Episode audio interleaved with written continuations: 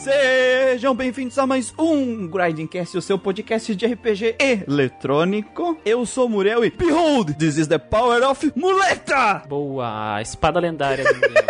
Veio pronta essa piada pra mim já no jogo. O jogo já... É importante que na propaganda. Do... Vocês têm que escutar ah, os anúncios do- dos podcasts. O anúncio do Dragon Age é maravilhoso. E aí revela que o poder secreto do Muriel é o poder da muleta. Mas a pergunta que não quer calar é a seguinte: a muleta do Muriel para o tempo também? A muleta faz as coisas muletísticas. velho. Fala galera, aqui é o Guido e cara, chegou um certo momento desse jogo que eu realmente cheguei a cogitar que esse jogo era infinito. Eu lembro o Gustavo quando ele tava numa parte do jogo falando: Ah, agora é só emparetar mais esse boss aqui e deu, né? É o final boss e eu kkkk. O final boss, o último boss, o último chefe. E eu, nossa, que inocente esse, esse Guido, hein? Mano, esse jogo não acabava, cara, não acabava por mais que eu fizesse coisa. Passava dias após dias assim, eu jogando, mano. E aí, tá ligado? Não vai acabar essa porra não? Ah, o cara ficou fazendo iFood, né? Aí não acaba mesmo. Mano, eu tenho acho que 93 horas com essa dessa porra, vai tomar no cu, tá ligado? Vai se fuder, mano. Eu fechei com 85, 85, 87 horas. E eu terminei 37. Ah, cala a boca, você. Muriel, você pode falar o que você quiser, eu não vou acreditar em você nunca. Esse é um jogo de 90 horas essa porra aqui. Ô Gustavo, o WRPG dentro de você não deixou você de quests pra trás. Você olhou pra lá, aquele NPC com aquele ícone diferenciado em cima. Aí eu vou ver o que ele quer. Ai meu Deus, eu sei lá, perdi a chave, acabou a gasolina da charrete aqui. Essa, toda essa quest deve fechar, sei lá, velho, 200 horas essa porra. Pelo menos a história tava boa. Tava alongando assim o final pra mim, porque eu achei, ah, aqui já deve ser o final. E começou a alongar, alongar, só que tava bom, sabe? O foda é se tivesse arrastado. Se tivesse arrastado aí, eu não sei, eu estaria tristíssimo. Mas espera, você tá falando da história do jogo? O jogo tem gameplay? Eu não lembro.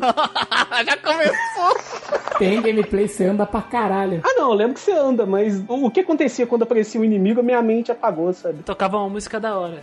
O que acontecia? E eu lembro do Rhyme Time! It's rain time, baby. Monado Buster! Tem que ter isso no Smash Bros, eu acho. Tem até coisas eh, que não tem no jogo no Smash Bros. Tem até artes exclusivas do Smash Bros. O especial do Shulk no Smash Bros Ultimate é um spoiler, aliás. Eu, eu vou fazer só uma pergunta: sai coisa de, de dentro dele? Não, não, é que tem um certo robô de teta aparecendo. Ah, tá. Ah, mas no Smash Bros tradicional aparece a, a parte toda fazendo team ataque nele. E aí galera, eu sou o Manuel, eu costumo escrever reviews pro site do Riding Cast. Também participava um pouco com essa galera aqui, antes de eu ameaçar o Christian de morte e colocar, implantar uma bomba na casa do Gustavo. e falar que o Muriel tinha cabelo de mamãe tô dando.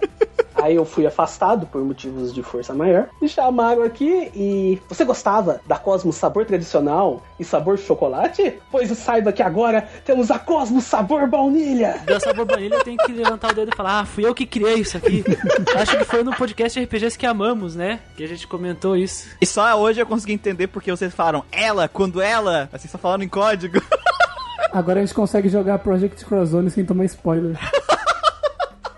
Alô pessoal, eu sou o Christian. E Xenoblade Chronicles me deixou pensando por um bastante tempo sobre a minha vida, porque minha vida e o meu papel aqui no Grinding Cash, né? Nesses últimos tempos eu joguei muitos jogos, Final Fantasy IX, Suikoden 2, Final Fantasy VI, Dragon Quest V e muitos deles, cara, a grande maioria deles assim, eles têm muito texto muito, muito texto e isso me deixava muito triste. Tinha muita coisa. Eles, na verdade, eles só falavam e não me mostravam. Aí o Muriel, no podcast de Trails, que ele tava na época, ele tava jogando Xenoblade, ele comentou uma frase muito da hora do próprio Xenoblade que o personagem diz: É mais fácil mostrar do que eu falar. Aí eu tava lavando a louça, esses tempos aqui, lavando louça e pensando, mais fácil mostrar do que falar. E aí uma coisa cresceu dentro de mim, e enquanto eu jogava Xenoblade, isso encheu meu peito. E aí então, como eu disse lá no podcast Trails e todo mundo me cobrava, me cobra nas minhas lives da Twitch, Cris, tu tem que cantar uma musiquinha em cada podcast. Eu falo, não, só jogos que merecem. E eu não cantei no Trails. E esse jogo merece. Então, em homenagem a todos os jogos horríveis, cheios de textos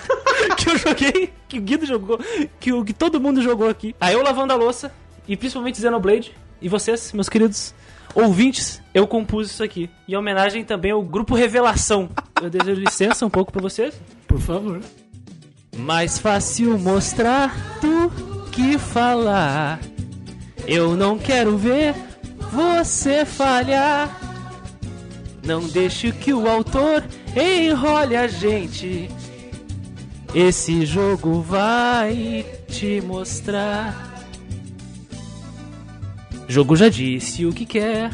Muita leitura ou maternidade. Quando exige isso de mim, afeta minha sanidade. Não há razão de tanto texto, oh Deus. Está tudo bem, eu acredito. Há muita coisa melhor que isso. Só que tenho muito medo de me enganar. Jogo assim já pintou na minha vida. E você tá me ajudando a superar. Eu não quero mais mal assim na minha vida. Deixa acontecer naturalmente. Eu não quero ver você chorar. Cola na review que esse é quente. Xenoblade chegou para abalar. Abraço a Trails in the Sky, que mexeu com a minha sanidade. E agora abraço a Xenoblade, que me ajudou na minha recuperação. O Axel aqui mandou, ô, tem como dar refund na sua. Parabéns. O cara meteu releitura musical mesmo, monstro da música, Cristo de Pilares. Isso de pilar. O Luiz, que homem. O Wavemon disse que só reafirma o quão bem investido é o padrinho. É isso. Muito obrigado. Nossa senhora. Mas antes da gente entrar ao mundo de Xenoblade Chronicles, fiquem com mais um capítulo do universo expandido do Grinding Cast. Não deixe de escutar, acompanhar essa história. Será que o Grindcast vencerá a batalha contra o mal?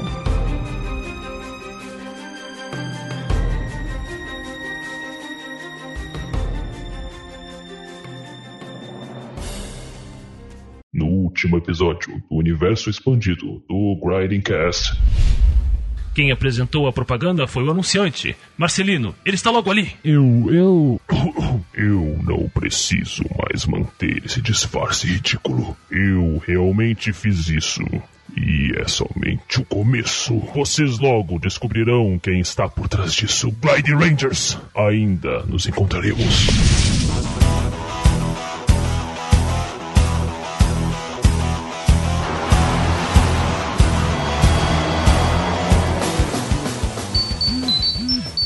Alpha. Ai, ai, ai, ai, ai, Grad Rangers. Estamos com problemas. Precisamos que retornem para a base imediatamente. Não temos escolha?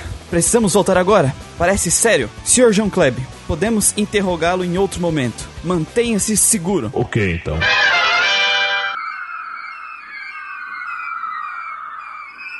Então, Alpha, o que aconteceu de tão grave? Nós recebemos uma mensagem do Marcelino, ou podemos chamá-lo de Monstrolino agora? E o que a mensagem diz? É melhor que vejam por si só. Olá, Glide Rangers. Vocês se acham os especialistas entendidos de RPG.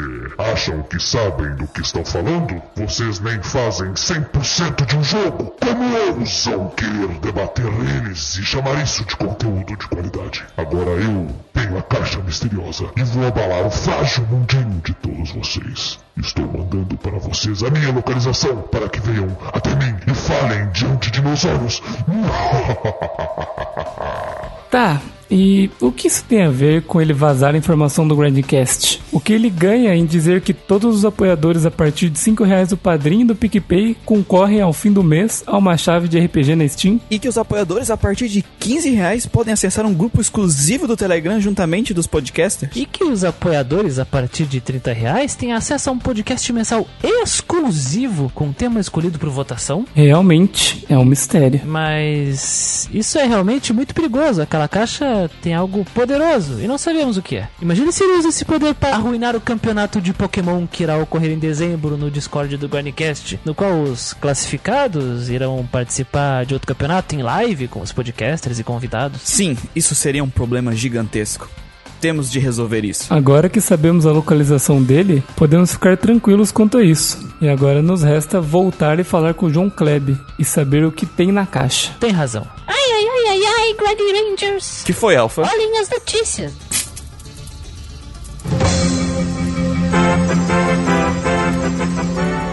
Foi muito rápido. O apresentador João Kleb foi atacado e sequestrado por uma criatura. O que é esse monstro? Será que ele está bem? Droga, agora jamais saberemos o que tem na caixa. Bem, o único jeito mesmo de resolvermos isso é irmos até o Monstrolino. Ele que espere. Vamos mostrar pra ele que isso não é nada pra quem está acostumado a jogar Shin Megami Tensei e Darkest Dungeon.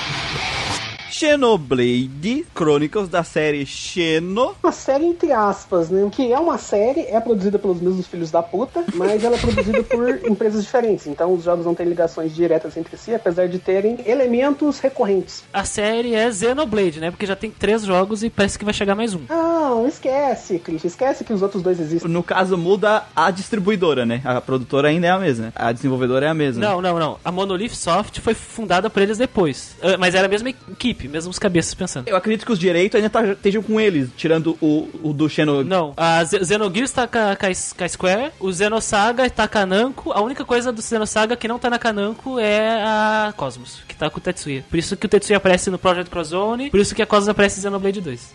Se eu estiver errado, manda e-mail nos corrigindo, mas eu acho que é isso aí mesmo. Do gênero JRPG, RPG de ação e MMO cheat, o novo gênero que a gente criou. É dois MMO cheats seguidos, né? Porque o Dragon Age também era MMO cheat. São MMO cheats diferentes. Um é RTS com pause e o outro é botão de MMO sem pause. MMO com pausa. MMO com pause. MMO com pause é jogando Tibia com internet de escada. No caso, só você pausa, né? É, só eu pauso. O jogo continua, eu pauso. Lançado para Wii em 2010, portado posteriormente para o Nintendo 3DS em 2015. New 3DS. Ah, é o New, né? É obrigado a ser pelo New, pro New. né? Lançado para Wii U eShop em 2016 e recebendo um remaster em 2020 para Nintendo Switch. Que é o Definitive Edition. Tem até uma historinha extra com a, com a Amélia e com o Shulk. Cara, eu até animei, sabe, desse remake. Falei, nossa, legal, esse remaster tá mais bonito, os mods não tá cursado. Vou baixar demo pra ver. Aí Eu fui ver, mesmo no meu cheat, eu parei na hora. Tem o epílogo, né? O Future Connected. Eu fiquei meio cabreiro que poderia ser uma, uma ligação com o Xenoblade 2, mas que não existe, aliás. Pelo que me falaram, não. Mas eu não quis conferir também porque eu ia ter que jogar MMO Cheat. Eu gosto de Xenoblade, mas não me faça jogar ele de novo. Nós temos aqui os créditos mais importantes, né? Na direção, ah, ela é dividida entre Kokojima e Yo Yokota, sendo que o Kokojima ele assume a direção principal. Ele já tinha trabalhado em Baiten Kaitos, né? Que é uma outra série de RPG. E ele tem visões interessantes da direção, tanto que ele estava comentando com o Guido, ele trabalhou num jogo sobre desastres e resgate de Wii. Designer principal é o Kokojima, também, né? Ele, mesmo diretor. Aí nós temos nos programadores principal o Katsunori Tai. Nos escritores, o Tetsuya Takahashi, que é o principal de todos aqui, que é simplesmente o pai da, do Xenogears e do Xenosaga, que ele falhou miseravelmente antes. A gente vai conversar sobre a produção desse jogo mais pra frente. Junto do Tetsuya Takahashi, ele teve o apoio de Yuichiro Takeda, Yuri Hattori. Na música, nós temos uma equipe bem grande. Os principais compositores são Manami Kiyota e o grupo Ace Plus, que é composto por três pessoas. E aí nós temos como apoio na composição Yoko Shimomura em algumas músicas e o Yasunori Mitsuda em uma música que é a música do encerramento do jogo. E o Yasunori Mitsuda, pra quem não sabe, é basicamente o cara que liderou a produção musical do Chrono Trigger. Só pra vocês terem ideia, chamaram ele pra fazer a música final. Escreveu a letra e tudo. A arte é de Norihino Takami, uma arte bem singular. Vamos conversar sobre ela mais para frente. Esse pessoal tudo trabalhando na Monolith Soft, que é a empresa do Tetsuya Takahashi, né? Que ele fundou depois que ele levou um pé na bunda da Namco. É. Levou um chute da bunda da Square, quicou na Namco. Eles levantaram ele, né? Não levantaram. Olha, eu posso ser bem sincero, eu não tenho o menor dó, porque eu acho que ele foi chutado porque ele quis. Ou melhor, por próprios erros que ele fez. Ele assumiu também os problemas e... No caso, a Monolith Soft é uma subsidiária da Nintendo, ela foi comprada posteriormente pela Nintendo, né? Uma second party, e aí quem publicou o jogo que foi a Nintendo, tá? Enfim, é só isso. Então, antes da gente entrar no contexto, alguns RPGs aí que saíram em 2010 pra gente saber mais ou menos com que comparar esse joguinho maravilhoso. Na cena oriental nós tivemos aí o Final Fantasy XIV. O Final Fantasy que não conta junto com o Final Fantasy XI, Caralho, Final Fantasy 14 de 2010, caralho. tá aí até hoje, velho. E é um dos MMO mais jogados do mundo, né? Eu acho que agora é o mais jogado. Ele teve que sofrer o, o retcon antes de virar o MMO foda, né? Porque ele saiu zoadíssimo. Continuando, Resonance of Fate, Nier, Kingdom Hearts Birth by Sleep, Pokémon Black and White, Vandal Hearts, Flames of Judgment, Valkyria Chronicles 2, Fire Emblem New Mister of the Emblem, Inazuma Eleven 3, Enter Odyssey 3, The Draw City e Shining Hearts e o Nostalgia. O Nostalgia, Nostalgia não saiu nesse ano, cara. Todo, tem, que- tem que soltar fake news que o Nostalgia saiu todos. né? não foi um ano muito bom pro, pro JRPG, né? Quando a gente olha assim. Teve jogos da hora, que nem o Pokémon Black and White, o remake lá do segundo Fire Emblem, que é legal. Muitas pessoas elogiam esse Kingdom Hearts, eu não sei. É que assim, esse Kingdom Hearts, ele saiu pro PSP, mas entre os fandoms, assim, que eu conheço do Kingdom Hearts, as pessoas, ou o favorito delas é esse, ou é o 2, sabe? Assim, normalmente é um dos dois. Então, dentro da franquia Kingdom Hearts, esse aqui é um dos jogos mais queridos. Não, e é aquilo lá também, né? É, esse período pros, pros RPG japa foi bem ruim. Que é essa geração do Play 3. Até quando eu, eu tava jogando, eu tava com o Play 3 aqui, que eu passei ele pro Gustavo, eu, falo, eu tava chamando ele de a lixeira dos RPG, velho. Porque isso foi uma bomba atrás da outra. Os caras estavam totalmente perdidos. Eu acho que o resultado do Xenoblade Chronicles, ele reflete bem isso. Não que ele seja uma bosta, claro que não, mas tem umas coisinhas nele aí. Porra, Manuel, mas e o Ninokuni, velho? Uh, É porque o 2 é muito melhor, né? Cara, o Ninokuni é tão. Ninokuni, sabe? Na cena ocidental, nós tivemos Mass Effect 2, Fallout New Vegas, Dragon Age Origins Awakening, Fable 3, Alpha Protocol, Two Worlds 2, Two Worlds 2, Excelente, cara. Ótimo nome. Fairy Legends of Avalon, Echelon Book 2, Mount and Blade Warband. Olha lá minha, minha, minha pronúncia maravilhosa. Costume Quest, esse é sensacional. Infinite Blade. Ou seja, pff, Ocidente, né? O, tanto o Mass Effect como o Fallout New Vegas, eles eram jogos assim que explodiram época. Tanto que o, o Mass Effect 2 ganhou a nossa votação dos Western pro próximo ano. O Fallout New Vegas tá sempre aparecendo aí pra gente também. O Dragon Age Origins Awakening é a expansão, né? O Fable 3 é só derrota, né? E de resto, tirando o Alpha Protocol, de resto eu não.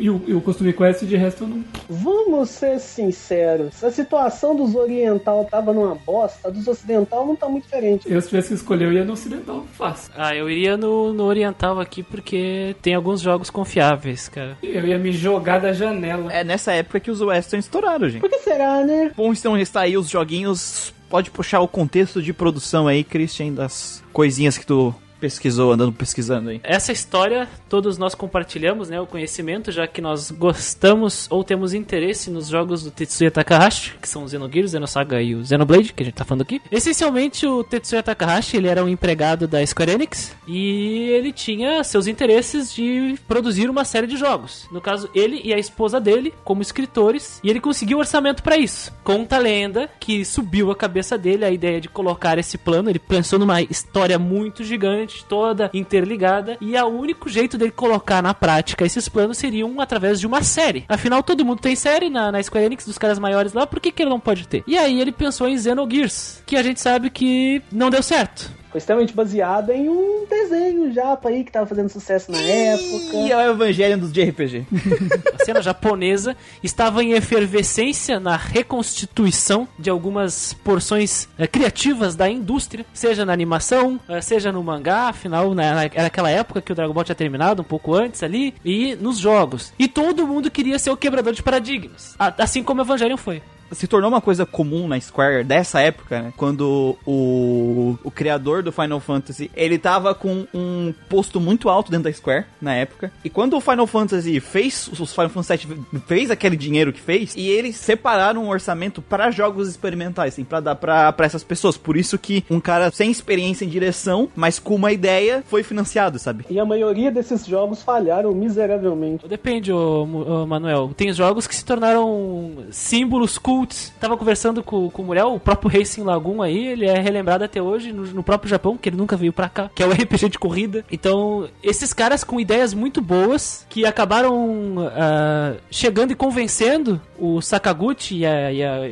e o conselho ali da, da, da empresa, acabaram recebendo o sinal verde. Só que o Tetsuya deu um passo maior que a perna. Ele pensou em uma série de seis jogos e ele começou pelo quinto, Xenogears. Basicamente, a Square Enix deu a mão pra ele e ele cria o braço inteiro. Ele queria muito mais do que o braço. É o Ubris, né? É o... Ele queria fazer um jogo faraônico de cinco partes. Ele começou pela última, cara. Bem estilo Star Wars mesmo, né? A lenda conta que é seis partes. Ele começou pelo penúltimo. E não conseguiu nem entregar o penúltimo. Não é, porque é, dizem as lendas, né, eu não sei se existem relatos disso, mas eu escutei de alguns lugares, que na produção de Xenogears, quando chegou na metade do jogo, eles estavam sem dinheiro. Muitos dizem que é por causa de Final Fantasy VIII, que a verba toda foi pra Final Fantasy VIII. Tem até que faz sentido, mas aí o jogo ficou sem verba, e aí mais ou menos 40, 45% do jogo, eles tiveram que compactar em um CD2, que é basicamente como o nosso querido Christian, que adora e fez até uma música enaltecendo esse tipo de coisa em um jogo, um jogo cheio de texto. Basicamente é uma graphic novel inteiro, CD2. Apresentação de PowerPoint. É uma apresentação de PowerPoint, cara. Tipo, fica o protagonista, né, que é o Fei, sentado numa cadeira, com um colarzinho balangando, assim, como se fosse uma hipnose, e fica o texto aparecendo na tela, os caras te falando o que aconteceu no jogo. E a dungeon final, basicamente. Conta a lenda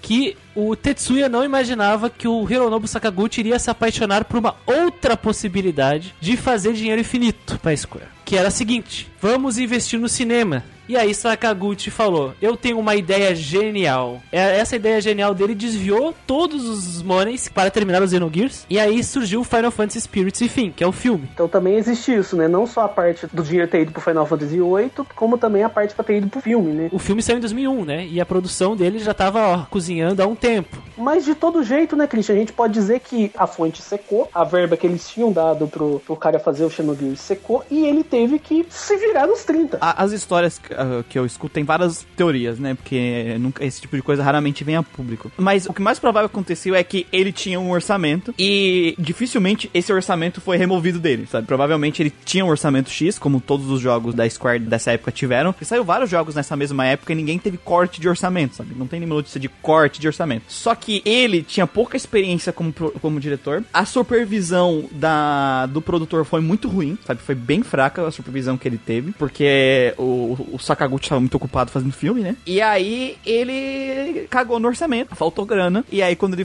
pediu mais, e não, porque já tá essa grana não podemos trazer pra cá, né? É, na minha visão, assim, o erro principal foi ele, como diretor, ter sido garoto, né? Inexperiente na época. E também uma falta de supervisão da Square de alguém mais experiente pra estar ajudando o cara, sabe? Tipo, dizendo pro cara, cara, tá demais isso aqui, tu não vai conseguir com esse orçamento e eh, não tem como te garantir que eles vão te dar mais orçamento, sabe? Então tem que cortar aqui, fazer um jogo mais assim, sabe? O trabalho que seria de um editor, né? O que um editor olha e fala, ah, qual que é a sua ideia, né? O que, que é o macro? Beleza, agora o que, que você quer trazer para esse primeiro contato? O que, que você pode mostrar? O que, que você pode deixar em aberto? O que, que você pode fazer para as pessoas se interessarem e quererem ir pro próximo? Mas dentro de algo que você consiga é, fazer com isso que, que você tem, dentro de algo que você consiga fazer e, tipo, concluir, né? Tipo, faltava alguém que fazer esse trabalho aí do, de produtor e editor ajudando ele, né? E sabe qual que é a pior parte de tudo? É que quando você joga o Xenogears, você percebe que o jogo caberia tranquilamente em um único CD. Redondinho, perfeitinho, sem problema nenhum. Mas o que que aconteceu? Ele colocou coisa demais nos diálogos do jogo, sabe? Às vezes o personagem fala uma meia hora e só quer dizer um oi. Aí você tá jogando um jogo, um RPG ocidental. Então, o jogo é muito saturado com muita coisa inútil, com muito infodump. Deu ruim e ele foi embora da Square. Triste e frustrado. Mas é, em questão de vendas, ele não foi uma falha assim, né? Tipo, não deu prejuízo, ele, ele vendeu bem. Eu acho que justamente essas vendas dele se tornaram possível o segundo, o Xenosaga, o segundo trabalho do cara. Porque ele é um jogo lembrado até hoje. E lembrado, muitas das lembranças são positivas. O pessoal, tipo, as pessoas geralmente não lembram desses problemas que a gente tá trazendo. Eles lembram de ter jogado um jogo que tinha gameplay legal, que era bem bonito e, é isso, sabe? Tinha um conceito muito bom, sabe? Mas, tipo, não rejogaram pra ver os problemas, né? Que, que, que a, gente tá, que a gente tá trazendo. Me parece, assim, que o Xenogears, ele, pra Square, foi uma, um, negócio, um projeto que não deu certo, mas que deu dinheiro, né? E, e pelo menos conseguiu garantir que ele ainda pudesse ter outras chances, né? Azedou a relação dele com, com a Square, né? É, azedou.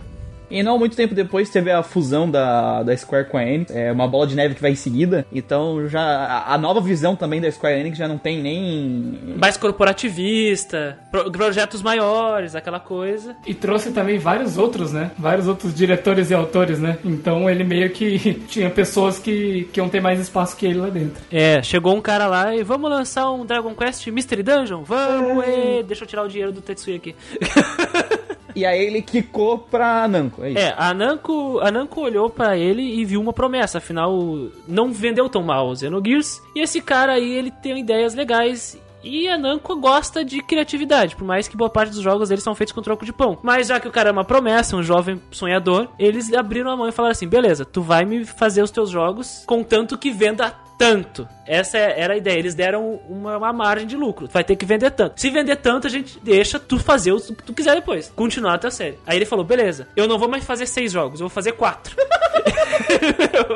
eu pensei, vou fazer quatro. Ao invés dele pensar, botar a mão na cabeça e falar, deu merda nesse jogo aqui, né? Na próxima, nós vamos fazer um jogo menor. Não, vamos colocar umas coisas diferentes aqui. Vamos fazer cinco jogos, né? Cada um focado em algum personagem. Vamos colocar outras coisas como naves espaciais. Ai, robôs com tetas. É, o pai, pai. Eu gosto de David Bowie, coloca um personagem que lembra ele, né? E aí começa o projeto Xenosaga, que o primeiro, o primeiro jogo ele não vendeu mal, mas ele não foi o que Xenogears foi. E o Xenosaga 1, né, cara, ele chegou chutando o cu, porque ele é um DVD 8. Você pode contar nos dedos os, DV os, os jogos de Play 2 que usam DVD de 8GB. Forçava muito o Play 2 a lei. Eu nunca consegui gravar um DVD de 8GB pra rodar no meu Play 2. Eu lembro a primeira vez que eu peguei o Xenosaga, o, o primeiro, né, pra jogar, e aí eu vi atrás e tinha assim, mais de 15 bilhões de horas de cutscene. Esse é outro ponto, velho. A, a quantidade de horas de cutscene que tinha no jogo, como se fosse um negócio positivo, sabe? Tipo, é, é- é o jogo se vendendo pela, pela cutscene, velho. Eu achei muito engraçado. O Xenogears, ele tinha muito texto. Era texto pra caralho. E no Xenosaga eles falaram, não, não vamos colocar mais texto. Vamos colocar cutscene. Ai, coloca ali as cutscene, cara. Tem saves entre as cutscenes, sabe? O que que faz sucesso? Boneco bonito.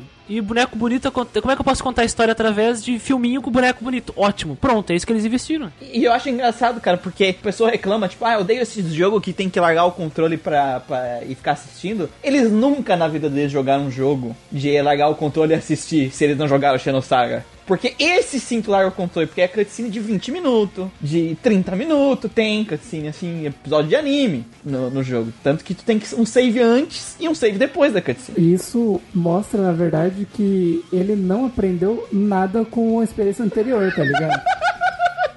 Porque assim, é, o, o, o cara me vi, ao invés dele, dele dar um passo pra trás, ver o que deu de errado no- na experiência anterior e tentar pensar diferente, ele falou: Não, dessa vez eu vou ter o dinheiro pra fazer, então eu vou fazer de novo um bagulho faraônico, sabe? Sabe o que que é pior? Deu erro na segunda parte de novo. Porque igual o Christian falou, né? O Xenosaga Episódio 1, ele não vendeu tanto quanto o Xenogears. Porque a época que o Xenogears foi lançado foi outra, né? E vamos ser sérios, a Square, ela tinha, principalmente na época do Play 1, um puta trabalho de marketing pra todos os jogos dela. A marca Square era muito forte no, na- nos anos 90, né? Então, qualquer jogo que tivesse a marca Square, a- o pessoal já tinha, já para as pessoas era sinônimo de qualidade. Exatamente. E, e o Xenosaga 1, apesar de ele não ter vendido tanto quanto o Xenogears, ele vendeu bem. Ok, faz o 2, mas o que aconteceu no 2? Orçamento cortado de novo. O 2 não vendeu tanto quanto as projeções queriam. E por que que o 2 não vendeu? Porque o jogo foi feito com um. É. Parece que teve muitas influências externas dentro da tomada de decisões de algumas coisas envolvendo o Xenosaga 2. O Tetsuya não estava feliz com o que estava acontecendo. Não deu certo pra Namco, porque não vendeu bem. E a Namco falou: Olha, cara, olha, que tu- olha a merda que tu fez aí, ó. A gente apostou em ti, cara, e agora tu não tá vendendo. Vamos ter que cortar o teu orçamento. Lembra aqueles vários jogos que tu queria? 5, 4, 5 jogos que tu queria? Agora não vai dar. Termina tudo com um jogo só. É isso. É, e o orçamento que tu tem é esses trocos aqui, vai. E aí, pra não deixar a franquia sem final, né? Ele fez o Xenosaga 3, que é bem melhor, bem mais bem feito do que o Xenosaga 2. Mas o jogo terminou com alguns bons plot holes, algumas coisas mal explicadas. Você tem aquela sensação que tá um negócio ruchado. Foi terminado assim em cima da hora. E como o Xenosaga 2, ele deu uma visão muito ruim das pessoas, pras pessoas, da franquia, que o RPG japonês já não tava muito bem. E aí eles me lançam um segundo jogo, que é a continuação de um jogo, vem um DVD de 8GB. Eles lançam um jogo feito com o cu, com os dedos da mulher quadrado, velho. É, eu, eu lembro que você comentou que o, o problema dos dois é que piorou, piorou o visual do jogo, mudou o character design. O gameplay mudou também, mudou tudo. E a gameplay do 1 é legal, cara. A gameplay do 1 é legal. gameplay do 1 é a gameplay de Xenogears, só que mais enxuta. O 2 já mudou pra um sistema mais de combo. Combo, combo, combo, combo, combo. Aí o Tetsuya ficou mó tristão. Putão, né, cara? Ele ficou, putz, de novo, fudeu, fudeu, ah, deu tudo errado. Por que será que deu tudo errado? Ele deveria ter se questionado. Aí ele se esforçou, tentou, mesmo com as interferências, ah, vai terminar esse jogo fez o terceiro jogo. A Namco tentou tirar leite de, de pedra, porque eles lançaram até Xenosaga episódio 1 e 2 coletânea para Nintendo DS, para ser tipo um resumo do que aconteceu no jogo 1 e 2 para preparar as pessoas para jogar o 3, que é um jogo tático, aliás. Tentou realmente fazer o 3 vender e não deu. Será que nem merchandising da Cosmos deu lucro pra eles que eles queriam? A, a Cosmos vende até hoje, né? A Cosmos vende até hoje, cara. A Cosmos é mais famosa que toda a série Xenosaga. Ela em si foi um produto que eles conseguiram aproveitar bem no final das contas do- dos jogos aí. Como os direitos da, da Cosmos ficou com o Tetsuya, não deve ter caído um centavo no bolso da Namco por causa de venda de merchandising da Cosmos. Tanto que é por isso que a Cosmos tá no, no Endless Frontier lá do, do DS. Ele, ela é a única personagem de Xenosaga que tá lá no primeiro jogo. No primeiro jogo tá só a Cosmos e a Telos. E aí no segundo jogo, eu acho que eles já estavam mais bonzinhos, porque a, a Monolith Soft, né? Mesmo depois que ela foi pra Nintendo, ela ainda tem uma boa relação com a Bandai Namco. E aí aparece a, a Momo, que é uma personagem de. que é outra personagem de Xenosaga, ela aparece no Super Robot Wars, hoje Saga, Endless Frontier, Excedo. Eu adoro o nome desse jogo, cara. A relação entre a Nintendo, a, a Banpresto, Monolith e tal é tão próxima que a Namco permitiu utilizar os personagens que são direito deles nos jogos crossovers, ainda mais os jogos originais que surgiram nos crossovers, nos Project Crossover, sabe? Pelo menos não saiu azedo que nem saiu com a Square, onde o cara tipo saiu com o jogo pela metade, feito em PowerPoint e foda-se. E nunca mais os personagens também lá do, do Xeno ficaram lá. É porque se o Xenogears é o quinto jogo, esses daí podiam ser os quatro primeiros, né? Até chegar ao ponto do Xenogears que é o quinto. Enfim, a empresa do Tetsuya, que é a Monolith Soft, então passou por todos esses problemas aí, né? E aí, essa treta com o Xenosaga Episódio 3 terminou quando o jogo lançou em 2006. E aí a Nintendo, olhando aquilo de longe, pensou: análise. Saiu o Xenosaga Episódio 3 em 2006 e em 2007 a Nintendo vai lá e comprou a Monolith Soft. E em 2008 a Monolith Soft começou a trabalhar como uma subsidiária da Nintendo e algum, por exemplo, lançando, fazendo Soma Bringer, por exemplo. Que no, Japão a Nintendo publicou. Mesmo sendo parte da Nintendo, como o Manuel já tinha antecipado, a Monolith Soft continua produzindo coisas com relação a Namco Bandai, como os Super Robot Wars e até mesmo o Dragon Ball Z Attack of Saiyans, que é de Nintendo DS. Aí eles lançam aquele Disasters. E aí o Tetsuya pensa: Cara, eu não posso abandonar o meu sonho. Eu tive uma ideia tão grande no passado e eu preciso colocar em prática. E aí aconteceu a lendária conversa do Tetsuya se ajoelhando e erguendo as mãozinhas assim, como se fosse pra um deus, sabe? Nintendo, please, me dá um orçamento. Aí a Nintendo: Hum, o que que tu tem de ideia aí? Me mostra. Ah, tem uns gigantes se batendo e tal, e umas pessoinhas depois brigando. Ah, parece da hora. O gigante se batendo, pessoa brigando é um ótimo resumo. Então, beleza, tu pode fazer esse jogo com esse orçamento e entrega um milhão de ouros assim. Não, ela chegou e falou: você pode fazer um jogo. É, po- pode fazer um jogo. Em caps lock, né? Um. Aí ele pegou assim, olhou e falou: um jogo, mas pode ter 90 horas o meu jogo.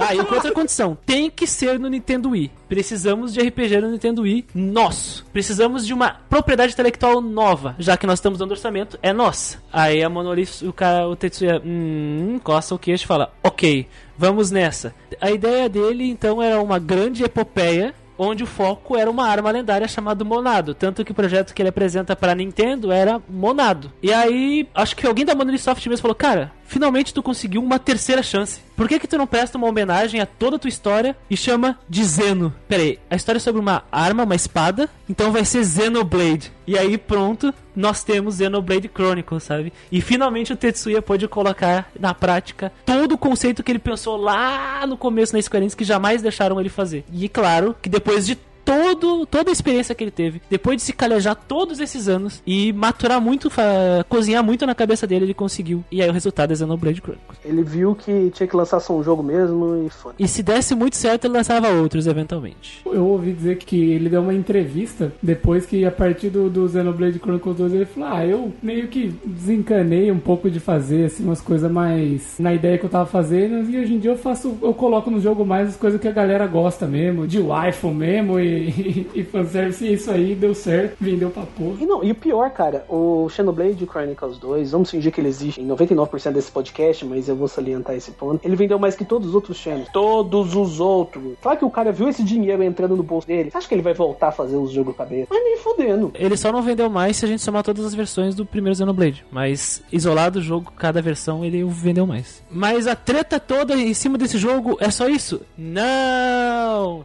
Esse jogo é super conturbado, tanto na produção quanto na localização. Vocês estão preparados para entrar nessa aventura? Então, pronto, cara. Manda bala, meu amigo. O negócio é que o Xenoblade não ia vir pro ocidente. E as pessoas, os fãs, os consumidores, os jogadores ficaram: Que porra é essa? Como assim? Esse jogo saiu no Japão, tá fazendo sucesso gigante, ganhando um monte de notas altíssimas das reviews, a crítica tá recebendo muito bem, tá recebendo, tá sendo aclamado por todo mundo que jogou, e a gente não vai ter ele aqui? E aí se criou um projeto que até então não havia precedente algum nessa escala desse jeito, que é o que eles chamam de Operation Rainfall, que surgiu essencialmente para pedir localização de jogos. Ela começou em 2011 pedindo que os jogos, principalmente os jogos, são três jogos de RPG, principalmente Xenoblade Chronicles, The Last Story e Pandora's Tower fossem lançados, fossem localizados aqui no ocidente. Esses três títulos são exclusivos de Wii. Como assim esses três jogos muito importantes aqui, eles não vão sair no ocidente, sabe? Vão deixar exclusivos do Japão. O nome Rainfall, né, Operation Rainfall é uma alegoria a o que seria as chuvas de pedidos das pessoas para a Nintendo. Muitas pessoas falam que ah, ficar pedindo para Nintendo não dá em lugar nenhum. A Operation Rainfall prova que isso é bobagem. Funciona se tu incomodar eles o suficiente. Não, se tu incomodar eles o suficiente com uma coisa que tá dentro da jurisdição deles. Por exemplo, não adianta chegar e pedir pra eles trazer Persona 5 pro Switch, porque não é uma decisão deles.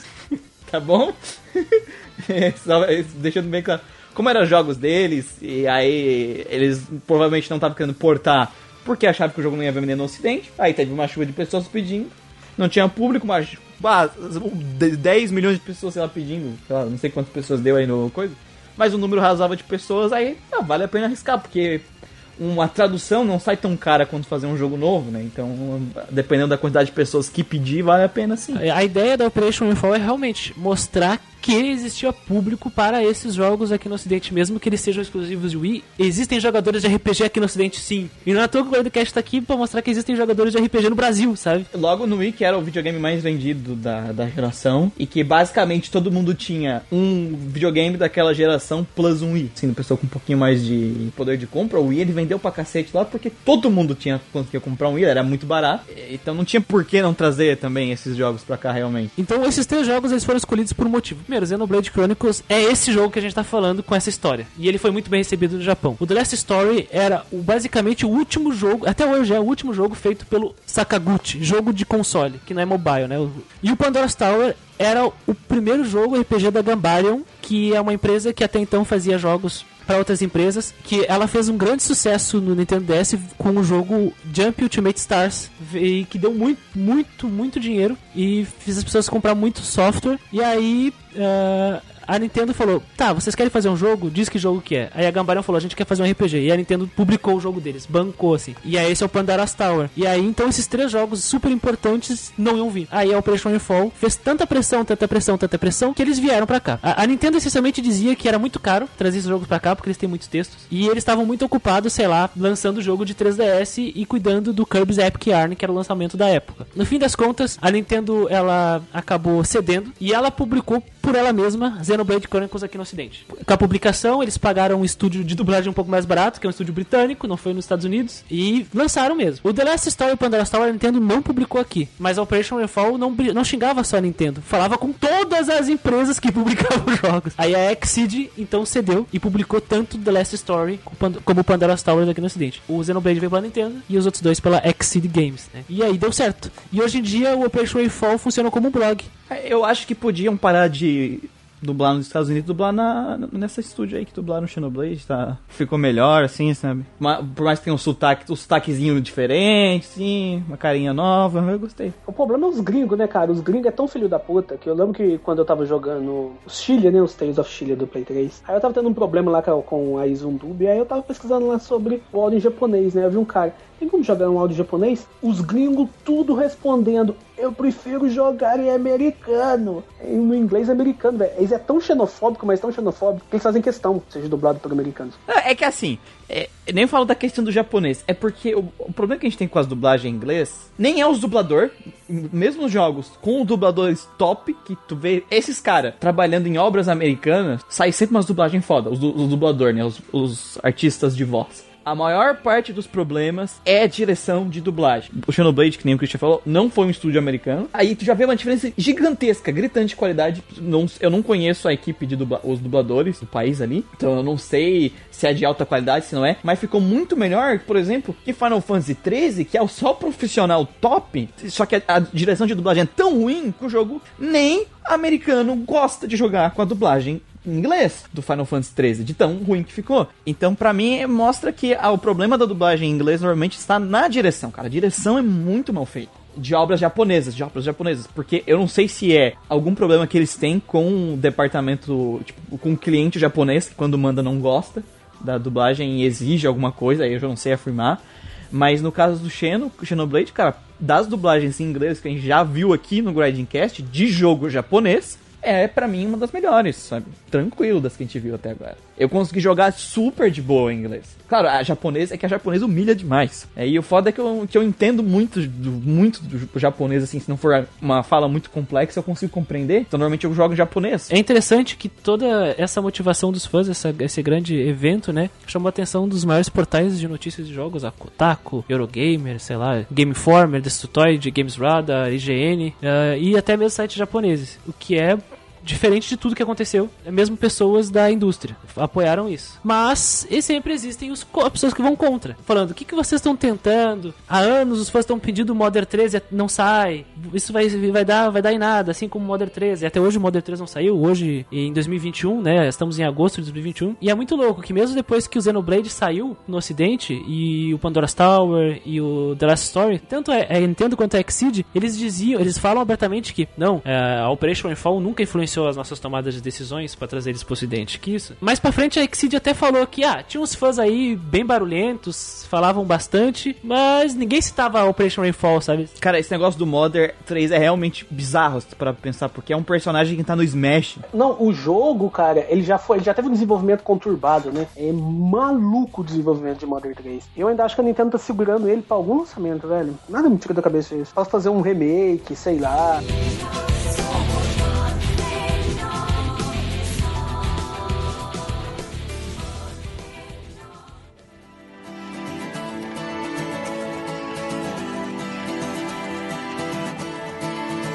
Eu tava muito preocupado, porque assim, os nossos jogos que tinham os melhores enredos até agora que nós fizemos review eram dois WRPG. Era o Kotor e o Planescape. Eu tava, pô, fudeu, a gente zoa a Western e aí no top 2 de enredo e as dois Western. Ferrou, ferrou a mitologia. Aí graças a Deus entrou agora entrou um JRPG pelo menos, né? Mas Cristian, se você aí que é o especialista, traga é, é o resumo primeiro pro pessoal entender o mundo de Xenoblade. Em Xenoblade Chronicles, somos apresentados a uma lenda de tempos ancestrais, onde dois titãs, Bionis e Meconis, lutam por um incontável período de tempo. A luta termina com a morte de ambos, que repousam exatamente na mesma posição do derradeiro golpe final. Então ficam lá dois gigantes em pé, eh, cada um com seu ferimento mortal, né? Eles morrem assim. Da morte surge a vida. Todo tipo de vida orgânica floresce ao longo do titânico corpo de Bionis. Entre eles algumas espécies inteligentes, como os Rons, a nossa versão dos humanos desse mundo. A vida dos Rons não é pacífica, pois vivem sob intensa ameaça dos Mechons, a forma de vida proveniente do corpo de Mechonis. Os Mechons são máquinas de matar extremamente especializadas e super resistentes, que torna a guerra contra os Rons um verdadeiro massacre, um após o outro. A única esperança dos Rons contra os Mechons é a Monado, uma arma mística que utiliza o éter,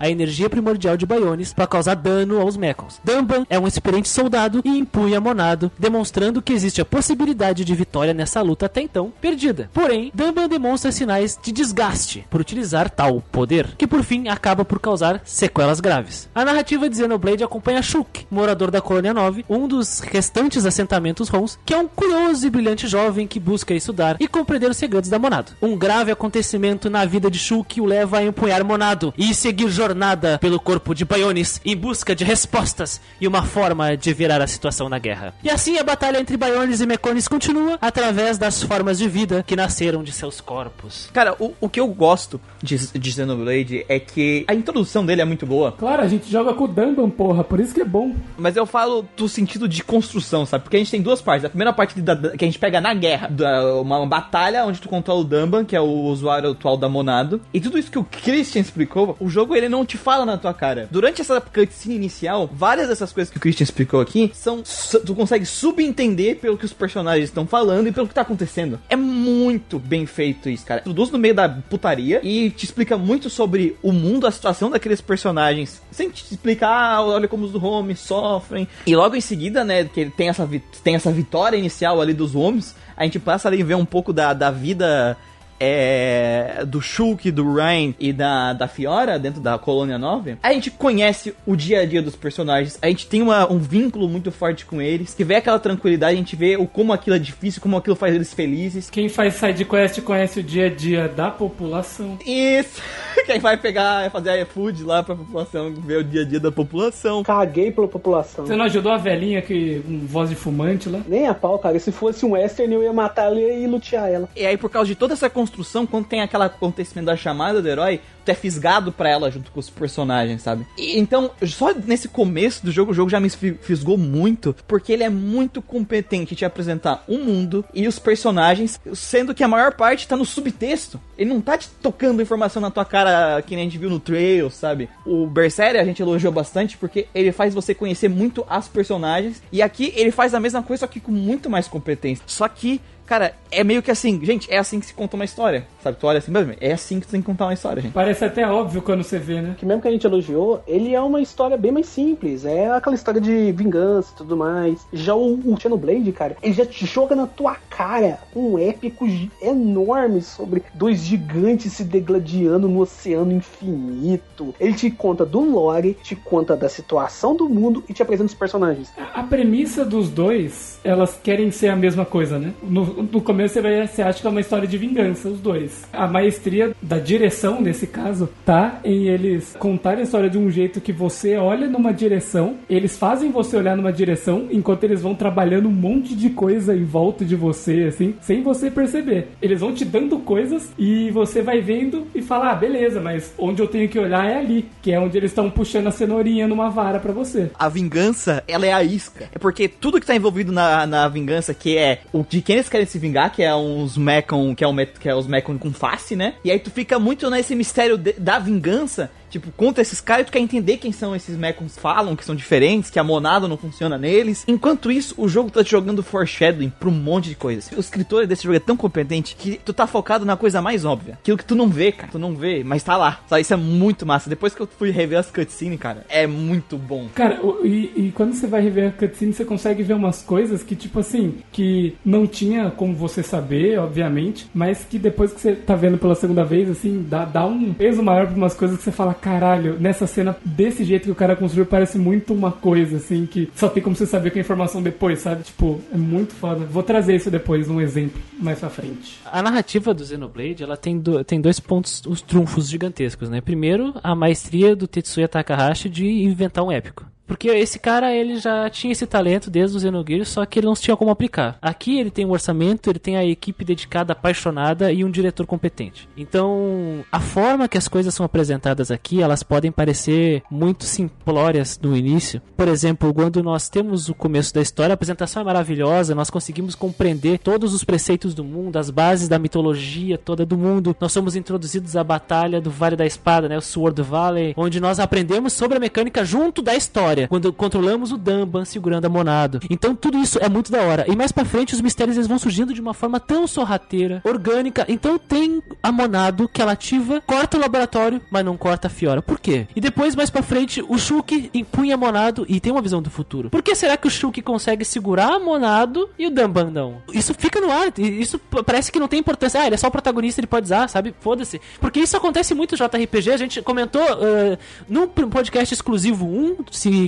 e, e uh, para quem apoia a partir de 30 reais tem acesso a podcasts exclusivos, nós comentamos sobre Kingdom Hearts no primeiro exclusivo e é uma coisa que acontece lá, né? Qualquer um pode usar as Keyblades, que eram antes de tudo especiais. E aí até o Guido ficou com medo que a Monado virasse isso, né? Vira uma putaria, todo mundo começa a usar. Eu fiquei com medo, é porque é, tinha essa premissa, né? A Monado e tal. É uma arma que só o Dumban até então tinha conseguido controlar ela. Controlar, assim, mais ou menos. Ele ficou literalmente sequelado, né? O braço direito dele não se move, ele tem dores horríveis. E mostra a cena dele na cama se recuperando e tentando fechar a mão e não conseguindo. Cara, tá tudo lá. Não conseguia comer. Tentando comer, ele não consegue pegar uma colher, velho. Não mostram esse desenvolvimento do Dumba, né? Essa, essa melhora dele, gradual dele, com o time skip, né? É, não, do nada agora ele tá melhor, não.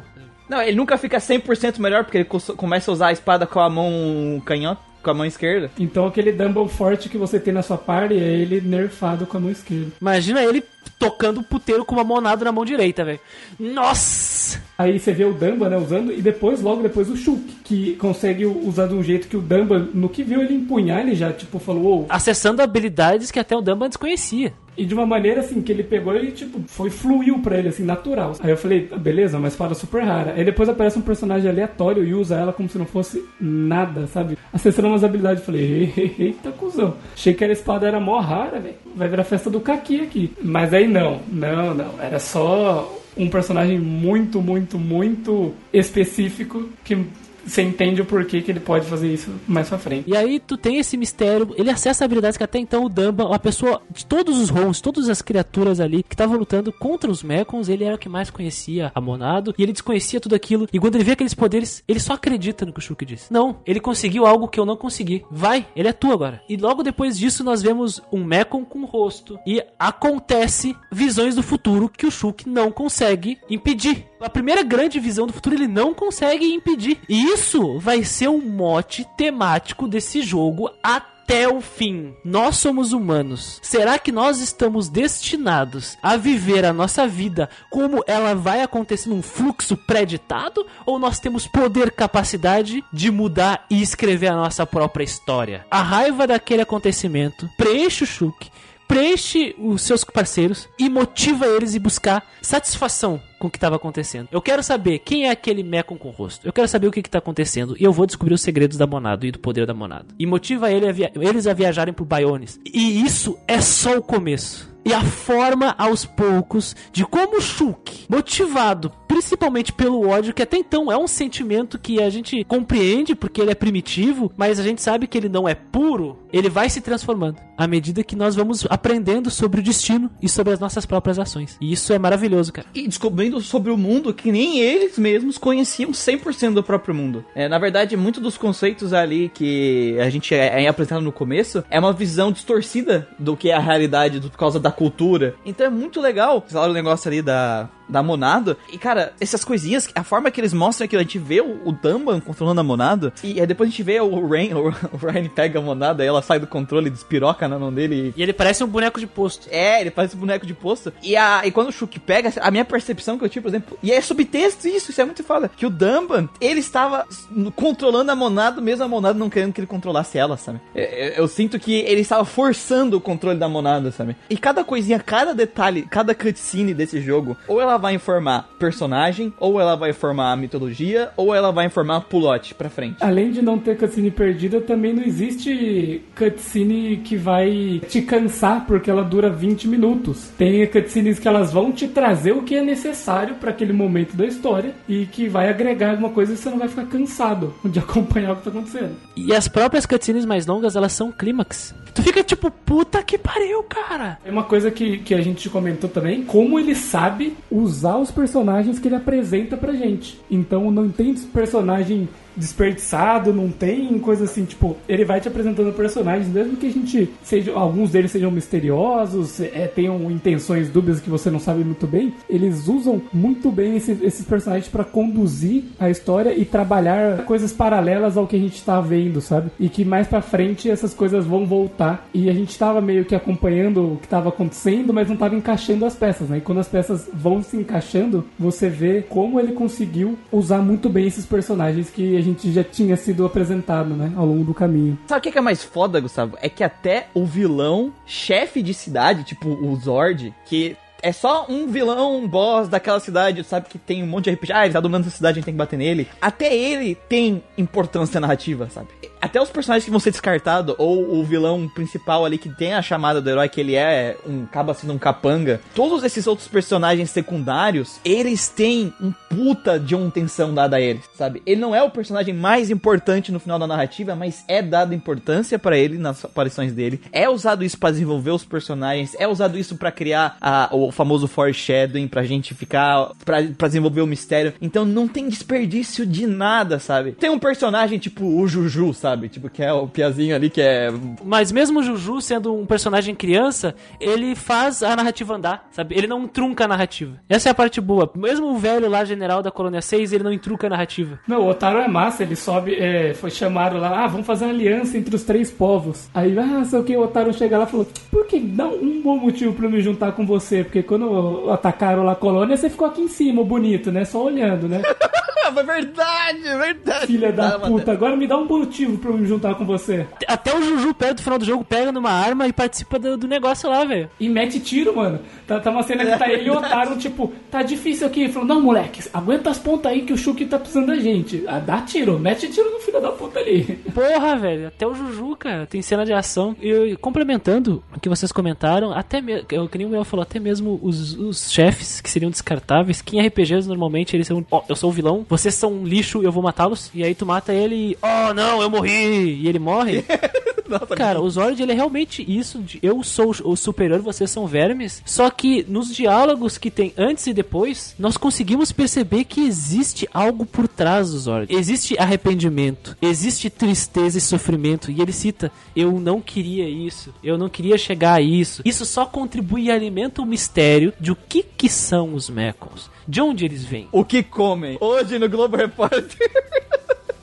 E até mesmo no perto do final do jogo, quando a gente descobre o que, que são os, os Mekons, nós ligamos com o Zord. Final do jogo não, porque a gente descobre na, na metade ali, né? A primeira vez que você fala, ah, cheguei no final do jogo. Vai ter mais umas 4 ou 5 vezes que você vai falar isso, tá ligado? o primeiro final que o Gustavo chegou. E, e uma coisa que a gente tem que também dar os louros ao Tetsuya é que, cara, ele não quer nos esconder pra nos surpreender que nem acontece em Trails. Que o cara não nos conta nada e no final, olha aqui, esse é o vilão. é tipo, tudo tu precisa tá lá. E tu consegue montar a peça com todos. to- Montar o quebra-cabeça com todas as peças, cada uma delas. E não é anticlimático quando tu monta o quebra-cabeça. É gratificante. E ele, quando ele te entrega o clímax, é melhor ainda do que a forma do quebra-cabeça que tu montou. Porque o escopo é muito mais interessante e surpreendente. E de novo, a mecânica, a, ferramenta narrativa da isca. E o jogo desenvolvendo nas tuas costas ali, fazendo é, foreshadowing pra um monte de coisa pra depois, assim, que vai te dar mais soco na cara do que isso, sabe? E tu não vendo, e tu não tá percebendo. E quando tem revelação, tu fica, puta que pariu! E a melhor parte de tudo, né? Que no final, essas, esses foreshadowing, essas bait que o jogo joga, tudo se interliga e nada fica mal explicado. Tudo termina redondinho, redondinho. Escutou? Não precisava de um Xenoblade 2. Sabe, sabe o que eu achei ainda mais foda? Tem uma coisa que eu não posso deixar de falar, que até as coisas que eu sei que vai acontecer, tipo assim, não, é isso, eu tenho certeza. Quando acontece, acontece de uma maneira tão foda que eu me impressiono. Até quando tu consegue perceber as peças do quebra-cabeça e montar, ah, te peguei jogo, na hora que acontece aquilo que tu sabia que ia acontecer, é feito de uma forma tão complexa e tão bem feita que tu fica estourado igual mesmo, tudo sabendo, cara. Você pode levar spoiler do Xenoblade Chronicles inteiro que você ainda vai gostar do jogo. É, não, você, vai- você ainda vai gostar, só que, porra, é, é muito legal você ver no jogo e, e ficar de cara, assim, tipo, caralho. Eu sempre vou defender que a experiência tem que ser zerada, assim. Assim, exatamente como o Cotor, tu tem que jogar sem saber absolutamente nada do que tá acontecendo. Eu sabia, por exemplo, da Cosmos Sabor Baunilha, porque eu vi numa. Eu comecei a jogar, aí sei lá. Personagem no Google e aí pá!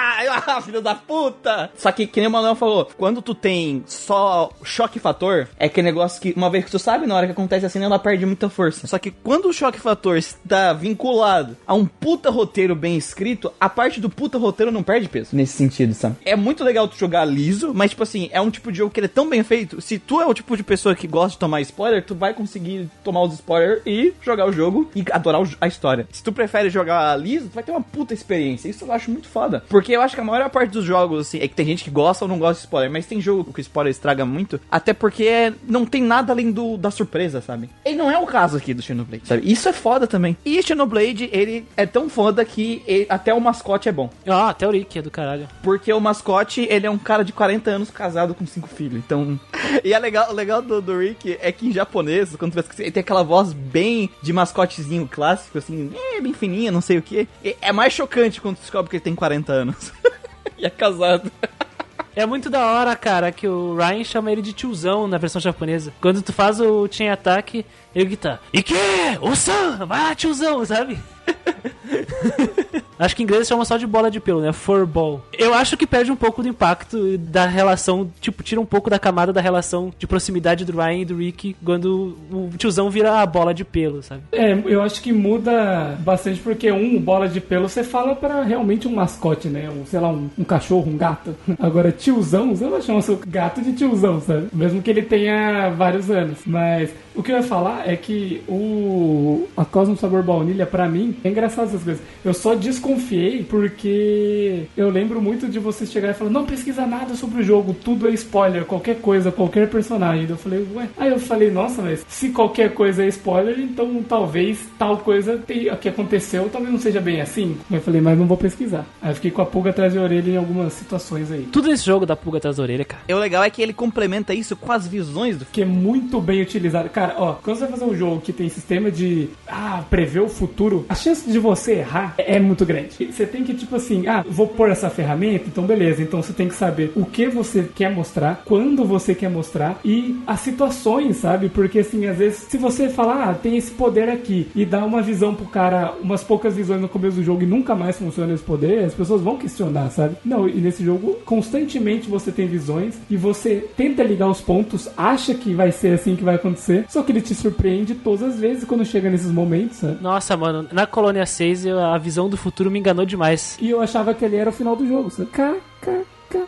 KKK.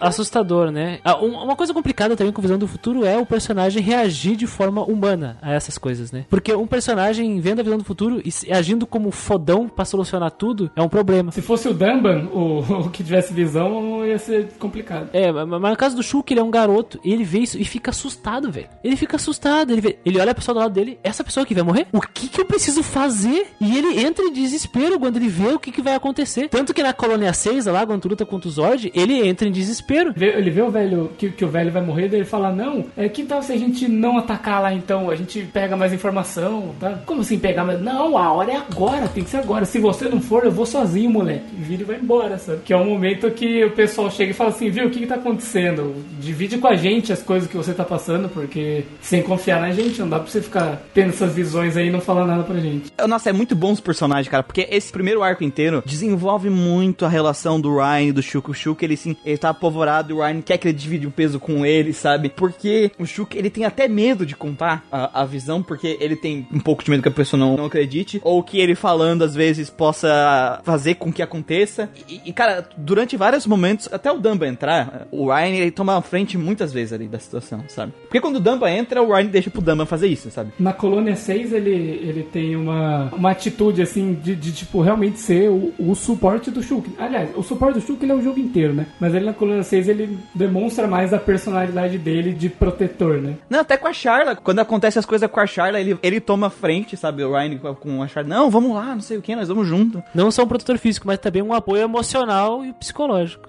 E o jogo se paga muito nas interações, velho. E é incrível como não parece que alguém escreveu aqueles diálogos. Parece que pessoas normais estão interagindo. E é maravilhoso, velho. E cada personagem traz um sabor diferente pra essa narrativa. O Rick, quando entra, vira claramente um anime japonês. Um animezão, sabe?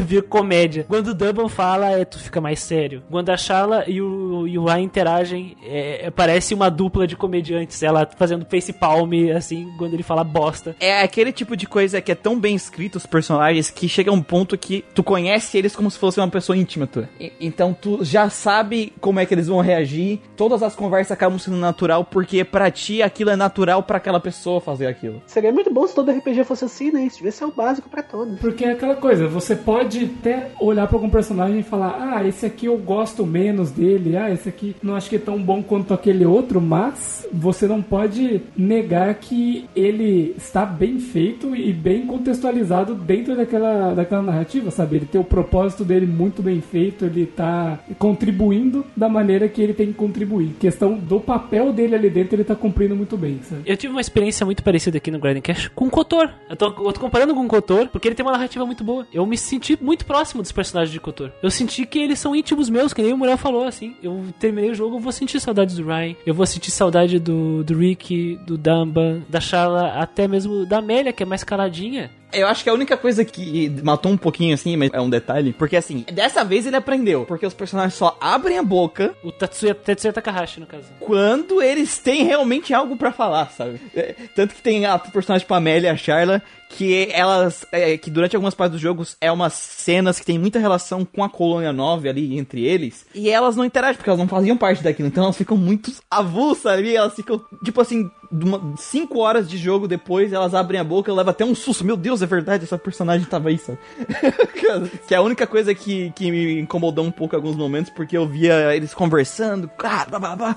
Eu olhava pro fundo, a Amélia tava, tipo, olhando pras estrelas, putz, eu fechei a minha porta da minha casa. Mas quando aí a, a cena pede por elas, depois, tanto com a Charla quanto a Amélia, aí elas brilham, sabe? No momento que a cena pede elas. Tem muitas conversas legais da, da Amélia com, com a Cosmos, né? Eles estão falando de pessoas que elas não conhecem, né? Então elas não têm muito realmente o que agregar. Ainda mais porque a Amélia, ela desenvolve uma. É uma paixão, né? Ela- Pelo, pelo Shu. Ela tem interesse, ela tem sentimentos por ele. Sim, ela, ela tem um crush, ela tem uma quedinha por ele ali. E ela vê que, que ela não tem muito espaço no coração do Shulk porque ele tá lá por outra, sabe? E ela percebe isso e apoia. Exatamente. E a Charla, como ela, ela tem a intuição feminina dela, ela é uma mulher experiente, ela já sacou tudo, velho. Ah, essa é uma cena que eu acho que é muito sacanagem com a Amélia, velho. Tem uma cena que é, tipo assim, a das mãozinhas dadas, velho. Nossa, eu achei muito, nossa. Aquela cena foi necessária pra ela compreender que acabou. Tanto que a partir dali ela mudou de posição, né? De postura. Mas dói muito o coração Dói, cara, é, naquela é. cena. Dói demais o coração. Essa cena ela é feita em primeira, em primeira pessoa, que nós estamos vendo que o Shulk tá vendo, e depois muda é o choque da, da realidade da Amélia. Então nós estamos vendo na posição do Shulk e depois vendo o mundo da Amélia ruir. Sim, é, o que eu comentei com o Christian também, que eu acho interessante é que assim, outra coisa que eles poderiam ter escorregado, que é fácil de escorregar, é quando o cara quer fazer bastante plot twist na história dele, sabe? Então, a chance do cara fazer merda e do nada vir aparecer um plot necron é muito grande, sabe? Podcast número 50 vindo aí, tem muito disso, vários plot twists. O que são os plot twists, pra quem, quem não manja, né? São as viradas de roteiro, coisas que acontecem do nada. E aí um roteiro mal escrito tem uma virada do nada com algum personagem que surgiu do nada, sem explicação, ou com algum poder que foi tirado da bunda do personagem. Ou do nada, ah, mas na verdade, eu é que estava por trás do plano. Na verdade, sou eu, sua mãe. Na verdade, protagonista, tu é de uma raça alienígena antiga, a mesma do vilão, e nós somos alienígenas do passado. Tã, entendeu? Que nem um jogo aí que a gente jogou. Exatamente. E daí a chance deles fazerem merda é muito grande, sabe? Com tantas viradas e tantas revelações assim. Então, novamente, mérito do roteiro e da direção de conduzir essa história e construir esses alicerces pra conseguir fazer essas viradas serem tão boas quanto a gente tá falando que elas são, sabe? E são orgânicas demais, velho. Tu, tu sabe que tá chegando num ponto crucial e às vezes tu não vê de onde tá chegando aquela virada. E depois tu revê as cutscenes e tu vê que o negócio tava lá, cara. A sacada cinematográfica desse jogo é maravilhosa, velho. Passar sentimentos e tensão. Eu sempre falo isso. A cena do, do Shulk, quando ele ativa o Speed, quando o Juju tá se fudendo lá, o Mekon tá atacando ele. É incrível a câmera de baixo pra cima pra mostrar a, a grandeza do Monado. E todas as lutas mais pra frente. No final do jogo tem cada personagem lutando ao seu estilo. E eles sempre estão representando os movimentos da gameplay, sabe? Então, nossa, isso é gratificante demais. Tu fica, cara, eu reconheço isso. Por mais que ele não grite backslash, sabe? Nossa, tu sabe que isso é um backslash.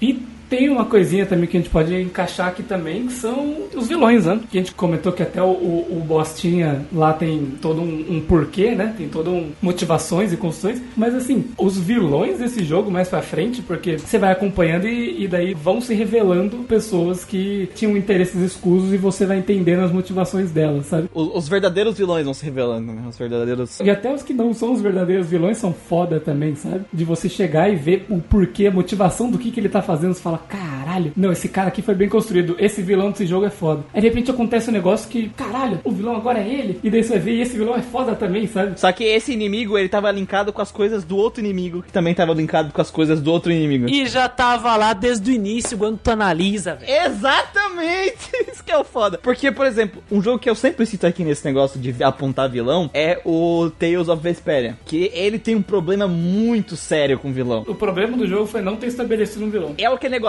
ah, ele é o vilão, tá, tu mata ele. Não, mas não era o vilão, o vilão é aquele cara lá que apareceu uma vez durante o jogo. Era, ele era o vilão o tempo inteiro, mas tu não tinha como nem saber. E aí depois ele apontou, não, agora o vilão é aquele cara lá. O sabe? maior pecado dele é esse, eu acho. Não, o maior pecado dele chama Carol e. E Estelise. Essa coitada da Estelisa, nem, eu nem tenho tanto problema com esse. Coitada da Estelise é o caralho. Você não me venha com essa. Alguém pode chegar e falar: Ah, mas daí é muito fácil, né? Com poucos vilões é mó fácil aí trabalhar eles. E quando tem um monte de vilão é mó difícil aí, por isso que dá errado. Cara, Xenoblade tem vilão pra cacete. E eles todos são bem feitos. Xenoblade era um daqueles jogos que eu e o Manuel falávamos lá que não podia ser aparecendo vilões que nos marcaram por causa do spoiler. Só se você pegar o. O Metal Face. o não, Metal não, o Golden. Pô, o Golden Face, mas Metal Face é do caralho também. Ele podia ter entrado sem spoiler ali, né? Mas é que eu acho o Golden tão melhor que o, que o Metal, sabe? Ah, é porque o Golden é o Golden, né? Não via hierarquia. Cavaleiro Zodíaco. Cavaleiro, Cavaleiro de Metal. Se bem que, Christian, podia ter mencionado o Egil, mas aí você não ia poder falar nada dele. Sabe o que eu acho engraçado? O Edil aparece na primeira visão do futuro. Mas é, sabe, tipo, eu achei esse um personagem do caralho, assim, do caralho. Eu também, eu também. É que o Metal Face ele é tão marcante pelas atrocidades, né? É porque ele é o vilão inicial, ele é um bom vilão inicial. Porque o, o, o, o vilão Golden, o Golden Face, ele não pode aparecer muito no começo, porque ele tem tudo na mão dele, né? Ele que vai entregar os pontos chaves do plot pra ti. É criado toda uma mística assim, em cima dele. Antes de ele realmente aparecer, sabe? A gente nem sabia exatamente que ele existia, a gente sabia que existia alguém. É isso. É, primeiro tem o nome citado que o mestre, não sei quem te chamou, pra mulher lá. Aí depois a gente vê uma sombra, vê a, ouve a voz dele. É de pouquinho em pouquinho. E aquela coisa também, né? Por que, que todo mundo lembra do, do Metal Face? Por que, que todo mundo só lembra da, da Gaur Plains? É uma coisa que eu falei pro Muriel e pro Guido já na pré-pauta. Quando os sites de review grandes, aí, os, os portais, os, os, os analistas aí, os caras que fazem análise de jogo, review, os profissionais, eles jogam duas horas de jogo e pronto, eles escrevem a review. Aí eles só viram o quê? Metal Face e Gaur Plains. É só disso que eles falam. Por isso que tá em todo lugar o Metal Face. Sendo que ele nem é vilão final.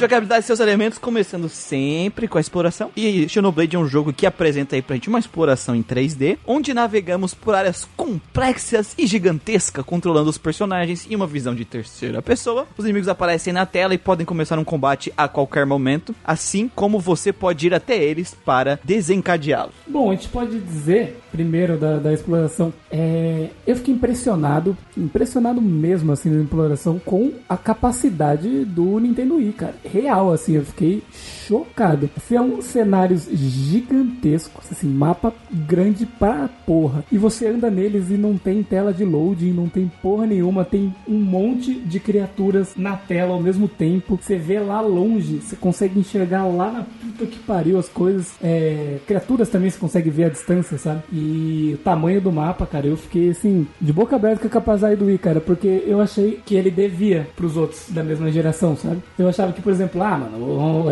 E o PlayStation, porra, tem muito mais potência de, de software que, que o Wii, tá ligado? Pra mim, o Wii era jogo de, de cortar sushi. E de repente, ele me vem com um jogo desse que eu olhava e falava, caralho, velho, mas porra, o bagulho roda liso, velho, no Wii. Fiquei impressionado, velho. Às vezes, pessoal, ah, o gráfico é meio feio, não sei o quê. Mas é que existe um equilíbrio ali, né? Os caras foram muito competentes, cara. Eu cansei de sempre subir num lugar alto, assim, né? Eu gostava de subir num lugar alto. E aí, como tá num lugar alto, tu tem uma visão ampla do terreno e tu consegue ver. ah, Tem uma parte lá que tu sobe, tipo, num guindaste. E aí tu olha pra baixo, assim, tu vê, mano, toda aquela área que eu tô conseguindo enxergar aqui é explorável e eu tava lá. Eu vim dali, né? E eu vi isso, não sabe onde? No 3DS. Eu, cara, como isso é possível no 3DS? Como o meu 3DS não tá pegando fogo? E, e os cenários são complexos. O caminho reto é essa ponte aqui. Aí tu vê, putz, pra lá tem uma cadeia de montanha que tu pode escalar, subir, não sei o que. Aqui tem umas plataformas numa cachoeira. Eu pensava, cacete, cara. E aí eu olhava o cenário, assim, as montanhas que estão no back, no fundo. As montanhas mega bonitas, com uns desenhos foda. Aí eu olhava assim pra cima e eu via a, espada do, do gigante passando assim pelo céu, sabe? Era muito foda. Era muito foda. Tanto visualmente como mecanicamente explorar. Eu não explorei muito, eu segui linha reta, mas é, deve ser muito legal. Foi uma coisa que a gente criticou do, do Berseria, por exemplo, que a exploração dele era muito pobrezinha de você só andar, sabe? Tipo assim, ah, eu tô andando aqui nesse matão e, ah, às vezes tem um- uma montanhazinha que você sobe pra pegar umas bolinhas e foda, aqueles, aqueles coisinhas brilhantes no mapa. Aí você vai ver esse jogo que tem um campão pra você explorar cheio de coisinhas brilhantes pra você pegar, só que muito, mas muito mais bem feito, sabe? Muito da hora desses caras. Não, e o pior, cara, do Tales, Tales of, é que a engine do Berseria, ela surgiu no Chile, né? Chile 1, Chile 2, é Zestiria e o Berseria. E os quatro têm esse problema da exploração merda. A exploração dos quatro é ruim. É sempre esse lance de só ter inimigos, inimigo corre atrás de você, você pode correr atrás dos inimigos, tem umas bolinhas, tem uns itenzinhos pra fazer e pronto, foda-se. Aí você vê um jogo no Wii, que é um videogame e graficamente inferior ao, ao PS3, ele faz isso melhor. É insano, né, cara, as possibilidades que esse jogo te dá. Ele te dá, então, paisagens absurdamente vastas que tu pode explorar olhando o cenário, porque ele é lindo. E é incrível que aquilo que tu vê ao fundo, aquela paisagem que tu observa mais ao fundo, aquelas montanhas, aquelas colinas, as florestas, os cristais, os pântanos, ah, as ravinas, as cachoeiras, tudo que tu vê, tu pode ir lá. E quando tu chega lá, tu olha pra trás, que nem o Guido disse, o Muriel disse, eu vim de lá. E isso é insano, cara. E tem o sistema de fast travel dele, né, nos landmarks. Cara, se você entra no menu e aperta pra landmark, mano, é um teleporte instantâneo, é o Goku, tá ligado? Tipo, Eu não me lembro de ter visto o loading dele no que cidades tem um loadzinho. Aí tem o loadzinho que é aquela monada, assim, que vem um, um, um kanji no meio. Só que ele é super rápido também, cara. Acho que não dá nem 10 segundos esse load, deve dar tipo 5, 6 segundos. E Tem outro ponto também da exploração, que aí tu vai lá, tu quer subir na cachoeira pra ver de longe, aí tu sobe na cachoeira, parabéns, você ganhou 5 bilhões de XP. Ele te recompensa por explorar, porque, cara, é assim, ó, é, tão- é tão insano quando tu pensa que um ser humano desenhou aqueles mapas gigantes. Alguém estava no- em algum estúdio da Monolith Soft e os caras estavam pirando, fritando.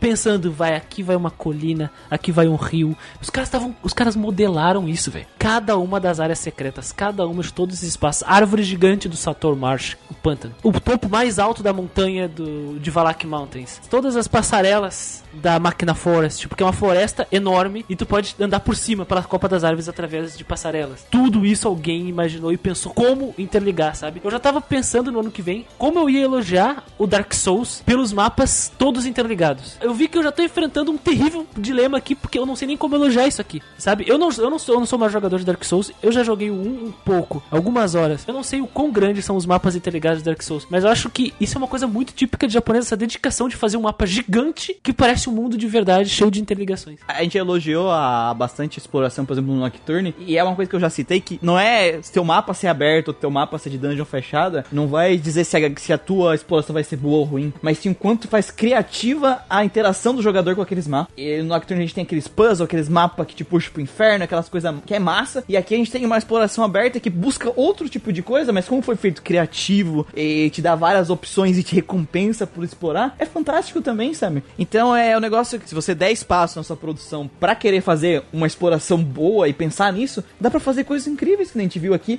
mesmo num cenário aberto interligado. E pra mim, uma, uma coisa que fez com que isso fosse possível foi a própria concepção desse mundo, sabe? Esse conceito de você viver em um gigante, em um titã ancestral e ter um outro na frente. E eles terem uma ligação através de uma espada, sabe? Que tava cortando o outro, né? Que deu o golpe mortal. Você anda na espada, existe um vale chamado Vale da Espada. E, e, assim, se você cria isso, esse conceito, se você não aproveita ele para fazer esses cenários, você tá, tipo, deixando de aproveitar uma oportunidade gigante, sabe? E eles abraçaram esse conceito e falaram: não, a exploração desse jogo tem que ser do caralho, sabe? Como a história, como esse mundo, como esses titãs gigantescos, sabe? Quando eles estavam produzindo, eles queriam trazer a experiência de tu estar num gigante. Tanto que o nome dos lugares é: ah, agora você tá na, na perna, Bionis Leg, subindo pela espinha dele, passa pro ombro, vem para as bolas do gigante. Além de todas essas coisas que a gente tá falando, tem outras coisas que tu pode fazer além de caminhar e ver que esse mapa é da hora. Que são todas as missões opcionais, todas as side quests, né? Que são uma gama gigantesca e a maioria delas são bem simples. Geralmente de mate monstros ou pegue um item e entregue para mim ou entregue esse item para alguém. É que é algo bem comum na época até que o Xenoblade saiu e emula muito esse conceito de MMO mesmo. Bem MMO esse caso. Eu até lembro que eu tava conversando com o Lucas na época, né? E ele tava adorando, porque é rato de MMO, né? E ele fa fazendo tudo, né? Todas as side quests que o cara tava fazendo. Né? Até chegar na máquina Forest e falar para mim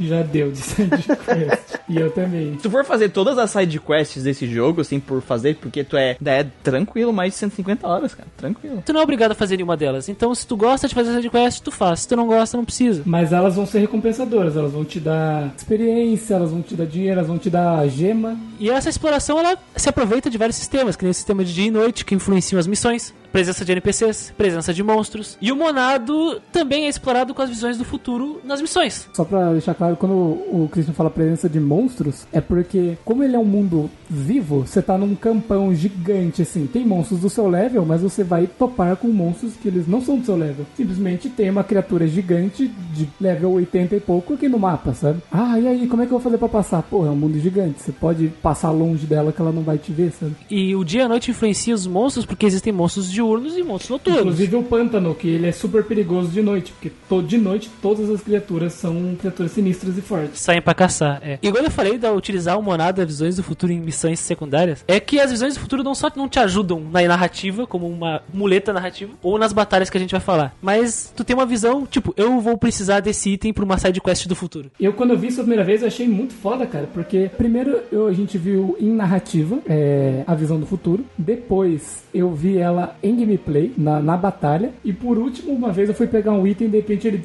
tem uma visão e ele pegou e falou: Ah, esse item aqui é o item que tal pessoa me pediu, tal, não sei o que, não sei o que. Eu falei: Caralho, ele tá vendo no futuro que a gente pediu. Tipo, eu vou chegar lá e vai ser super tranquilo de entregar a quest. Eu só vou falar e já vou, pum, e já vou ganhar. Tipo, achei muito foda essa integração. São formas de utilizar o mesmo conceito em várias partes do próprio jogo, sabe? Porque faz sentido. Às vezes o cara vai olhar e falar, tipo, pô, eu consigo ver as coisas no futuro, mas eu não consigo ver que alguém vai me atacar em batalha, sabe? Tipo, as pessoas até podem se questionar disso, né? E o jogo, ele se preparou para isso. Muito inteligente deles colocarem essa mecânica. Junto com esse negócio de itens tem a recompensinha do rato de exploração, que é a Collectopedia. Ao longo de todos os mapas vão existir luzinhas azuis, que basta só tu passar por cima e elas vão vir pro teu inventário. Ah, é tão bom tu só precisar só passar por cima delas, cara. Imagina se tu tem que ir, apertar o botão, aí tu vê uma animação do personagem abaixando e pegando. Nossa, eu ia ficar muito puto. Não, daí eles não teriam colocado 52 bilhões de luzinhas que nem eles colocaram, porque às vezes tem um corredor de luz, né? Que, pra te guiar assim o, o caminho. Cada área tem uma, então, uma Collectopedia. O que, que seria isso? Uma seção da tua enciclopédia de coisas que envolvem bichinhos, peças, plantas, frutas, qualquer coisa dessa área. Coisas misteriosas. Que os personagens eh, nomeiam, aliás, tem até uma descrição. Ricky nomeou isso assim porque ele achou engraçado, sabe?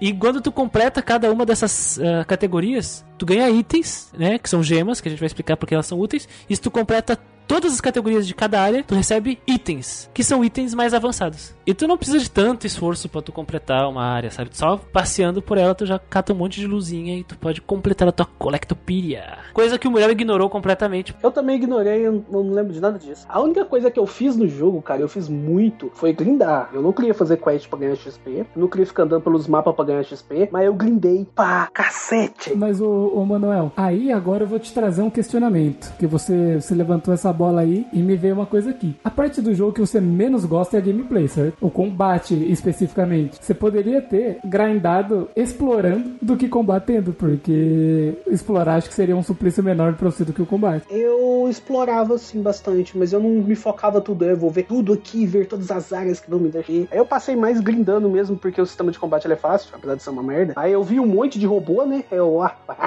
é agora. Chamava a atenção desse tudo e ia matando um por um. O final boss, meu filho, tadinho dele, velho. Aí, o Manuel foi overlevel pros últimos boss. Que nível que eu tava mesmo, melhor que você comentou? 89. Caralho. Nossa, eu enfrentei o boss final com nível 79.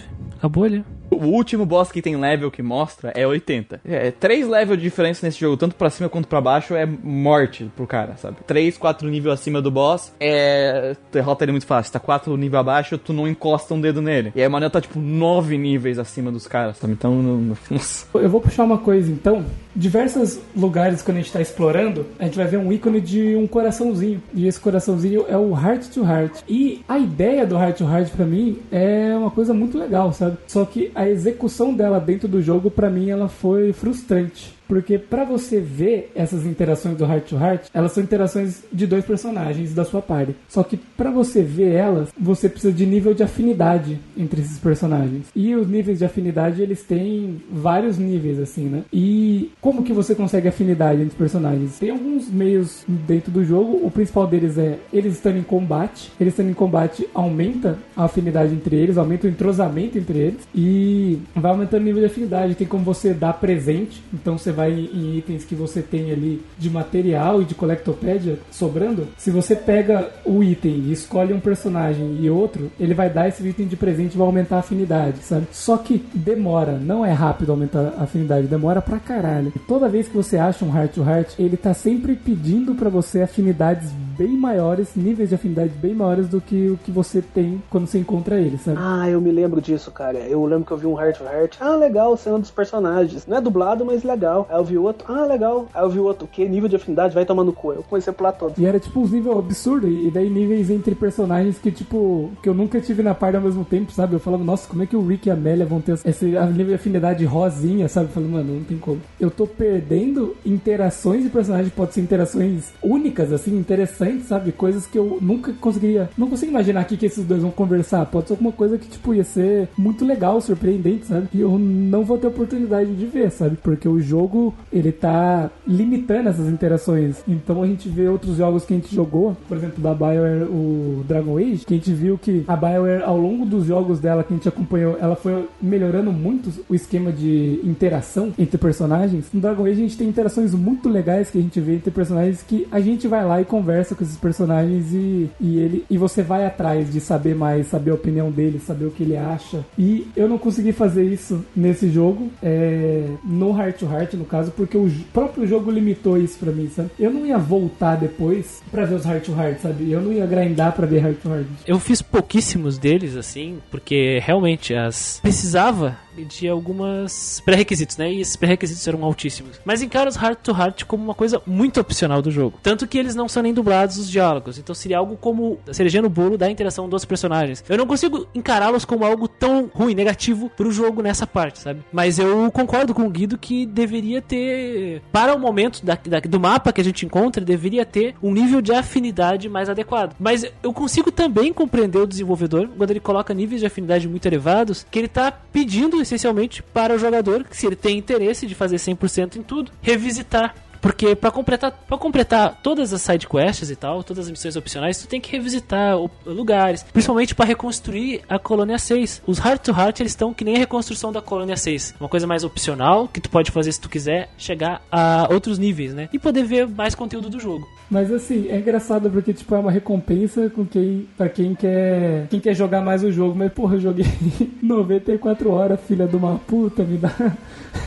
Outra coisa na, que daí é- isso me incomodou, mas acho que incomoda também o Guido e outros jogadores aí. Não lembro se na pauta Noel concordou, que seria muito melhor se nós tivéssemos um veículo para passear pelo mapa. Eu sei que isso não é terrível porque existem as landmarks, que são pontos de referência, né, que tu pode teleportar instantaneamente nas áreas. É, que é a, vi- a viagem é rápida, fast travel. E esses pontos de referência eles são sempre pontos de interesse mesmo. Que tu vai, tu vai precisar chegar na cidade, vai ter dentro da cidade, vai ter na frente da cidade, vai ter, sabe, nos pontos onde tu vai visitar mais. Então, não acho que é um ponto negativo, vai tirar pontos do jogo, mas seria muito mais enriquecedor se tivesse um veículo. Porque isso é uma reclamação que eu fiz em Kotor, porque tem vastos espaços vazios no Kotor, que tu fica caminhando, caminhando, caminhando, caminhando. Aqui tem espaços gigantes, eles não são vazios, porque sempre tem uma coisa pra fazer, e tem as landmarks, então eles acabam sanando esse problema, né? Mas seria da hora se tivesse o veículo. Não é à toa que em Xenoblade Chronicles X eles deram veículos pra gente. Todo jogo na exploração só teve um momento que eu fiquei tipo, "Oh", que é no mar, né? Que a gente vai enfrentar. É o Air Sea, né? O mar Lá, lá nos High lá, lá no, na nos Bird People, na galera de asa. na, na cabeça lá. Até pra mim que não, não tinha. Não tava fazendo side quest, é, foi um inferno explorar lá. Foi a pior parte, assim. Eu não tive problema na cidade, eu tive problema no mar. É, tem a cidade ali, que, que principal ali a capital deles. A área anterior é um lugar que é tipo um, terreno assim super alto, que tem uns teleportes que liga vários terrenos assim. Imagina que é um arquipélago, arquipélagos flutuantes, e tem teleportes entre eles, e se você cai, você cai num rio, num marzão assim lá embaixo, gigante, que daí tipo assim, você até tem que nadar até um ponto pra você voltar, mas assim, caiu lá embaixo, você load o save, foda É, e, e aquela coisa, né? Pra tu chegar na cidade, tu tem que nadar. Então esse é mó chato. Que bom que na versão do Switch eles colocaram um botão de autorun, que é de, mo- de correr automático. Tu só liga e daí ele corre Pior que eu pensei nisso quando eu tava jogando também, sabe? Uma hora, tipo assim, não cansado, mas tava segurando assim, o analógico, pensando, porra, podia ter um botãozinho aqui que eu apertasse ele continuava correndo sozinho. Ia ajudar muito. Ia dar muita cara de MMO pro jogo, mas. Não vamos discutir isso, vamos para o sistema de combate. O jogo apresenta um combate de ação em tempo real, onde os personagens engajam em uma luta contra o alvo e podem correr livremente pelo cenário, escolhendo entre suas técnicas, que aqui no jogo eles chamam de artes, né? Para golpear os inimigos. As técnicas possuem o tempo de carregamento para serem utilizadas novamente, além de muitas exigirem estar posicionado adequadamente em relação ao alvo para causar mais dano. Que é o caso do backslash, né? Tu tem que estar atrás para tu causar mais dano. Isso que eu falo, tem umas que batem do lado e dão algum stats, ailments, né? Nos inimigos. Tem os que batem na frente também. As artes também podem oferecer possibilidades de efeitos e combinações, além de ser possível aprimorá-las com pontos adquiridos ao longo do jogo. Básico, né, de progressão de RPG. Aqui a gente coloca nossos pontos em artes, nas artes diferentes. Uma das funções primordiais do combate é a barra de equipe. Uma barra azul localizada no topo da tela, que quando cheia, permite desencadear os chamados ataques em corrente, ou chain attacks. Quando tu ativa a Chain Attack, né, os ataques em corrente, o tempo para, o jogador escolhe a próxima arte usada por cada personagem em sequência. Existem ainda as árvores de habilidades, né, que é a Skill Tree, que permitem escolher potenciais bônus do personagem que refletem características de sua personalidade. Cada personagem tem até três opções de árvores para progredir, podendo ser trocadas a qualquer momento. Acho que tem mais de três, Christian. Tem desbloqueável, se não me engano. Isso é da versão do Switch, eu acho. É na do Switch que eles botaram mais, então? Porque eu já vi um, um menu que eu, tipo, eu abri, eu vi que tinha mais, só que eu vi que era a versão do Switch. Eu falei, eu acho que é só a versão do Switch, isso aí. Além das árvores de habilidade, existe ainda o sistema de afeição, que o Guido já tem uma comentadinha antes ali, que indica quantos personagens se gostam com base no quanto eles se aventuram juntos ao longo do jogo. Quanto maior é a afinidade, né, a afeição, melhor os personagens trabalham juntos, seja na inteligência artificial do combate ou na possibilidade de desencadear correntes de ataques maiores. E, e o que eu comentei com, com o pessoal e, e trago aqui pra vocês é que, ao contrário da exploração, eu acho que o sistema de afinidades funciona muito bem em combate. Tanto em combate quanto em progressão. É, em combate eu achei interessante como foi implementado e na, na progressão, é, quanto mais afinidade você tem, mais moedas de afinidades pra você dividir skills é, passivas com outros personagens você vai ter também, sabe? Isso eu achei muito massa. E é isso aí que, que fecha no- os sistemas do, de combate do jogo, né? Que a afinidade afeta o sistema de árvore de habilidades com o que eles chamam de ligações de habilidades, né? Skill links, que permitem os personagens compartilharem efeitos de suas próprias árvores com outros. Com base no que? Na afinidade, que nem o Guido disse. Quanto maior a afinidade de um personagem com o outro, mais técnicas de suas árvores eles podem compartilhar. O, o Chain Attacks você pode aumentar com as skills que liberam, né? Tem skills que vão au- aumentar a chance, chance de, de skill link, né? Mas assim, existem várias possibilidades que eles colocam que você pode dar uma customizada nesses personagens. Então você pode querer um Ryan que, que seja bem mais tanque, aumentar coisas de tanque nele, ou ele consiga ser um pouco mais de suporte, algumas coisas assim, sabe? Eu já vi, tipo, o- o gente usando, por exemplo, tem um negócio que tem um, a chance de você dar double attack, né? Que você bater duas vezes, chance de aumentar crítico e você fazer o personagem se curar toda vez que ele critar, sabe? Então o cara vai estar lá usando ataque duplo, critando mais e se curando constantemente, sabe? Então meio que o cara faz um esquema que talvez ele não dependa de ter um healer na parte. As possibilidades são gigantescas, né? Tu pode curar mais quando tu, tu- um personagem desmaiado é levantado. Tu pode curar mais nas tuas curas se for um personagem curandeiro. Tu pode fazer um monte de coisa e tu pode trocar se, se as afinidades forem grandes o suficiente. E tu pode trocar a qualquer momento. Tu dá pausa e tu abre lá e tu muda. Você pode fazer com que personagens que não conseguem usar armadura média ou pesada consigam usar compartilhando uma afinidade com alguém, sabe? Isso é bem importante porque, por exemplo, o Rick e a Amélia eles só usam armaduras leves, né? E você consegue depois liberar uma habilidade lá com a Charla, a última do skill dela, que eles conseguem usar pesadas daí, sabe? E mesmo assim, não a- tira a personalidade, a individualidade mecânica de cada personagem. Eu já. É uma das reclamações que eu vou deixar aqui, antes de eu eu elogiar o jogo. O jogo, primeiro, o jogo ele deixa tu grindar da forma que tu achar melhor. A gente já falou que explorar dá XP. Side quest dá muita XP, então tu pode fazer só side quest, só exploração, tu não precisa ficar combatendo. Mas combater dá muita XP também, então tu pode escolher a forma que mais te agrade, isso eu acho muito legal.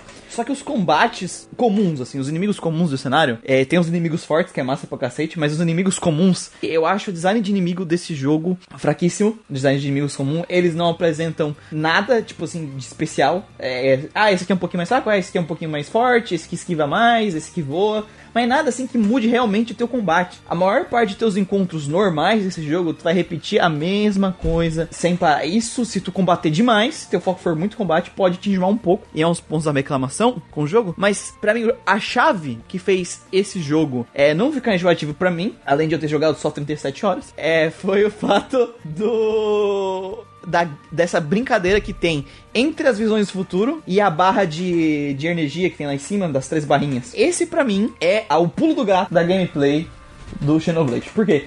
Quando o inimigo for atacar, um, matar um teu aliado com um ataque especial, ou for matar o teu aliado, tem a visão do futuro mostrando que aquele aliado vai morrer. Ou quando o inimigo vai usar algum ataque especial, ele vai marcar, não necessariamente te matar, mas que der muito dano, algo muito forte, e vai mostrar pra ti uma visão do futuro E algum status negativo, qual é o status? Ah, ele vai tomar tupple, ah, ele vai tomar paralisia. Isso. E aí, tu tem um tempo que mostra lá, até essa ação for acontecer, pra te mudar o futuro. Que é a brincadeira do Xenoblade. Essa barra de pa- Party Gauge, ela entra muito em ação aí. Porque tu quer guardar ela pra chegar a 3 pra te usar a muleta do jogo. Que é o Chain Attack. Porque se tu dominar o Chain Attack entender como ele funciona, eu já cheguei em situações tipo de boss que eu saí do Chain Attack dando outro Chain Attack, sabe? De, de tão absurdo que tu pode levar a isso. Mas é, tu pode queimar uma dessas barras, por exemplo, tua, pra pedir pra um aliado teu usar uma skill dele. É assim, essa barra ela é separada em três sessões, né? E daí você só consegue usar um chain attack quando você tá com ela no máximo, com as três cheias. Aí quando você tem uma visão do futuro, aí sim você pode gastar uma dessas sessões, né? Um terço dessa barra, pra dar um comando pra um deles, assim. Tu avisa um aliado e o tempo para, aparece os comandos de artes deles e tu escolhe qual arte vai ser usada. E todas as artes deles estão disponíveis, nenhuma tá em cooldown, né? Nenhuma tá em, em, em espera. Só as especiais que tem que carregar que elas não ficam disponíveis. As Talent Arts, que são as únicas, é o especial final de cada um, né? Mas tu também precisa dessa barra pra questão de se algum personagem da tua party morrer, tu precisa gastar uma barra pra rever. Isso é um saco do caralho. Não existe magias de cura, não, é de reviver, não existem itens de reviver. Pra você conseguir reviver um personagem, você precisa da parte de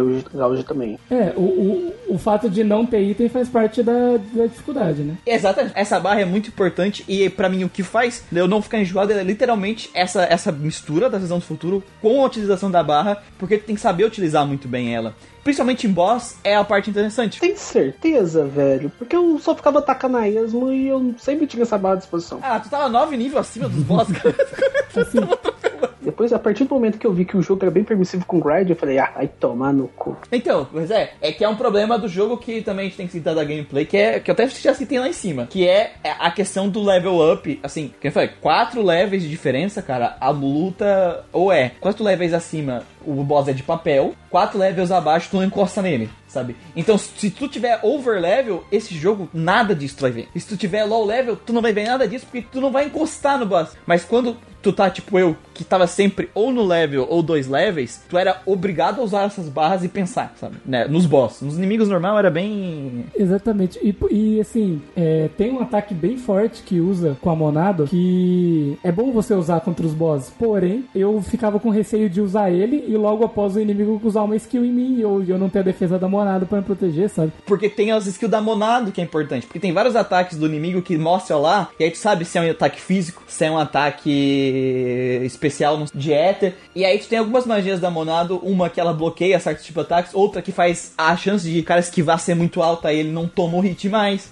Então tu também tem a Monado entrar aí junto na brincadeira, né? Usar as skills da Monado. Tu pode fazer uma armadura pra eles também, que vai aumentar a defesa deles todos. Defesa física e de, de Ether, né? Tem, tem habilidade que, vo- que certos inimigos eles possuem uma aura que vai proteger eles. Você tem que usar a habilidade de Purge, né? Que é tipo expurgar. Não só aura protetora, mas efeitos de spike, que são efeitos variados, que eles chamam. Por exemplo, tem monstros que quando eles caem, sofrem topple, né? Eles ficam caídos no chão. Tu encosta neles, toma 400 de dano. Cada vez que tu encosta neles. Aí tu dá purge nisso, eles perdem essa habilidade, que é o spike, e aí eles não, não te machucam, né? Então, pra mim, esse que é o foco, mas é aquilo. Eu só vi isso ser usado, eu só sei isso realmente de forma interessante nos inimigos únicos, né? Que são fortes, nos bosses, e no resto do jogo, spawna todas, joga, aperta todos os teus skills de ataque e funciona. Às vezes você entra em apuros quando você junta muito bicho em cima de você. Eu lembro uma vez que juntou tanto bicho que trocou a música, tá ligado?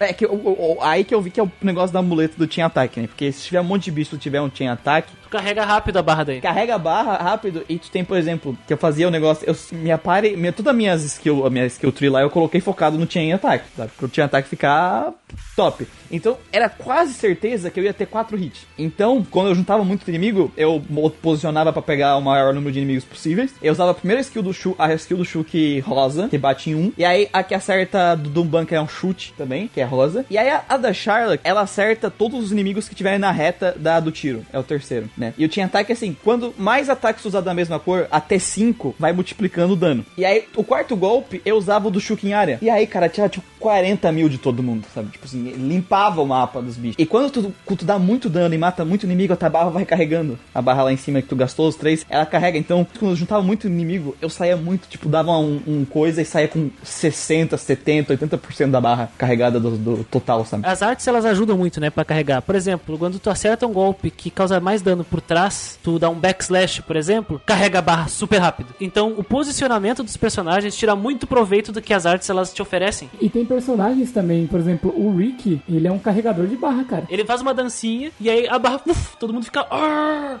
Exatamente. Ah, o Rick é roubadíssimo, velho. E tem a, ten- a tensão da batalha também. Quanto mais os personagens estão motivados, eles estão no fogo do combate, no calor do combate, eles agem melhor, né? Aí até re- reage melhor a inteligência artificial. E tem personagem, a Cosmos Baunilha, ela tem uma habilidade que é, é Final Cross, alguma coisa assim, que ela só ativa quando ela tá no máximo de tensão possível. Então com ela você tem que ficar aumentando a tensão dela pra caralho. Aí depois quando chega ali no máximo, mano, aí machuca. Venci aquele boss chato pra cacete das nuvens de peido com essa coisa aí. Eu também venci o boss, aquele, aquele lá do, do rio de. dos lagos da morte ali, né? Do lago de Poison. É, por- o- é que os boss eles são legais, sabe? Eu não tenho problema com os boss. A luta contra eles, né? Tem mecânicas específicas, né? Isso. Mas o, o legal também que a gente falou da o Rick tem isso, a Cosmos tem aquilo. É legal que, por mais que seja um jogo de tu arremessar skills, eles são diferentes, sabe? O Rick vai se comportar de uma forma. O Rain, ele não dá muito dano, mas o bicho tanca ele tem skill de revive, cara. O bicho já, já chega com 9.999 de vida na- no primeiro terço do jogo. E aí, se focar ele em ganhar vida, né? E aí o cara tem uma skill que ele revive uma vez. É, este tem diferencial, mas essa natureza deles ficarem atacando no automático, cooldown, automático, barrinha, é um chute no meu cu. A porra não podia ser mais dinâmica, não. Tinha que ser tão no MMO shit assim. Se você pega o sistema da merda do Xenosaga 3, ele é redondinho, cara. Precisava melhorar, umas coisinhas e pronto, acabou, tava ok. Não seria difícil de fazer um sistema de turno em Xenoblade? Mas, cara, a gente jogou o Dragon Age. O Dragon Age queria um RTS por pause, nunca critiquei, né? É. e aí, ele tem esse negócio do MMO cheat, do cooldown, das skills tem que recarregar e tal. Só que ele tem o pause. E o pause, que nem eu falei lá, eu pausava e, eu- e os inimigos tinham um comportamento tão complexo e estratégia, os inimigos vinham com estratégia pra cima de ti, de te emboscar, de dar a volta pelas tuas costas, te chamar a atenção pra uma armadilha, posicionamento, que eu tinha que pausar e abrir um schematics, sabe? Tipo assim, então apesar de ele ser um jogo de ação, ele era muito estratégico. Aí eu podia configurar a inteira do personagem, sabe? Se eu quisesse. Tinha a AI pré-prontas que funcionavam e tu podia também dar ordens manuais pra eles caso fosse necessário, situacionalmente. Então, Cara, era muito complexo. Tinha a AI, tu tinha configuração de AI e tu tinha manual pra te usar junto. E tu tinha que usar os três. Sim. Você precisa tudo. E tu tinha que usar os três e tu morria. Mesmo. É, Era muito complexo o jogo. E aqui no Xenoblade, ele é muito mais simplificado. E que nem a gente falou na pré-pauta. Limitado. Eu nem acho que o jogo precisava ter um nível de configuração de inteligência artificial do nível do, do Dragon Age. Mas, porra, eu queria, em muitas lutas, eu queria que a Charla não atacasse. Eu queria que ela mantivesse distância e segura. Só que ela queria dar muletada, ela queria dar coronhada de arma nos bichos, velho. Tinha um tempo que eu ficava, caralho, Xalá, cura, cura, cura, cura. Ah! Aí curava eu. Ah! Que ela tiver skill de cura e tu precisar de cura, ela vai usar. Mas ela não tinha autopreservação. Vai depender da afinidade, vai depender da afinidade também. Ela não se preserva, ela não se preservava. Várias bosses, eu controlei a Charla, porque eu vi, cara, esse boss, ele bate muito na Charla. Então eu ficava de longe, eu ficava assim, ó, gente, luta aí. Uma coisa que eu vi era que, por exemplo, tanto o Ryan quanto o Dumban pode servir de tanque. Eles têm características bem diferentes, mas tanto um quanto o outro é tanque. Só que o Ryan com o Shulk é uma coisa assim. Cara, você dá break, automaticamente o Ryan vai dar tampa. Ele tá muito junto com você, tá ligado? Meu time foi Shulk, eh, Ryan e Rick, boa parte do, do, do resto do jogo, do, do final ali. Cara, o engajamento deles estava no máximo, velho. E eles faziam tudo junto. Break, topple, break, topple, break, topple. Toda vez que eu mandava um, um break, logo em seguida o Ryan já dava pum, já dava um ge- direto, assim. O Dumble, ele não, não respondia tão rápido quanto o Ryan, assim. Às vezes eu dava uns break e olhava pro Dumble e falava, vai, dá o bagulho lá. E ele não, ele tava na, na pira dele, sabe? Eu falava, porra, mano, dá um tampo aí, velho. Ele tá lá, tipo, tchim, cortando o cara no meio. Caralho, mano. Outra coisa também, se o Shulk caía, automaticamente o, o Ryan parava tudo que ele tava fazendo, saía correndo e ia lá me ressuscitar. A Charla também. o Dumble. Pô, caiu aí, Shulk? Pô, acontece, né? E pá, spawnando skill. Eu falava, Dumble, vem me levantar, filha de uma puta. E ele, tipo, ele dá mais umas três skills, três, quatro. Fala, beleza, agora eu vou, vai. É, a afinidade. Tu provavelmente jogou muito mais com o Ryan e com a Charla do que com o Dumba junto com o Shulk. Não, eu joguei bastante com o Dumble também. Só que, sei lá, ele é assim, a pira dele é essa. Peraí que eu já vou. É, 90% da minha gameplay foi Dumban, Charla e o Shulk. E o meu Dumban tava no máximo. O outro personagem que às vezes eu trocava era entre o Dumban e o Ryan. O Dumban e o Ryan tava com o máximo de afinidade com o Shulk. O do Shulk caía, o Ryan corria antes de todo mundo. Pulava, ele, ele pulava que nem luta livre assim. Ah! Ali, op, ele falava assim. E o Dumban ah, aí fazia eu que nem com os, os meus funcionários lá no Darkest Dungeon. Flash One. Levanta aí, mano, levanta aí, nem doeu tanto assim, vai. Aí eu tinha que esperar a Charla chegar. E a Charla é um pouquinho menos. a Charla ficava- vinha, vinha lá de longe. O Dumble fala, é, você terá tempo pra descansar depois. Agora não é hora de descansar. É, Eu acho até engraçado que às vezes a Charla tava vindo e aí o Duban tava lá nas, nas pira dele. Blossom Dance! E aí a Charla passou dele pra vir me reviver. Ela tava tipo assim, metade do caminho pra mim pra. E ele, e ele, sabe? Aí ele começava a vir e passava por ela porque ela era mais rápido, sabe? Eu, da puta, fez a mulher correndo lá da puta que pariu. E ficou uma próxima do monstro aí. Mas esse, esse negócio do protagonista morrer, pra mim, é outro problema desse jogo. Ele não é tão problemático que a gente falou do Nocturne, porque o Nocturne era aquilo, né? Game over, automático, teu protagonista morreu. Aqui tem um negócio, tu precisa dar uma da, um terço da barra pra reviver alguém. Se qualquer personagem aleatório morre que não seja o que você controla, ok, tá ali, vamos lutar aqui nós dois, até matar ou encher a barra e a gente reviver ele. Até carregar a barra. E aí tu pode reviver se tu quiser. Basta tu chegar no corpo e reviver. Se isso acontecer com o teu personagem, ele morrer e não tiver barra, é game over, entre aspas, fim de jogo. Tá load na última landmark. Sem nenhuma penalização também. É, tu não perde item, não perde dinheiro, mas era uma coisa que me irritava demais. Isso é justamente por causa daquela, daquele problema, né, que eu não sei se a gente já comentou. Que, tipo, você não pode trocar entre personagens ativos. O personagem que você tá usando no meio da batalha. Se você começa a batalha com o Shulk, você quer usar Cosmos Baunilho, você quer usar Sherla, você quer usar o Rick, pau no seu cu, espera a batalha terminar e troca. Você não pode trocar no meio do combate. Eu pensava assim no início, sim, mas depois que eu comecei a jogar o jogo, eu pensei, cara, esse, personagem ele faz tantas coisas únicas que imagina se fosse que nem um Final Fantasy VII Remake, que eu tivesse que ficar trocando de personagem no meio do combate. Só que no Final Fantasy VII Remake, todas as habilidades dos personagens são todas muito genéricas, sabe? Tirando o Limit Break. Mas o. A questão é que eu sinto aqui que nesse jogo eles não te deram o controle porque eles queriam muito focar nessa inteligência artificial. Porque se eles te dessem o controle, tu teria um controle muito maior, obviamente, do que cada personagem ia fazer. E mais situacional. Eu, pessoalmente, acho muito melhor isso. E aí o personagem eu poder trocar. E os personagens que eu não tô controlando ter aí, porque me dá mais liberdade. E também me deixa eu ser mais adaptável pros bosses, estrategicamente. Então, pra mim, é algo que melhora a gameplay, querendo ou não, tu ter mais opções, tu ter mais liberdade. Eu não acho que prejudicaria o jogo. Eu não acho uma uma escolha assertiva do jogo não deixar, mas eles quiseram realmente focar nessa inteligência artificial. Eu só tive problema na inteligência artificial em um único boss do jogo, assim que Era, tinha lago de éter em volta do boss. E aí quando os personagens ficavam com o pé lá, lá no lago de éter, eles começavam a tomar dano e o filho da puta não saía.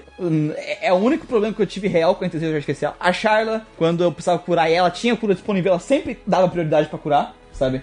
O Damban sempre atacava o, o Ice. Tipo assim, eu não tive problema deles serem burros, assim, 99% do tempo. Só uma vez no jogo eles foram estúpidos. Mas eu realmente acharia que o jogo seria. Eu, eu gostaria mais da gameplay se eu pudesse trocar. Eu acho que assim, é, do que a gente tava conversando também antes, eu acho que o fato deles não deixarem você trocar tem mais a ver com é, uma mecânica que eles colocaram no jogo do que a IA necessariamente, né? Porque é, você dar um comando para algum personagem gasta um terço da barra quando você tá em perigo, certo? Então, eles quiseram colocar isso daí pra dar essa complexidade do jogo também. Tipo, se você pudesse trocar, seria muito fácil. Tipo, ah, o inimigo vai, vai usar a habilidade. Pum, troco pra Charla, curo. Pum, troco pro Ryan, puxo o agro, sabe? Aí você conseguiria se livrar muito mais fácil das dificuldades, né, que o jogo vai te impor. Teria que repensar tudo dos inimigos, né? Teria que repensar o jogo inteiro, na verdade.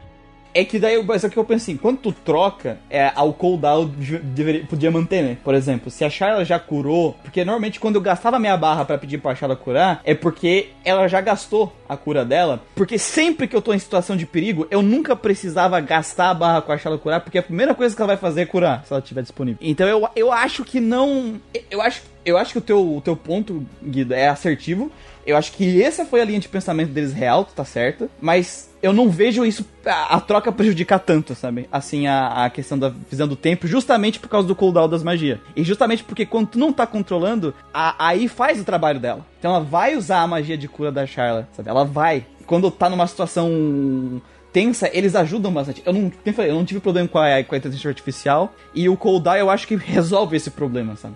Mas eu concordo contigo que eu acho que foi esse mesmo ponto de, de vista deles. Pensando que talvez pudesse quebrar a mecânica. Eu acredito que se tivesse, por exemplo, ah, vamos manter as, as cooldowns, o tempo de recarregar da- da- das artes. Ia ser um problema do- desse jogo que tu pode trocar de personagem daí. Esse, desse hipotético jogo, sabe? Porque daí quando a pessoa precisa, ele vai lá visitar a Charla. Troca rapidão, Charla. Não posso usar o que eu quero usar. Porque ela já usou. Aí vai lá os caras. Aí, tu vai ter que ficar pipocando de personagem em personagem até ter o cooldown voltar quando tu precisa. Ou você poderia ter aquelas opções que tem em Tales of, por exemplo, sem impedir o personagem de usar certa skill, impedir o personagem de usar certa magia, e você poder mudar isso no meio do gameplay, né? Te daria um controle maior e também daria autonomia pra IA. Podia pausar o jogo se fosse trocar o personagem, que nem no. O próprio Final Fantasy VII Remake ele para o tempo, né? Ele fica, fica lento. Esse, o Dragon Age a gente pode fazer isso. Várias vezes eu vou lá, na, na, por exemplo, na minha maga, eu vi, putz, não dá pra usar a magia dela da cooldown. Volto aqui e tento resolver a situação. No Tales of, por exemplo, que é o exemplo que, que foi citado, você para o tempo quando você abre o menu, o menu de combate. né? É, é que assim, eu penso que o- se for pra adi- adicionar estratégia, por isso eu gosto muito da, da Square antigamente, que é aquela mistura. Vamos pegar um jogo de ação e botar uns elementinhos de turno assim pra deixar o negócio mais estratégico, sabe? E eu acho que não tem problema com isso, mas eu entendo também que era uma época que existia uma mística, que era o turno que tava matando o RPG japonês, porque as pessoas nunca jogaram RPG por turno, só jogaram Final Fantasy, e não e tá longe de ser um dos melhores jogos de turnos que a gente tem, Final Fantasy. E aí, talvez isso também pode ter contado pra eles não terem feito isso, porque eu concordo com o que se fosse assim, trocar em tempo real ah, entre um personagem e o outro ali, e aí ver, putz, não posso usar skill, fica um negócio meio chato, a câmera pode ir pra um lado pro outro. Mas eu acho que se tivesse um elemento assim de congelar o tempo na hora de trocar de personagem, poderia ser algo que funcionasse. Mas jogo hipotético que não existe. hipotético na nossa cabeça, porque a gente tá aqui pra isso, pra debater. não, não é verdade, a gente tá aqui pra debater. Porque vai que a gente fala isso, só que daí o cara implementa e fica zoado, sabe? Eu penso isso da minha experiência com o Dragon Age, né? Eu, olho pra lá e penso que isso aqui talvez funcionaria aqui também. Mas sem mudar todo o core da gameplay. Porque se mudar o core da gameplay, eu vou jogar daí Dragon Age. Deve ser o Dragon Age, não faz sentido. Eu sou uma pessoa mais simples, era só isso que eu ia fazer um jogo de turno ou um jogo action de gente ao invés de fazer essa porcaria. Ah, Manuel, conservador, Manuel. Conservador, tu não quer testar coisas diferentes. Não dá, velho, não dá. O sistema é tudo automático. É cooldown pra isso, é personagem atacando sozinho. Mas qual é o problema disso? Mas o que que tem de errado? Porque é um RPG de ação, filho da puta. Você não deveria ter ação ali no jogo? Não, mas o que, que tem de errado os personagens atacarem sozinhos também? Me explica aí. Não, não, não, porque eu sou o seguinte: pra mim, um RPG de turno tem que ser aquela dinâmica de turno. Pra mim, um RPG de ação tem que ter ação. Você não gosta de ser passivo, é isso? Exatamente, porra, pelo amor de Deus. Ele é, é muito demorado, é muito cadenciado. Porque eu entendo como é que funciona esse sistema de MMO em um MMORPG. Porque ele é feito pra um jogador, vários jogadores controlando personagens diferentes atacando. Por isso que tem cooldown, por isso que tem todo esse sistema do personagem atacar automático. Normalmente, eu lembro quando eu jogava Mu, tinha os programas que você clicava uma vez com o mouse e o personagem ficava atacando sozinho. Então, esse tipo de sistema funciona em um sistema de MMORPG. Mas quando você traz isso para um sistema de um jogo offline, acaba deixando o combate totalmente cagado. Se a gente for para pensar, por exemplo, Final Fantasy XII, que ele é MMO cheat também, tu tem o controle de todo mundo? É, é uma coisa que eu vi de não poder trocar de personagem em jogo de ação. A maioria dos jogos de ação que eu joguei, eles tu pode trocar. É, é meio estranho. Tanto que Final Fantasy, um dos problemas que eu tenho com Final Fantasy XV, principais, há vários problemas com a gameplay dele, obviamente, mas um deles é eu não poder trocar pros outros personagens. Assim, não vem disponível essa opção, eu sou obrigado a jogar mais da metade do jogo com um Notic só, e é uma mecânica simples e enjoa. O Final Fantasy XII, ele é muito parecido com o Dragon Age, né? os dois jogos são muito parecidos. Tu pode parar o tempo no Final Fantasy XII e dar ordens pra todo mundo, ou tu trocar o personagem que tu tá controlando, e também a configuração da AI, né? E o que mais me deixa puto, eles evoluíram os conceitos que eles tinham desenvolvido nos anos anteriores pra fazer uma narrativa foda pra caralho. A gente já deixou isso bem claro. Então, eles evoluíram com os problemas deles. Agora, no Xenoblade Chronicles, ao invés de eles continuarem evoluindo e fazer um sistema de turnos do caralho, eles podiam fazer isso. Porque o próprio Xenosaga, ele evoluiu os conceitos do Xenoblade. Eles enfiam isso na bunda e fazem essa bosta. Como o jogo foi construído, ele funciona desse jeito. Seria muito interessante, aí entramos numa, numa um debate hipotético aqui, mas ele, ele não é ruim porque tem um sistema de cooldown, ele não é ruim porque os personagens atacam automaticamente. Seria muito melhor se pudesse trocar, mas isso traria implicações. Não tem como tu chegar e dizer que o sistema, tu, esse jogo é um lixo porque o sistema, ele é MMO cheat. Eu acho que eu entendo o que o Manuel diz, no sentido de, tipo, ele quer jogar um jogo de ação, pra ele ele tem que ter ação de, tipo, de tá pulando, batendo, meio, meio hack and slash a parada, né? Você pensa uma coisa mais assim. Não muito hack and slash, mas eu tenho que ter controle. Por exemplo, eu, eu gosto de pegar um exemplo mais simples de RPG de ação, que funciona muito bem, Secret of Mana. Você tem controle de todo mundo ali, você pode trocar de personagem, pode usar magia. O próprio franquia Tales of mesmo é um ótimo exemplo de jogo de ação. É que são coisas completamente diferentes. Por exemplo, tu compara um Secret of Mana, um Legend of Mana, um Tales of e o Xenoblade Chronicles, eles são completamente diferentes quando eles se propõem ação, sabe? É que nem o, é, é que nem o próprio Kotor aí e o Dragon Age, eles ainda são ação em tempo real. É o mesmo problema que eu vejo que o Manuel tinha com o Legend of Dragon, que ele tava jogando um jogo de turno, mas que ele tinha que apertar botão. Daí ele falava, eu não tô jogando jogo de ação, porra! Tô jogando jogo de turno.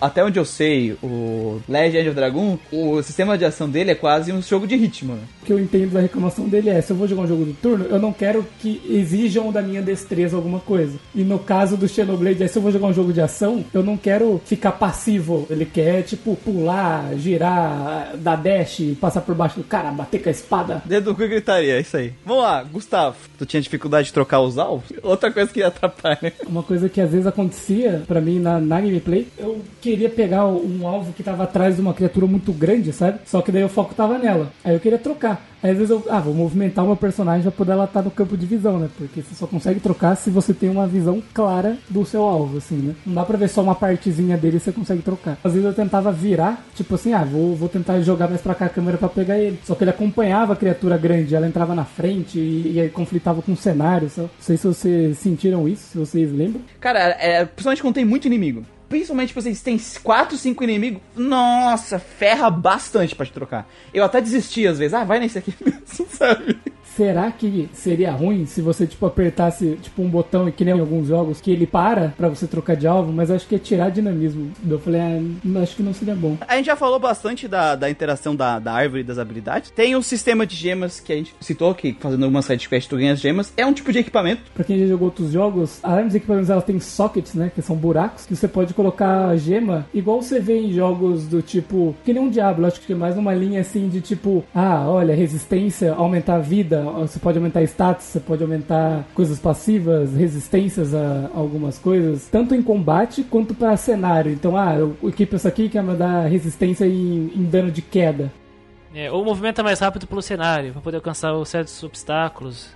É, ela te dá umas caralhadas de, de, de coisas, de possibilidades que você pode melhorar. Seu personagem já é, já é bom em tal coisa e você aprimorar e deixar ele um expert naquilo, ou você suprir a falta de alguma coisa de algum personagem, sabe? Então, ah, Charla tem pouca vida, pô, você vai tu, tu com um monte pra deixá-la com uma vida mais ou menos ali, tipo, melhor, sabe? Pra não ter tanto problema com, com ela morrer muito fácil. É, tem, tem alguns itens que eles vêm com espaço aberto pra te botar os teu, as tuas gemas, e tem itens que eles já vêm com gemas próprias já neles. E aí essas gemas, ou tu ganha fazendo side quest, monstros especiais, algumas coisas assim dropam elas, ou você, com alguns itens que tu vai ganhando dos inimigos, tu pode ir na colônia 9 e tem um minigame de fazer gema. Escolhe dois personagens pra fazer gema, dependendo da afinidade, e cada um tem uma característica lá. É mais fácil de fazer gemas de tais tipos, dependendo da combinação dos personagens que tu coloca lá. É um minigamezinho divertido, eu fiz uma vez, eu fiquei uns 40 minutos ali pra fazer uma quantidade gigante de gema e nunca mais ter que voltar ali. Eu fiz gema pra caralho, eu voltava lá toda hora. Eu, eu fui, tipo, mestres da Forja ali, tá? Mas eu usava basicamente o Shulk e o Ryan, assim. Existem qualidades diferentes, né, de gemas e de cilindros lá, de, de essência e tal, que tu pode usar nesse negócio aí. E dependendo, tu vai somando, eles vão ganhar, dar um, sei lá, 120 de bônus de ataque nas costas. E aí tu pode fazer essa gema e se os personagens estão engajados, se tu consegue encaixar no tipo que são três, né? E aí cada tipo de gema tem cor que reflete esse tipo aí. Dependendo do personagem que tu coloca, vai dar preferência pra tu fazer aquele tipo de gema mesmo, como o Léo falou. E se tu consegue juntar tudo, tu faz o melhor tipo de gema que dá mais bônus e aí o personagem fica muito, muito mais forte.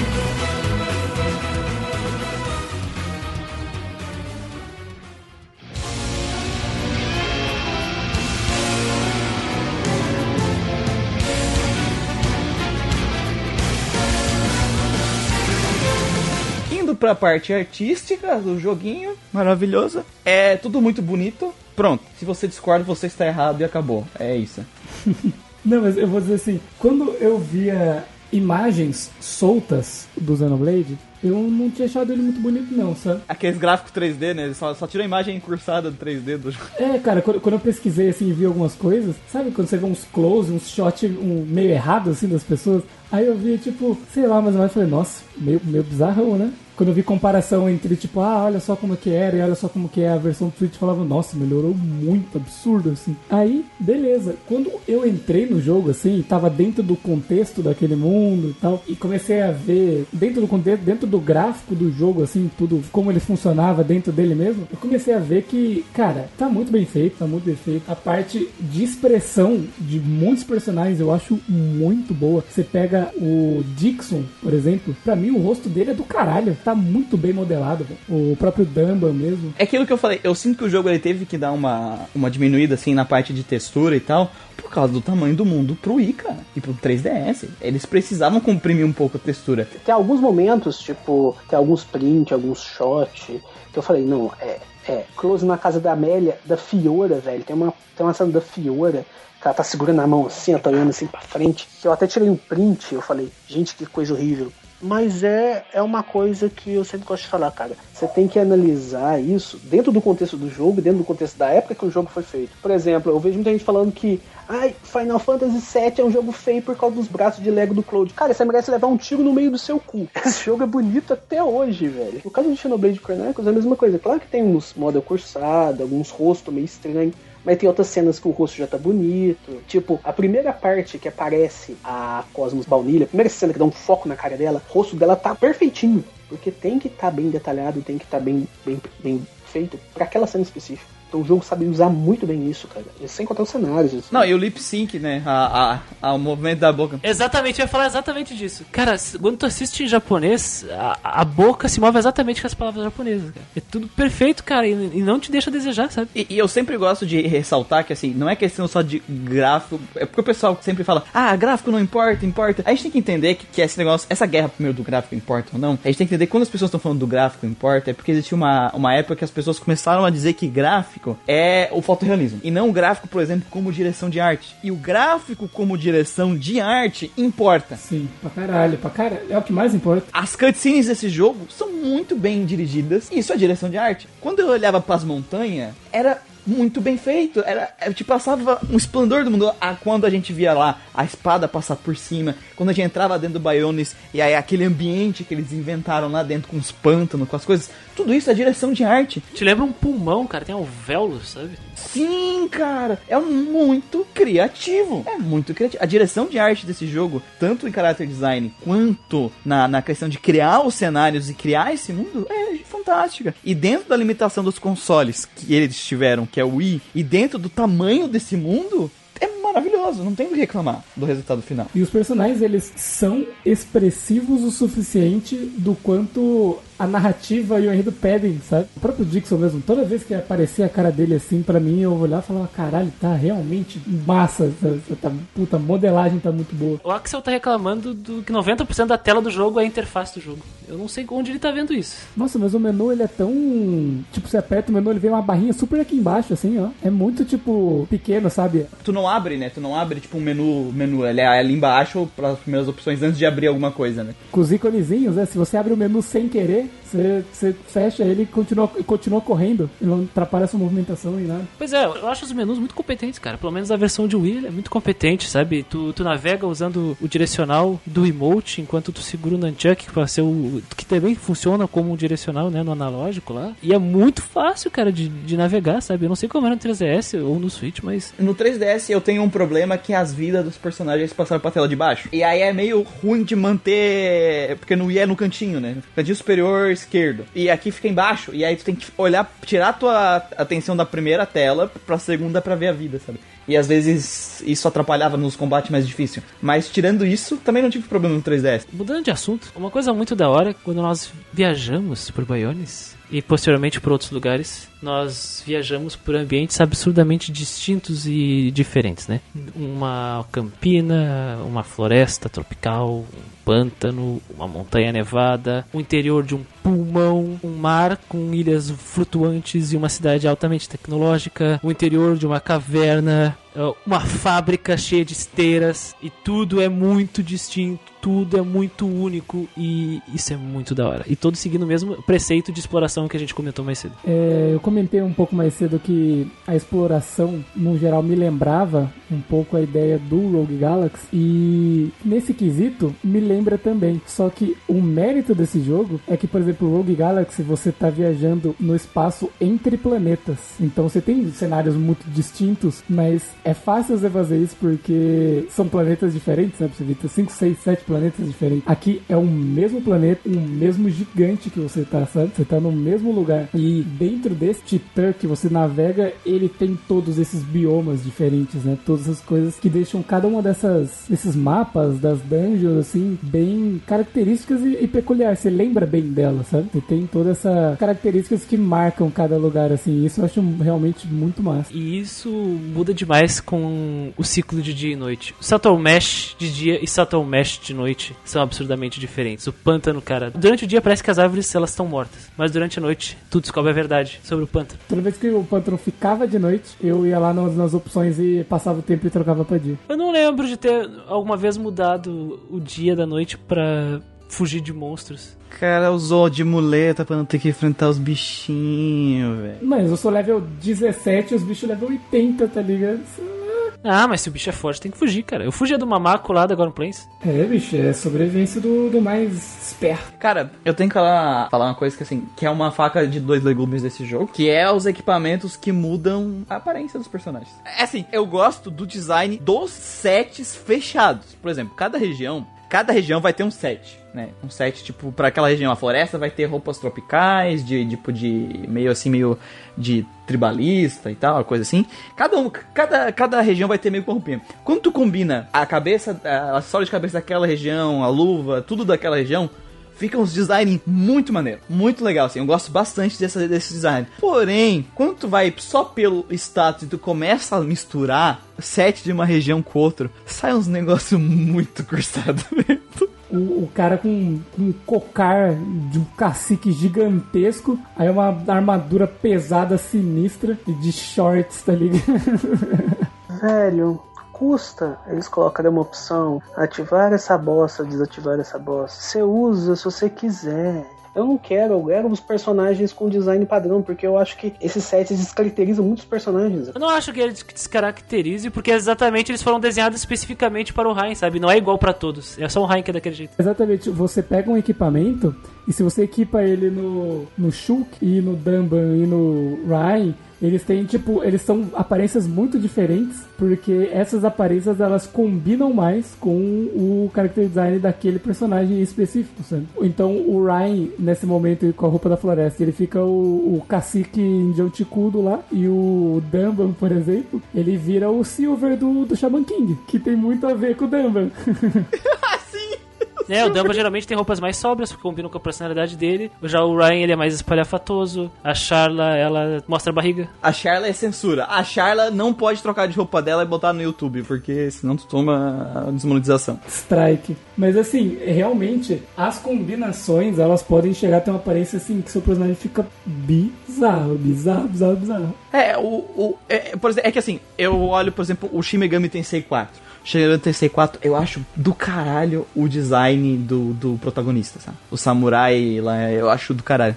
Só que aí tu pode tu controla o equipamento dele, muda a roupa. E eu acho muito cabeça de balde de medir. Nossa, eu acho muito tosco as roupas, sabe? E aqui, pelo menos, sabe, mano? É, eles realmente se deram trabalho. Não, como é que seria o. Como é que o Ryan, se ele fosse um turista nessa região, como é que ele ia se vestir, sabe? Eu acho que tiveram esse cuidado, sabe? Eu acho legal. Só que o fato de tu poder combinar os sets, nossa senhora. Eu acho que podia ter a opção de tu desligar e, independente do equipamento, ficasse com a roupa padrão. Mas também, tipo, tu botar que fica uma opção que sempre vai ficar o full set de acordo com a roupa do peito, sei lá. O Switch resolve esse problema, né? Lá você pode escolher, você monta seu set e depois você muda, muda a aparência, né? Apare- apenas a aparência de cada um. Tem roupas assim que até eles vai ter uma cutscene e você tá vendo seu personagem zoadaço lá sem camisa, tipo, tira um pouquinho da, da minha imersão, pelo menos tirava assim. Tá sendo séria, triste, assim, o Shuk sem camisa de shorts falava, ah, mano. Ai, ai, e os mechas são foda. Mecha, nos Mechons. Os Mechons, é, eu, eu gostei bastante né, do, do design deles, dos robôzão. É, tanto do- do- dos que. Os que vieram aparecer no primeiro, você falava, ah, legal e tal, mas quando eu vi os, os Faced, né, os boss, porra, eles são muito da hora, cara. Eles são muito massa. E depois os outras, outros vilões, outras coisas que vão aparecendo, outras civilizações que vão aparecendo, eu achei o design deles muito massa também. E bem distinto, né, do que a gente tava vendo até então dentro do jogo, assim. E que mesmo que eles roubem. é, Ah, não, foi o contrário que aconteceu. Desculpa. Eu ia falar de um roubar a aparência do outro, mas foi o, o mangaka que roubou do, do, do Xenoblade. O, o Yosuke Murata roubou a menina Vania lá, parece a menina mosquito do One Punch Man. Uma coisa que, que precisa ser dito aqui é, sobre toda a aparência do, do mundo, do conceito e tal, é que provavelmente vai ser muito raro, muito difícil nós encontrarmos um mundo mais criativo e singular quanto o apresentado aqui em Xenoblade. Porque até agora, nesses dois anos e meio de Grandcast, não teve nada perto disso. Ninguém fumou o suficiente pra pensar em dois titãs gigantes pelado brigando. Enfim, de resto na arte, assim, é, a gente tinha até comentado antes. Eu gosto do menu, ele é fácil de navegar, os, os ícones eles são informativos, os tutoriais eles são bem claros, sabe? Tem a imagem, tem a informação, tem as setas que apontam. Eu nunca fiquei perdido no- na história, sabe? Tem a- o story memo lá, que se tu ficar perdido, tu pode apertar e ler o que tem que fazer. A seta aponta exatamente pra onde tem que ir, sabe? Indo pras musiquinhas, basicamente, essa aqui é uma das melhores trilhas sonoras já feitas para um jogo que existe. E se você discorda, você está errado. E vamos pras notas. o diretor, quando chegou pra eh, recrutar as pessoas que iam escrever isso aqui, cara, ele, foi muito foi muito sagaz, ele foi muito certeiro, muito assertivo. Que isso? A, a direção de, de música é muito boa, sabe? As músicas certas nas horas certas, as músicas pros ambientes certos, tudo bem composto e tudo bem colocado, sabe? Cara, toda vez que tava acontecendo uma cena triste, tava aquela musiquinha, cara, ela puxava a cena, sabe? Que é bem aquele negócio cinematográfico, tu só leva o susto na cena de terror porque tem a música. Então a, a, a música aqui ajuda a emocionar a- nos momentos certos, sabe? Eu gosto muito da música do, do Xenoblade, não só a composição, é uma a trilha sonora que eu escutei ela sozinha, fora do jogo, e ela funciona muito bem fora do jogo. E dentro do jogo ela tá no contexto certo, sabe? Isso é muito foda. Mas você ouvir várias músicas em vários momentos que elas são trazidas assim, elas você ouve elas, você já entende o que tá acontecendo, você já associa já, que ela já tá muito bem estabelecida, e- mas você não cansa dela. Essencialmente, os, os principais compositores é a Manami Kyota, produziu bastante trilhas, e o trio Ace Plus, né? Que é um grupo que japonês que não tinha grande expressão no mundo dos jogos e tal. E tu consegue ver muito da personalidade do que eles querem passar no estilo musical deles. Por exemplo, boa parte das músicas que tem uma guitarra mais nervosa e uma transição ali de sons mais instrumentais com o rock é o Ace Plus. Por exemplo, You Will Know Our Names, que eu acho que é a música mais emblemática do jogo todo, na minha opinião, singela opinião, que é aquela música do famoso Fodeu, né? Tu encontra um monstro muito forte. Essa música é tão maravilhosa como ela é composta, porque ela começa com uma urgência, tipo, tu ouviu isso, tu tá fudido. E se tu é muito fraco pra enfrentar esse monstro, foge.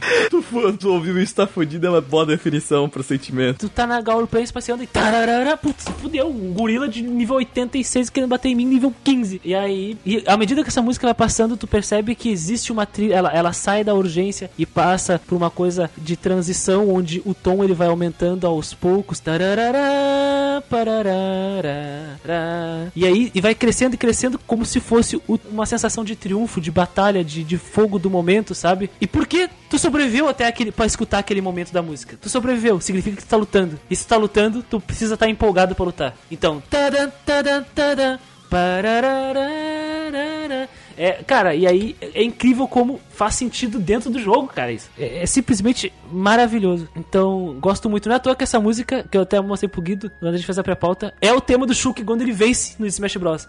Quando ele, ele vence, toca o tadan, tadan, tadan. A Yoko Shimomura, ela compôs algumas músicas, ela foi convidada para compor algumas músicas, ela não compõe a maioria. É, tudo que tem violino é dela. Ela compõe, por exemplo, a música tema do jogo e quase tudo que tem violino nesse jogo, né? Se a música só tem violino, vocês sabem quem foi que compôs. Um dos temas de combate que é o Time to Fight é dela e é basicamente violino. Ela ultrapassou o limite, tá ligado? Ela é level 1000 em violino. Pelo amor de Deus. É, essa mulher é conhecida. Ela fez uns trabalhos muito bons.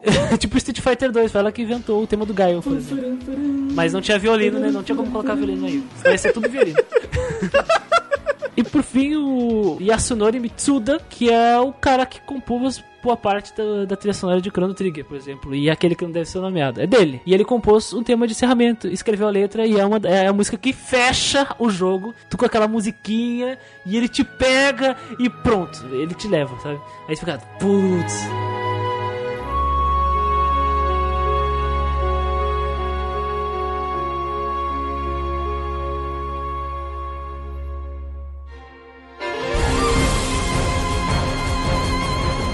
Christian, para o pessoal que está ouvindo pela primeira vez o Grinding Cast, explique como funcionam nossas notinhas que nós inventamos e não chupemos de nenhum jogo que os demônios choram. Aqui no Godcast nós avaliamos os jogos utilizando três quesitos distintos. O primeiro que é enredo dos personagens, o segundo é jogabilidade e seus elementos, e a terceira é a parte artística, assim como nós dividimos o nosso podcast. A ideia aqui é nós explicarmos através de cada um deles o que tem de bom e o que tem de ruim, e para expressar isso nós damos um sistema qualitativo e não quantitativo. Em vez de dizer que isso vale 5,5, nós dizemos que ele vale uma letra. As letras vão da, da nota menor à nota maior, do E, D, C, B e A. O E é basicamente um lixo, que significa que o jogo é ruim, até mesmo na proposta dele. E o A é que ele é um jogo muito bom no que ele se propõe e ele vai muito além daquilo que ele está apresentando. Além disso, como nós dividimos em três categorias, nós podemos dizer que o jogo é excelente, ele ultrapassa os paradigmas e marca a história no que ele está se propondo ali. E aí ele ganha uma estrelinha, e essa estrelinha vem através do S. O jogo pode ganhar uma estrelinha em cada uma das três categorias, podendo ser um S, dois S ou três S, né? Exatamente, Sr. Christian. Muito obrigado pela explicação. Vamos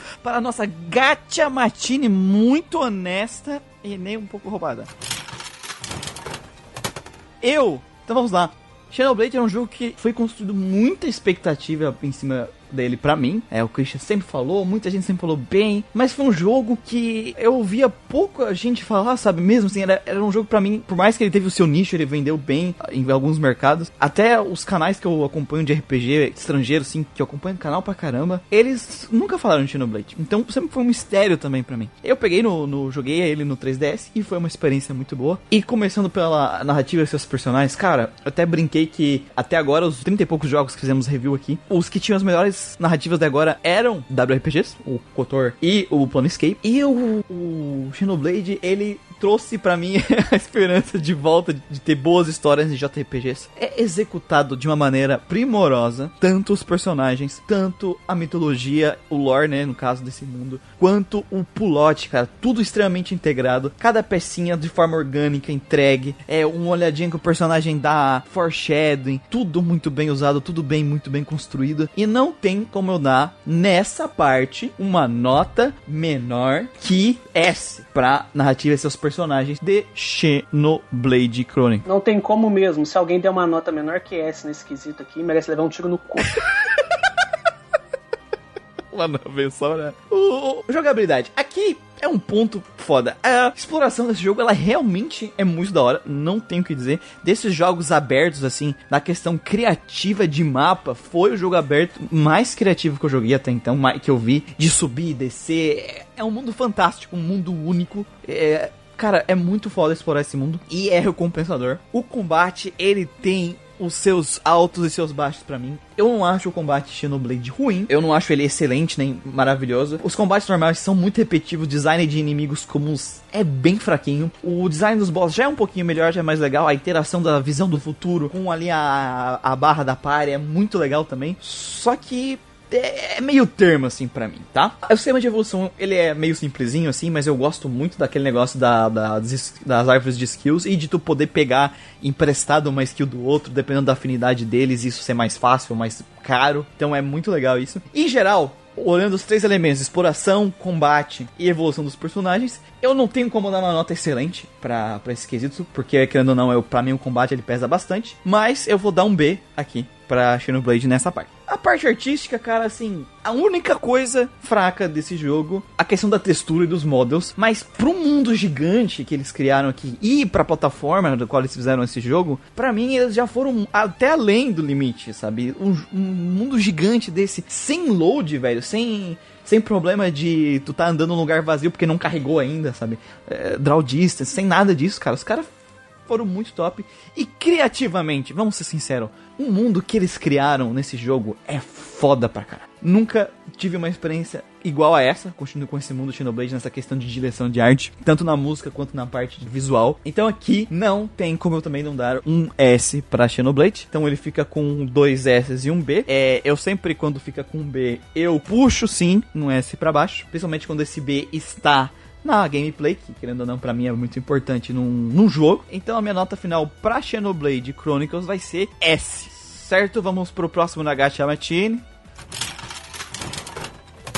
Gustavo, Começando então pelo enredo, falamos um pouco dele aqui, vamos comentar bem mais na zona de spoiler, né? Mas devo dizer assim que eu gostei muito como ele foi trabalhado, né? O jeito que eles estruturaram e nos entregaram esse enredo. Sem essa construção, sem o jeito que eles fizeram, não ia ter essa força que tem. Então, eles colocando as informações necessárias, fazendo com que o jogador se focasse em uma coisa enquanto eles trabalhavam em paralelo, desenvolviam um monte de coisa que eles queriam trazer para os eventos posteriores, sabe? Pra mim, tudo isso foi se encaixando de maneira não só natural, como assim, porra, magistral, velho. Não tem nem o que dizer, sabe? Esse tipo de proposta de narrativa é, é muito fácil de se acabar errando e eles executaram isso muito bem, sabe? É, os desenvolvedores conseguiram estruturar para que funcionasse perfeitamente, assim, a gente acompanhando o desenrolar desses eventos. Foi uma experiência para mim, assim, que foi do caralho. E quanto aos personagens, é, você pode acabar gostando ou não de algum, assim, outro, se afeiçoando a eles, mas é, isso é única e exclusivamente por conta do jogador, porque o jogo, o que ele ele tinha que fazer em relação a esses personagens, ele fez muito bem. É, eles foram bem trabalhados, executam seu papel perfeitamente dentro da narrativa, cada um tendo seus motivos, agindo pra agregar na narrativa, né? E nas interações entre esses personagens como um todo. Tem personagens que se destacam mais que os outros, pra mim, sabe? Porque a personalidade deles conversam mais comigo. Então eu gostava de ver o Dumban, principalmente, a Amélia, que é uma princesa, né? Mas ela, a personalidade dela me agradava bastante, as interações que ela tinha com os personagens. O Shulk, sabe? Um protagonista que eu achei bem legal. A única coisa que me deixou um pouco, um pouco chateado do, do que eu cheguei a comentar foi o lance lá do, do Heart to Heart, né? Que eu gostaria muito de ter visto essas interações de várias dessas duplas aí, que deve ter bastante coisa interessante, assim, inesperada entre alguns personagens e tal. Tipo, a sensação que eu senti de uma interação do Dumban e do Rick, que é daí no enredo do jogo principal na praia, que eu achei tão da hora e tão inesperada essa interação que eu acho que dentro do Hard Hard deve ter outras coisas assim, sabe? Mas não é nada que vai diminuir a minha nota nessa sessão, sabe? Essas interações. Então, na parte do enredo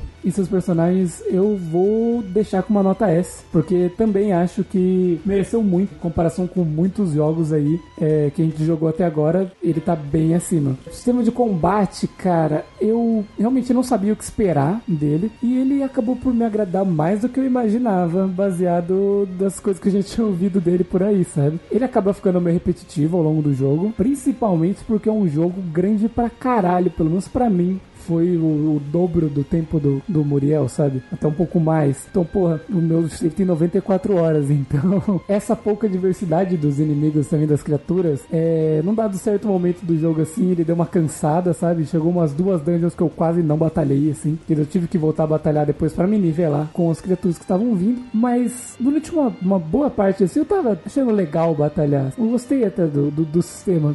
Batalhar as, as criaturas únicas, né? Eu digo, assim, de cada mapa e tal ele fazia com que eu tivesse que me adaptar em certos momentos, usando a visão da monada, o que, que eu vou fazer, e vai na skill tree, e ah, põe esse aqui naquele ali e tal, e muda as afinidades. Cheguei a me divertir, sabe? Eu posso dizer que tive uma experiência acima da média com esse combate. E grinding. Tem certos saltos dentro do jogo que vai meio que fazer com que a gente vá grindar, mas não foi nenhum suplício para mim, nem nada assim. Então hum, não tenho muitas coisas ruins para falar do grind. Você pode escolher como que você vai fazer o grind, como a gente falou. Então acaba que não é um problema tão grande assim. Eu já mencionei a árvore, né? Mas anteriormente no combate, mas foi muito bem implementado no jogo esses sistemas de afinidades ligados nessas skill trees, né? Que os personagens trazem, assim, para dar uma customizada em cada um. Eu acho que foi uma boa sacada eles terem colocado isso no jogo, assim, deu uma. Apesar de ser simples, deu uma variada dentro do, do que você pode fazer com cada personagem, adaptando ele para algumas situações, assim, que você precisa e tal. Mas para mim, a parte mais. ponto maior destaque da gameplay, com certeza, é a exploração, cara. É esse mundo, esse cenário que eles criaram me instigava muito para explorar. Seja pelas coisas que tinha para coletar, pela recompensa ou pelo visual desses cenários me entregava, sabe? Francamente, o Nintendo Wii me surpreendeu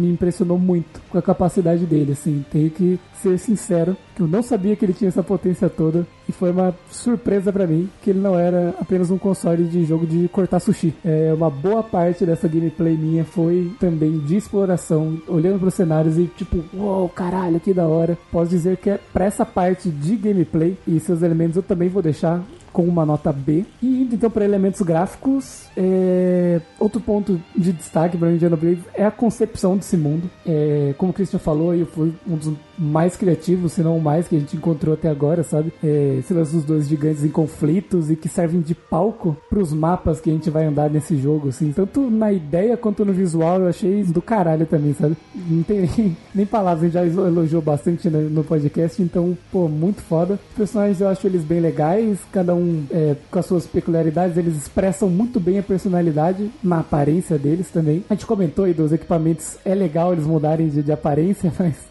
Ai, cara, tem umas aparências que ficam muito amaldiçoadas, sabe? Mas que bom que foi solucionado no Switch, né? Mas nada grave, assim, que vai fazer o nossa, meu Deus, tenho que pôr isso como uma coisa negativa, assim, tipo, tirar pontos, sabe? Se você analisa cada set completo, você vê que a ideia que tinha por trás de cada roupa, né? Então, isso é legal. E, e os inimigos, é, eles não têm tanta variedade é, em espécies que você vai encontrar durante o jogo, mas cada cenário, como eles são muito diferentes uns dos outros, essas criaturas, elas estão bem contextualizadas dentro desses cenários. Então, o pássaro que você vai encontrar na, na campina e o pássaro que você vai encontrar na montanha de gelo, a aparência deles são bem diferentes, sabe? Eles estão bem contextualizados nesse cenário. E isso eu achei bem legal. É um pouco ruim na questão da, da gameplay, mas na questão do visual, isso não agride tanto. Esse fato de não ter tantas criaturas diferentes assim, sabe? E os mechans, como eu falei, são, eu acho eles muito massa. As navinhas do jogo são muito massa também. É, indo pra parte das músicas, né? Como o Christian trouxe aqui,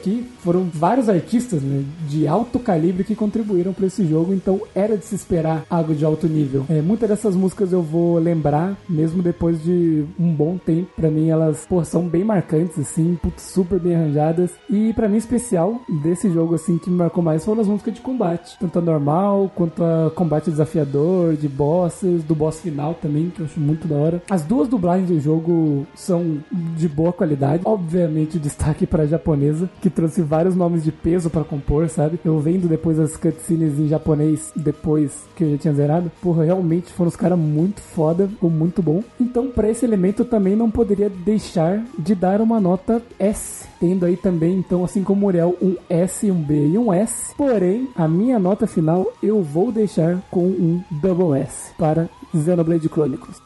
Então, vamos para a penúltima cápsula da nossa Gacha Machine. Senhor Christian, os convidados ficaram por último. Quando as pessoas elas perguntam sobre Xenoblade Chronicles, a primeira coisa que a gente tem que responder para elas é que, tá, você tá interessado nesse jogo por quê? E aí ela fala, bom, dizem que a história é da hora. Geralmente é assim, porque de fato, o Xenoblade Chronicles ele é uma apoteose. Não tem nenhuma outra palavra que pode descrever o que, que o Tetsuya Takahashi quis fazer aqui. Ele tentou fazer isso com Xenogears, com Xenosaga e não conseguiu por questões que nós contextualizamos no começo. Mas com a maturidade e depois de ter calejado tanto na indústria de jogos, ele conseguiu canalizar toda a criatividade dele junto com uma equipe competente o suficiente para trazer essa experiência que ele planejou. E aí ele conseguiu proporcionar para todos nós a experiência que é o Xenoblade Chronicles. A narrativa do Xenoblade Chronicles, até aqui, em toda a história do Grindcast, não tivemos uma narrativa tão bem executada, tão bem qualificada, tão bem desenvolvida, transformada, personagens incríveis. Eu não vou repetir o que, o, o que os meninos falaram, então eu vou um pouco mais além. Xenoblade Chronicles, ele não é só uma grande narrativa sobre pessoas desafiando criaturas sobrenaturais ou querendo vencer uma guerra. Xenoblade Chronicles é, ele traz um conceito que o Tatsuya tentava trazer desde os jogos anteriores, que ou pelo menos é um conceito que tem lá, porque todos citam a mesma coisa, que é a ideia do gnosticismo, né? A ideia de que nós, seres vivos, somos uma alma, somos uma alguma coisa e tudo isso pode contar. Xenoblade Chronicles traz o questionamento de nós, pessoas normais, conseguimos controlar e mudar as coisas, mudar o destino, ou tudo está escrito na pedra e devemos sucumbir frente ao determinismo filosófico. Eu adoro isso, porque isso parece algo tão clichê de JRPG. A força da amizade pode vencer o vilão, mas é incrível como Xenoblade fez exatamente a mesma coisa que quase todos os outros jogos que nós vimos antes, só que é muito melhor, porque isso é crível. São pessoas reais, são pessoas que nós poderíamos conhecer, poderiam ser nossos amigos, e nós sentimos o peso das perdas. Esse é o tipo de coisa que torna Xenoblade demais. Monado é o nome da arma. Monad é um conceito que vem de monas, do grego. É, no gnosticismo podemos chamar monad como aquela entidade superior, algo acima de todos. E isso tem a ver diretamente com a narrativa de Xenoblade, quando nós descobrimos sobre a verdade do monado. É só uma forma dos japoneses de falar esse conceito, né? E quando nós sabemos sobre isso, sobre o que, que significa monado, e vemos o que, que o Shulk faz com o monado na última cena do jogo, que eu não vou falar que é spoiler, nós aprendemos a lição que, que o Xenoblade quer trazer pra gente. E aí a gente entende um pouco do que o Tatsuya queria falar de depressão, de ter o apoio das pessoas que tu ama, lutar pela liberdade, conceitos todos esses que eles vêm sendo retorcidos por Xenoblade sobre por que, que nós estamos sendo oprimidos, quem é que está fazendo isso, e descobrindo que não existe um lado certo ou errado em nenhuma guerra, onde pessoas boas podem ser más e pessoas más podem ser boas. Será que nós o tempo todo estávamos sendo os vilões? Xenoblade executa tudo isso sem um furo de roteiro, sem personagens sendo inúteis, sem falas soltas, sem nada que nós em algum momento já criticamos em toda a história do Grandcast. Por isso que Xenoblade Chronicles tem S na narrativa e seus personagens. E esse S da narrativa e personagem de Xenoblade é o maior S de todos os S's que algum jogo já ganhou aqui na narrativa e personagem. É um S triple S. Esse S deveria ser muito mais, devia ser, sabe, um X de Xenoblade. A gente vai ter que inventar um tire novo, né? Pra... É, porque isso aqui não é S, isso aqui é muito mais do que S. Quando nós pensamos em gameplay, pensamos no sistema de combate e pensamos em como interagimos com esse mundo. E de longe, no que essa equipe quis proporcionar para nós, é um mundo onde nós podemos experienciar coisas. E quando nós podemos experienciar essas coisas, fazemos como viajando e explorando. Não é à toa que na gameplay aqui, em todas as mecânicas que existem aqui, nós passamos mais tempo explorando do que combatendo, porque os ambientes são gigantes. A exploração aqui é parte fundamental do pilar da gameplay. E a exploração do Xenoblade Chronicles de longe é a exploração mais satisfatória, mais completa e mais recompensadora de qualquer jogo que eu joguei aqui no Guardcast em dois anos e meio. Ah, isso quer dizer que é mais importante que, a, que o sistema de combate? De longe. Não. Eles são tão importantes porque eles se complementam nesse sistema, mas aqui, gente, conseguimos perceber que esse é o objetivo. Vamos explorar, vamos conhecer esses titãs, vamos ver quem é Bionis, quem é Mechonis. O sistema de combate eu gosto dele, eu não acho ele um sistema ruim, assim como o Guido disse, uh, eu não acho que ele tem problemas gravíssimos, porque ele é um jogo de ação e num jogo de ação tu devia controlar todos os personagens, sabe? Isso eu acho que é uma limitação da avaliação. E eu concordo que ela tem as, as suas limitações, principalmente porque o Muralha me fez abrir os olhos, né? Uh, jogos de turno como Dragon Quest, ele acaba se tornando repetitivo nas ações do jogador. E é uma coisa que a gente passa em Xenoblade. E aí eu pensei, poxa, mas eu gosto tanto de combater no Dragon Quest, como eu gosto tanto de combater no Xenoblade. E aí o Muralha me respondeu, não, Christian, porque no Dragon Quest, por exemplo, tu tem monstros que têm habilidades únicas que te forçam a pensar diferente. No Xenoblade, tu tem um número limitado de arquétipos de monstros, e eles todos agem do mesmo jeito. Seja, por exemplo, o Flamingo do início é o mesmo do Flamingo demoníaco do final. Por mais que em aparência eles sejam exatamente diferentes, totalmente diferentes. E aí eu concordei e abri os olhos e pensei, não, de fato, tem toda razão. E essa, eu acho que o grande ponto fraco do Xenoblade é realmente isso. Se houvesse uma variação muito maior de todos os monstros que encontramos, digamos que tenha, sei lá, 25 monstros diferentes, arquétipos de monstros, se tivéssemos 49, 56, eu acho que isso seria diferente. Eu acho que mudaríamos a, a forma que nós estamos encarando o combate, porque haveriam formas diferentes de reagir a essas criaturas que estão querendo aparecer como um desafio. E acho válido essa crítica, é, eu concordo com ela. Ah, Mas por outro lado, eu vejo que a exploração e todo o lado de progressão que o jogo ele propõe é muito interessante e rico, o que permite uma personalização gigantesca da configuração dos personagens, principalmente com as árvores de habilidades e as ligações dessas habilidades. Provavelmente o jeito que eu joguei o Xenoblade foi diferente do jeito que o Guido, o Muriel e o Manuel jogaram. Vem as gemas também pra complementar isso, e eu acho isso muito legal, porque no fim das contas, ah,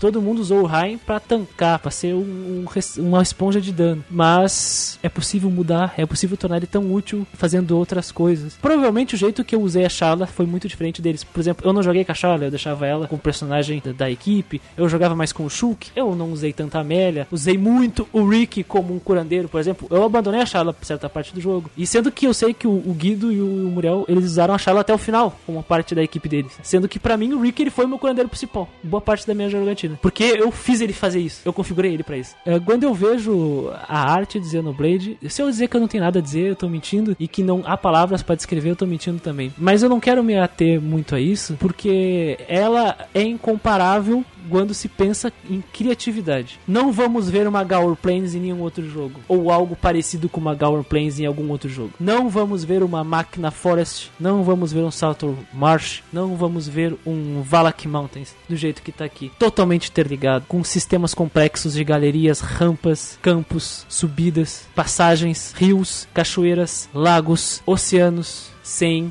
load. Eu não consigo imaginar um jogo assim. Pelo menos até agora não, nunca tivemos algo assim. E provavelmente vai demorar muito pra gente encontrar alguma coisa assim. Esses conceitos todos são maravilhosos. E a execução? É medíocre? É ruim? Não. É incrível. Fizeram com maestria, tiraram leite de pedra sis- do sistema mais fraco da geração. E isso é assustador. O que, que esses caras podem fazer com um orçamento gigantesco e com um hardware muito poderoso? Eu estou muito curioso e adoraria ver. E aí, é, me deixa esbasbacado quando eu olho. Não é à toa que as pessoas costumam parar e observar, ver ao longe, nossa, eu vim de lá, porque eu consigo ver aquele espaço, porque eu passei por aquele espaço. As músicas te colocam na aventura, elas compreendem exatamente os sentimentos que o diretor e o narrador querem te passar, e eles entregam essas situações na mão de pessoas que podem utilizar o seu talento musical da melhor forma possível para te entregar aquela emoção. Não é à toa que chamaram a Yoko Shimomura para fazer a música de introdução, que ela passa uma- um sentimento plácido e de contemplação, assim como não é à toa que chamaram o Yasunori Mitsuda, que é o cara lá do Chrono Trigger, que ele tem um talento incrível e ele que compôs a música de encerramento, que fecha um chave de ouro Xenoblade. Ele precisa te deixar um gosto bom, ele precisa te deixar contente, satisfeito. Então vamos entregar essa música aqui. Por isso que Xenoblade é sensacional, sabe? Por isso que Xenoblade é um dos RPGs que eu amo. O melhor RPG da minha vida? Não. Ah, eu não sei dizer. Eu tenho muito que jogar ainda. E, eu quero experienciar muitos RPGs. Provavelmente não. Ele é um dos melhores RPGs da minha vida. Talvez um dos melhores jogos que eu já joguei. De, de longe, a melhor narrativa. E pra mim, a coisa mais importante de um RPG típico japonês é a narrativa e os personagens. Se não tem uma narrativa forte, coesa e personagens poderosos e que mantém essa narrativa andando, ele é um jogo fraco. E por isso, que pra mim Xenoblade ele cumpre S na narrativa e personagens, ele cumpre S na arte e ele tem um belíssimo A na parte de gameplay, devido à complexidade de toda a exploração, a experiência incrível de conhecimento e descoberta e as possibilidades quase infinitas de combinações, porque tu pode sem limites, ah, contanto que as habilidades da árvore tenham a mesma forma, combinar as coisas em vários personagens diferentes. E isso é um atenuante gigantesco da forma do que os personagens vão responder um combate. Então, pra mim a nota final de Xenoblade Chronicles é Double S. Certo, monólogo do super vaqueiro. É, Vamos pegar a nossa última cápsula da. E deu o senhor Manuel, que incrível, senhor Manuel, convidado de hoje. Sua vez de destrinchar a sua nota para esse jogo. Olha, a minha experiência, cara, a minha história com a série Xeno, ela não começou muito bem. Eu comecei com Xenogears e eu acho que eu demorei mais de mês pra jogar Xenogears, porque eu sempre ficava dropando ele. É um jogo que eu não conseguia ficar jogando durante muito tempo. Até que eu consegui terminar ele, finalmente. E aí, eu consegui um Play 2, comprei de um colega meu, que ele achou que ele ia passar no, no concurso dos Correios, né? Chamaram ele. Ele me vendeu por 200 conto, novinho Play 2. E aí, ele acabou que não foi chamado e eu ganhei Play 2 mesmo assim. Aí eu consegui jogar Xenosaga, como eu já expliquei, tive muito trabalho pra rodar o primeiro jogo. Tive que usar um programa pra dividir o DVD 8 em quatro DVDs normais. E o jogo bugava em algumas cutscenes. Foi uma jornada árdua, mas eu consegui terminar a franquia Xenosaga.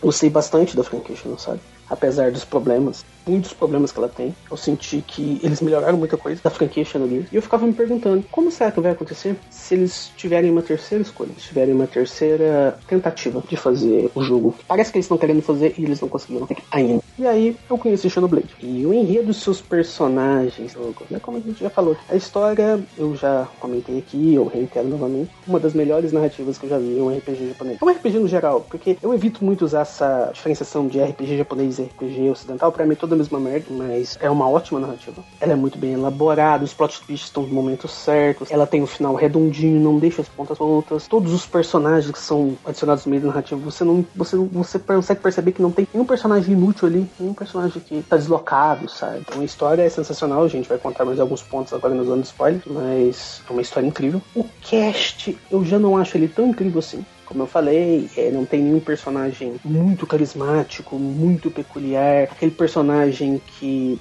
passar anos e anos que você jogar o jogo, você vai conseguir se lembrar dele. Aliás, eu tenho alguns personagens que eu mal lembro do nome, sabe? A Charla, por exemplo, eu só fui lembrar do nome dela quando eu tava conversando com o Gustavo e com o Muriel do jogo umas semanas atrás. Mas mesmo que o cast não seja a coisa mais incrível que eu já vi em um RPG, esteja longe dos melhores casts que eu já vi em RPG, ele cumpre bem seu papel. Todos os personagens têm seu papel bem definido, até mesmo o mascote, né? Tá ali pra ser fofinho, bonitinho, e ele não interfere em nada na história original, na história principal, quer dizer. Todos os personagens estão bem encaixados sabem bem o papel deles. O protagonista tem um puta de um desenvolvimento, um ótimo desenvolvimento. Então não tenho o que reclamar deles. E como eu já eu comentei na análise do Muriel aqui, quem não desse um S nessa parte de enredo dos seus personagens pra Xenoblade Chronicles precisaria levar um tiro no cu. E eu não quero levar um tiro no cu, então a nota é S pra enredo dos seus personagens. Agora, a jogabilidade e seus elementos. A gente tem a parte que eu acho que foi a que causou mais polêmica aqui do podcast, que foi a parte do sistema de combate do jogo, que é aquele sistema de action, possui aqueles elementos descarados de MMORPG, porque na época os JRPGs estavam em crise, eles não sabiam direito o que, que eles deveriam fazer para conseguir atrair mais o público,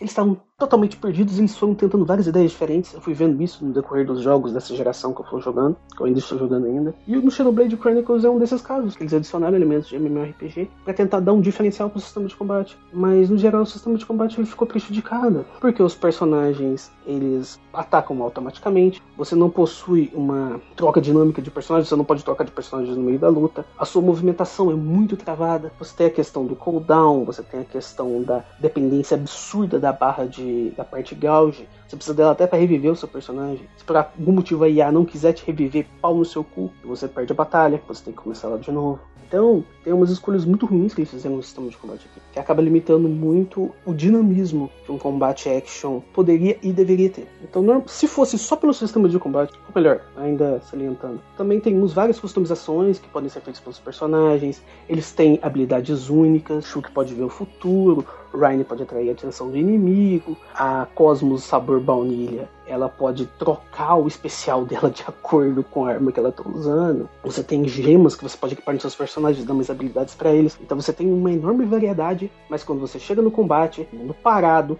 atacando automático, e você tem que depender da boa vontade de algum filho da puta, e depende do filho da puta para ele poder te ajudar quando você tá na merda. Se fosse só pelo sistema de combate, eu daria um D aqui rapidinho, mas ainda temos a questão da exploração que é muito boa. Você tem todo aquele mundo enorme, você tem mecones, ou você tem baiones, dependendo de onde você está no fundo. Você tem todo aquele ambiente enorme, explorável. Lá no alto da montanha você pode subir, você pode pular, você vai levar um dano desgraçado por queda, mas se você quiser você pode. Você pode nadar. Claro, as dungeons, infelizmente, elas não são muito elaboradas. Elas são basicamente corredores retos. Os inimigos aparecendo no mapa e eles terem níveis, se eles forem nível muito mais alto, você não consegue nem encostar neles. Eu acho ridículo. Se os inimigos estão lá, você deveria ser possível pelo menos causar algum 2, 3 de dano neles, sabe? Você não consegue. E como não é um jogo action dinâmico, você não tem nem opção de esquivar. Eu me lembro do Mighty Magic, né, do 7, é um jogo de DOS, é um jogo de PC, não é DOS, não já tinha seguido, pra Windows, os Windows 97, 98. E tinha um dragão no começo do jogo, que ele tava dentro da caverna, ele te matava com dois hits. Mas se você quisesse, você poderia matar ele na flash, rodando assim o, o, campo de batalha, evitando os golpes dele e acertando ele. O jogo te permitia isso com o sistema de action dele extremamente limitado. E o Xenoblade Chronicles ele não permite isso. Ele basicamente quer que você grind, quer que você consiga skills, quer que você faça quests para XP, quer que você faça, você visite lugares diferentes para XP. É um sistema de farm grind basicamente, de MMORPG mesmo. Então, apesar da exploração ser interessante, o sistema de combate ele é bem ruim então eu vou dar um C para a jogabilidade dos seus elementos. Quanto à parte artística, é, as músicas do jogo são realmente boas. Eu adoro a música de Girl Plains. Eu tinha um tempo, acho que no 3DS, que eu vendi pro Muriel, tinha esse tema de Xenoblade Chronicles, não sei se ele tirou. Toca essa música do fundo. A trilha sonora do jogo é muito boa. E o character design dos personagens também considero muito bom. Claro, os modos do jogo, como a gente já comentou aqui, tem alguns momentos que eles aparecem meio cursados, meio, meio estranhos. Mas quando é necessário, eles são bem detalhados, eles são bem bonitos. Os cenários, como a gente já comentou aqui, eles são muito bonitos também. O design dos inimigos é genérico, mas o design dos bosses é interessante, principalmente no caso dos vilões principais. Então, no caso da parte artística do jogo, eu vou dar uma nota B pra ele. Eu não vou dar um A, eu não vou dar um S, porque eu com certeza já vi coisas muito melhores. Mas ele faz isso muito bem. Então, no final das contas, eu dei um. Ficou um S, um B e um C. Eu vou deixar o Xenoblade Chronicles com A, que ele é um jogo muito bom. Ele é um jogo que refinou e evoluiu todos os conceitos que os autores eles tinham desde Xenogears, eles estavam muito limitados de conseguir desenvolver eles, seja pelo próprio Ubris, o orgulho que eles tinham em querer fazer um jogo de 500 partes, ou por limitações de gasto, ou por ambiente de trabalho ruim, eles finalmente conseguiram refinar isso, trazer um jogo que é uma das melhores narrativas, se não a melhor que eu já vi em um RPG eletrônico. Ele faz isso muito bem. E mesmo que eu particularmente, eu ainda prefiro a Xeno Saga dos três Xenos, Eu gosto bastante de Xenosaga. Pessoalmente, eu ainda prefiro Xenosaga. Tem personagens que, vi, que eu acho mais interessantes e tudo mais. Não dá pra dizer que Xenoblade é o ápice. É o. Qual foi o termo que o Christian usou? É epítome das ideias dos caras. Sai um jogo muito bom. Se você gosta de RPG, jogue. Se você não gosta de RPG, jogue também. E é isso aí, cara. É um bom jogo. E é MMO cheat, infelizmente. A apoteose é o 2, né, mano? Só se for apoteose da, do braço do Dumban. Então temos dois do Double S, um S honesto e um A. Vai ser honesto. Então ficamos aí com ele entrando para nosso time de estrelas. E provavelmente ele vai continuar no time de estrelas mesmo depois do podcast 5 anos revisão histórica. Mas o podcast não acaba aqui, gente. A gente tem uma zona de spoilers ainda, mas aí os recadinhos antes da gente entrar de spoilers. Recadinho especial do feed do podcast. Não esqueça que esse é um podcast com feed que você pode assinar para nunca perder as atualizações no Spotify, Google Podcasts e todos os tipos de assinatura de podcast que você achar por aí. Você pode comentar ou mandar seu feedback com a sua opinião sobre Xenoblade para contatogeekquest.gmail.com para lermos no próximo Questlog, nosso podcast de leitura de e-mails e feedbacks. Curta nossas páginas nas redes sociais, GeekQuest, no Facebook e no Twitter, Instagram, Alvanista. Você acha a gente como Grindingcast. E se você quer mais interação, não esqueça de entrar no nosso grupo do Facebook RPGeiros do Grindcast, no nosso Discord RPGeiros do Grindcast e também co- acompanhar nossas reviews na Steam, também por Grindcast, O currador. no nosso currador da Steam. No mais, se você quiser apoiar e ajudar bastante esse projeto a crescer, você pode ser um apoiador através do Padrinho ou PicPay, que o link está na descrição. Caso você não consiga doar, outra forma de ajudar é compartilhar e marcar seus amigos, o que ajuda muito. Mas chega de enrolações, vamos para a zona de spoilers.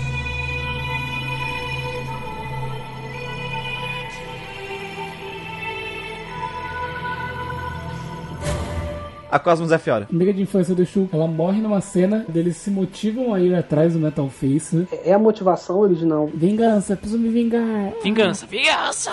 Só que a monada ela não funciona nos Metal Face. Nos Metal Face não, nos, ah, nos Mechons de, com, cara, com rosto, né? Nos, Mecon de rosto. nos faces, né? E a gente não sabe porquê. E chega um certo momento do jogo, quando a gente tá na, na- visitando os pessoas pássaro lá, pessoas que têm asa na cabeça, eles, é, eles são atacados pelos Mechons e daí eles falam: a gente precisa é, ir pra Prison Island pra libertar uma arma que vai nos ajudar a proteger eles, a, a proteger a nossa cidade, né? Que tem lá. E quando eles liberam a coisa que era pra ser uma arma, na verdade é um gigante aprisionado. É muito importante deixar claro que a Amélia, que é a menina que é uma maguinha, que é raente, ela faz uma, uma aprovação pra se tornar a próxima monarca do- dos raentes. Ela é mestiça, tem gente que não vai muito com a cara dela. É, e quando ela chega lá, ela conversa com uma IA que é, representa a personalidade do antepassado dela. E ele fala: Tu tem a porcentagem genética ideal que a gente precisava. E aí tu fica curioso, porque todo imperador, todo rei, monarca de Raentia, lá da cidade deles, dos Raentia, eles têm duas esposas. Uma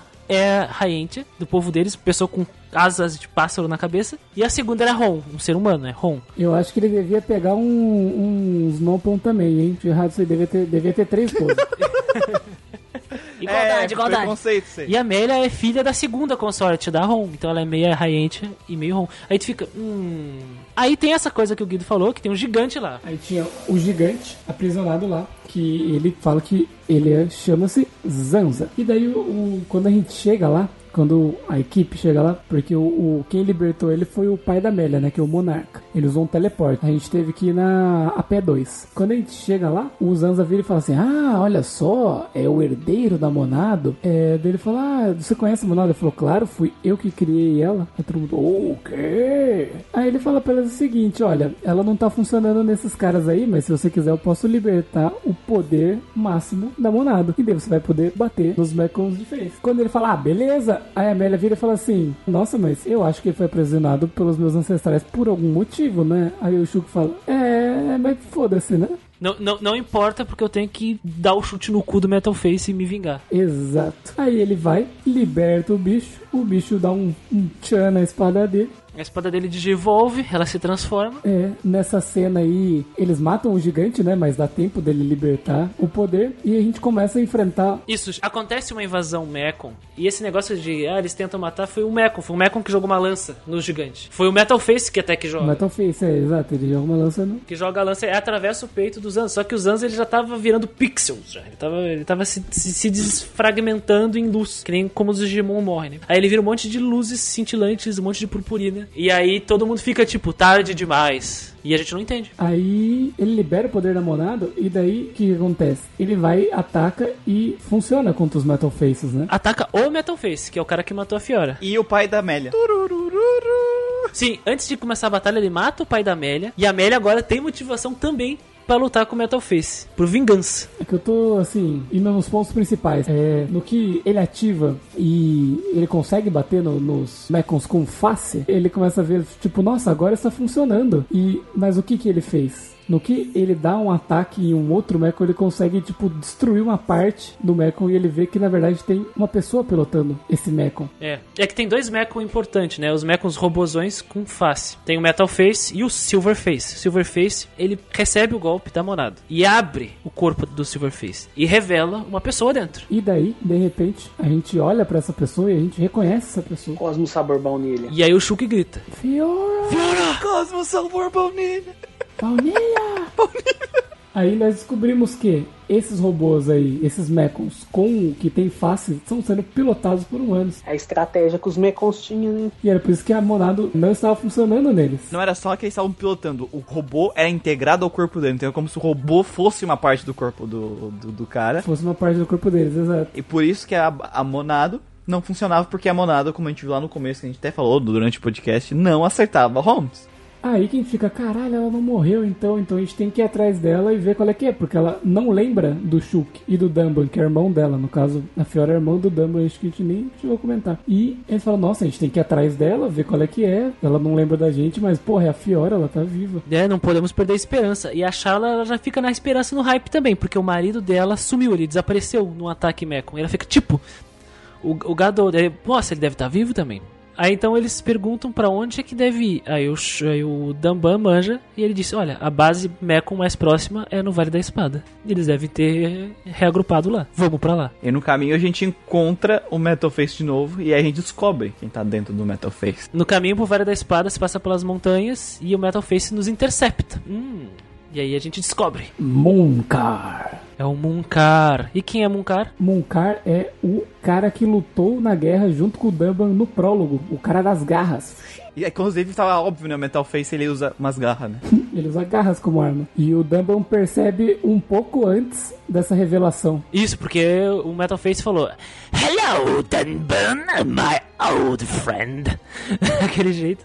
E, e ele também, né, uma hora que ele faz uma movimentação que o Dumban fala, hum, essa pose, mas será que? E para como todo bom. Ele percebe os movimentos já na, na, na Prison Island. Ele já tinha sacado. Isso aqui eu reconheço. Sim, na Prison Island, exatamente. E é muito louco que o Munkar ele era amigo próximo do, do Dumba. Ele, o Dixon e o Munkar. Dixon que também é um outro amigo muito próximo do Dumban. Ô, o Dumba escolhe bem amigo, hein? E foi o cara que criou essencialmente o Shulk como pai. Exato, porque o Shulk ele foi encontrado, né? O Dixon que encontrou a Monado. O Shulk tava numa expedição, tava procurando Monado, né? E aí nessa expedição todos morreram, menos o Shulk. Aí o Dixon encontrou a expedição morta e o Shulk. Aí ele levou a Monado pra Colônia 9 junto com o Shulk. E aí ele foi criado ali com o pessoal. E após a revelação do Monkar, na verdade, nós somos salvos pela Fiora que aparece. Mas então, depois disso, aparece todos os, os Mechons com Face na cena, né? Nós, a primeira vez que nós encontramos o líder deles, que é o Golden Face. Golden Mechon, né? Que ele é inteiro de ouro. E que daí mostra, assim, que a gente olha e fala, tá bom, então esse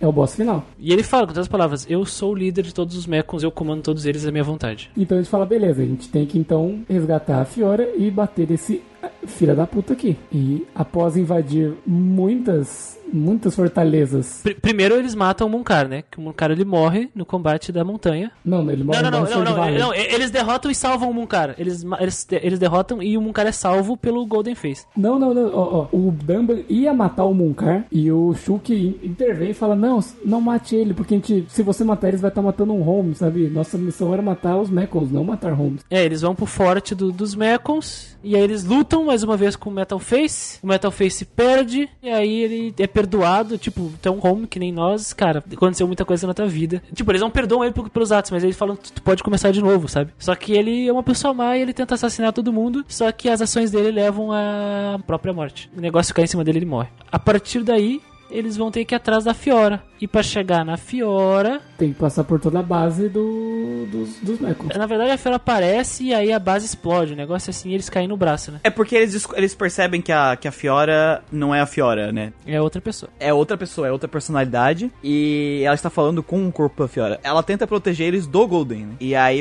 acaba acontecendo a destruição e eles caem da plataforma todo mundo. E aí ela volta a ser a Fiora. Eles estavam atrás dela, eles não acharam ela, lutam com o Metal Face, aí depois ela aparece pra proteger eles, e aí cai tudo. É isso. né? E eles caem no braço caído do Mechonis, que foi decepado na luta contra o Bionis lá no passado antigo. E lá eles encontram mais uma peça do quebra-cabeça. Além da Fiora voltar a ser Fiora. Eles encontram a raça de pessoas, né? De Mecha. Porque a, aquela, tudo que a gente enfrentou agora era drone, basicamente. Não eram a, a vida de Mechonis, né? Isso, é, não eram seres vivos daquele lugar.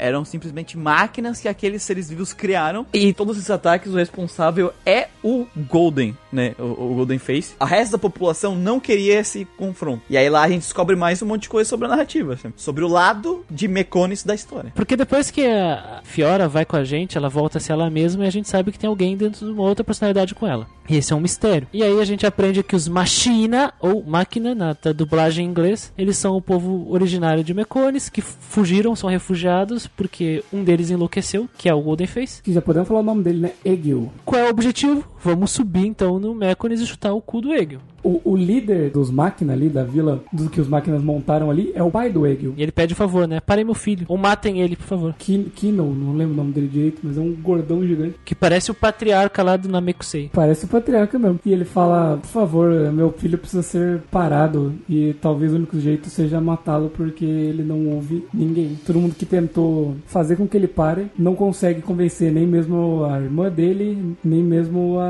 sei lá, divindade. Então, falam: Bom, vamos lá então para Egil, né? Seja do jeito que for. Vão lá e encontrem Vânia, a minha filha, que é a irmã do Egil. E aí vocês vão talvez ter acesso a ele para poder pará-lo. E aí, o caminho até Mecones, nós descobrimos que essencialmente Mecones vivia na paz suave na nave. Quando nós chegamos na capital, né? E vimos toda a destruição. Que, na verdade, quem atacou primeiro foi Baiones. Ela mostra pra gente na irmã do Egil, a gente encontra ela, ela fala: É melhor eu mostrar do que contar. E aí a gente aprende que Baiones atacou Mecones, usando como força de, de guerra os Teletia, que são criaturas muito perigosas que leem mentes, que a gente conhece ao longo da nossa jornada. E foi um ataque surpresa, né? Sim, porque Mecones e Baiones viviam em paz. Os, os, os Machina e as pessoas de Baiones viviam em paz e prosperando juntos até um dia que o melhor amigo do Egil puxou o tapete dele, que por acaso era aquele gigante lá, e atacou e matou gente pra caralho. Egil ficou putaço e falou: Vou me vingar. E aí ele construiu o exército de Mekons para atacar Baiones. E ele quer atacar também os humanos, né? Homes, porque são a fonte de energia do Bione. O engraçado é que a gente aí vê o contraponto, né? A gente vê até aqui buscar vingança e na verdade tudo que o outro lá tá buscando é vingança, né? É maravilhoso que todo mundo fica, será que nós somos os vilões? Aí o Dama fala, nós estamos fazendo a nossa parte, nós não temos culpa, nós não fizemos nada a ninguém, eles nos atacaram primeiro, por isso que a gente tá aqui. Aí todo mundo revigora. Ah, tá, realmente, nós éramos inocentes e agora estamos aqui em busca de respostas. O Damba, ele é a, a experiência, né, cara? É foda demais. E aí no caminho da gente chegar até o Egil, a gente encontra primeiro o Jade Face, que na verdade é o, o gado. O marido da Charla. Cacá cagado demais. Um dos bosses mais chatos do jogo. O Mecon dele tem um chifre. Eles tinham tirado as memórias do gado, né? Mas a gente consegue fazer o gado relembrar. É tipo assim, ele tá sem memória nenhuma, só que ele atira em todo mundo, a Charla ele erra milimetricamente, sabe? Ele atira em todo mundo, quando chega na Charla ele pum, um pouquinho pro lado. Você fala, hum... Aí a gente vai tirar satisfação com o Egil, a gente desce o sarrafo nele, ele pessoalmente. Essencialmente, quando ele luta com o corpo dele pres- presencialmente, sem a armadura de Golden Face, é ele nos subestimando, achando que a gente não consegue vencer ele. Aí ele fala: Ah, é, vocês aí realmente são fortes, pera aí que eu vou levar a sério. Aí ele veste a armadura e aí a gente luta de novo com ele. A gente vence ele e ele foge. Pra onde ele foi? Pra um cockpit pra pilotar um Mecones inteiro. Ele vira e fala assim, está na hora de derrotar você, Shulk. Só pra ficar claro, canonicamente, a gente perde aquele combate, né? Ele fala, é, agora tá na hora de destruir você, Shulk. Shulk não. Zanza. Zanza. Tá, velho. Aí você entende, tipo, ah, ele tá me chamando de Zanza porque o Zanza criou a Monado e eu sou o cara que herdou a Monado, então eu carrego o legado dele, né? E tô lutando com ele, já que ele atacou no passado, né? É isso que tu pensa. E aí o cara pilota o Mecones e ele fala: Eu vou ser o deus aqui, vou pilotar. E ele acorda mecânica. Uma coisa que a gente aprende também quando a gente chega na cidade dos Mecones é que o espírito que tá dentro da Fiora é a deusa de todos os Machina. E na verdade ela é o Mecones em si. O espírito dela era o que movia Mecones anteriormente. E aí tu fica, caralho! E até a deusa, até o Mecones em si, tá discordando do cara que quer matar Bionis, tá ligado? E- Ele literalmente vai destruir Bionis, tu tem que impedir, tá ligado? É uma luta muito massa essa com ele. E o ataque dele é tão poderoso que é infinito, velho, o dano dele.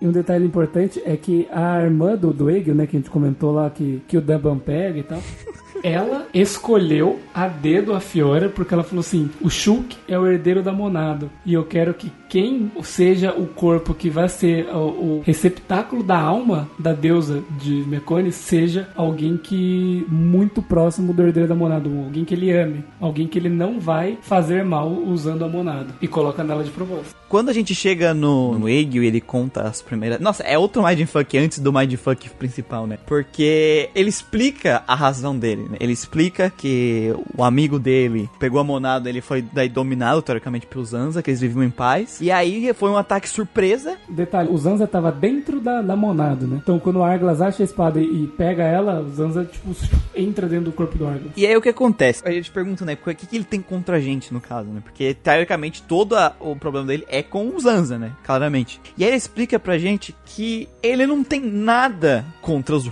Homos em si. Nada pessoal. É pura estratégia militar, porque Bionis, todos os seres vivos de Bionis, ele, Bionis criou com alguma função. Eles existem única e exclusivamente pra quando ele for voltar, né, recordar, ele absorver eles, ou seja, como um alimento, uma forma de energia, ou seja, a, pro Bionis, ou na verdade a nossa existência não passava de comida, Uma bateria. que a bateria e o Egil tava matando a gente pra impedir que quando o Bionis renascesse, ele renascesse mais fraco. Uma das estratégias de guerra mais comum é tu acabar com a linha de suprimento do inimigo pro inimigo ficar fraco. Basicamente, e aí ele manda uma que eu achei, nossa, a, a culpa não é minha, a culpa é o Deus de vocês que fez vocês assim. Sabe, tipo, ele manda uma dessa, cara. Eu, caralho, velho. E aí ninguém quer acreditar. Como assim? Nós somos só comida? Não pode ser! E aí é legal ter uma fala lá no começo do Ryan falando, porque o, o robozinho, né, que ele mandava os donos, ele meio que comia as pessoas, né? E aí o Ryan pergunta, ah, será que nós somos só comida? Sabe, lá no começo do jogo. E depois que eu tava jogando, ei, caralho, pior que é isso mesmo.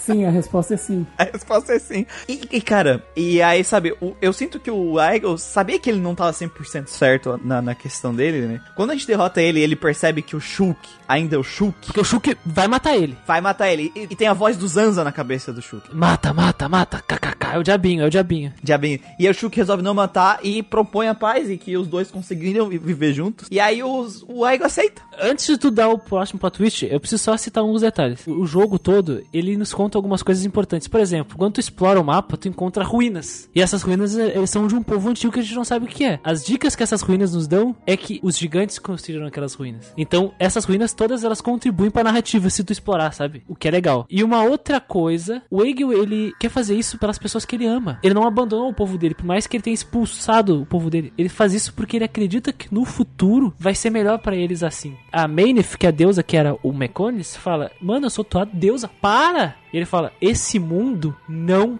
tem mais lugar pra deuses. E isso é importante, porque isso acaba influenciando o Shulk. E, e, assim, e, e nessas cenas, a gente não comentou sobre dois personagens importantes, que no caso é o Alves e o Dixon, mas eles são dois personagens chaves que acompanham a gente durante a, a narrativa e nos guiam Pra gente alcançar o objetivo, né? alcançar o objetivo como um auxílio. Então, ah, eles nos instruem o que a gente tem que fazer, pra onde tem que ir e tal, e eles são aliados importantes pra que a gente chegasse até onde a gente estava naquele momento. Tanto que é o Dixon que faz ali a articulação pra unir os povos dos Nopons, dos Hons e dos Arraente pra poder lutar contra os Mekons. E- Mas o que eu acho legal é que sempre ficou um gostinho ruim na boca, sabe? Tipo, sempre tinha uma desconfiança com o Dixon e com o Alice, algumas conversas e trocas de olhar com eles, né?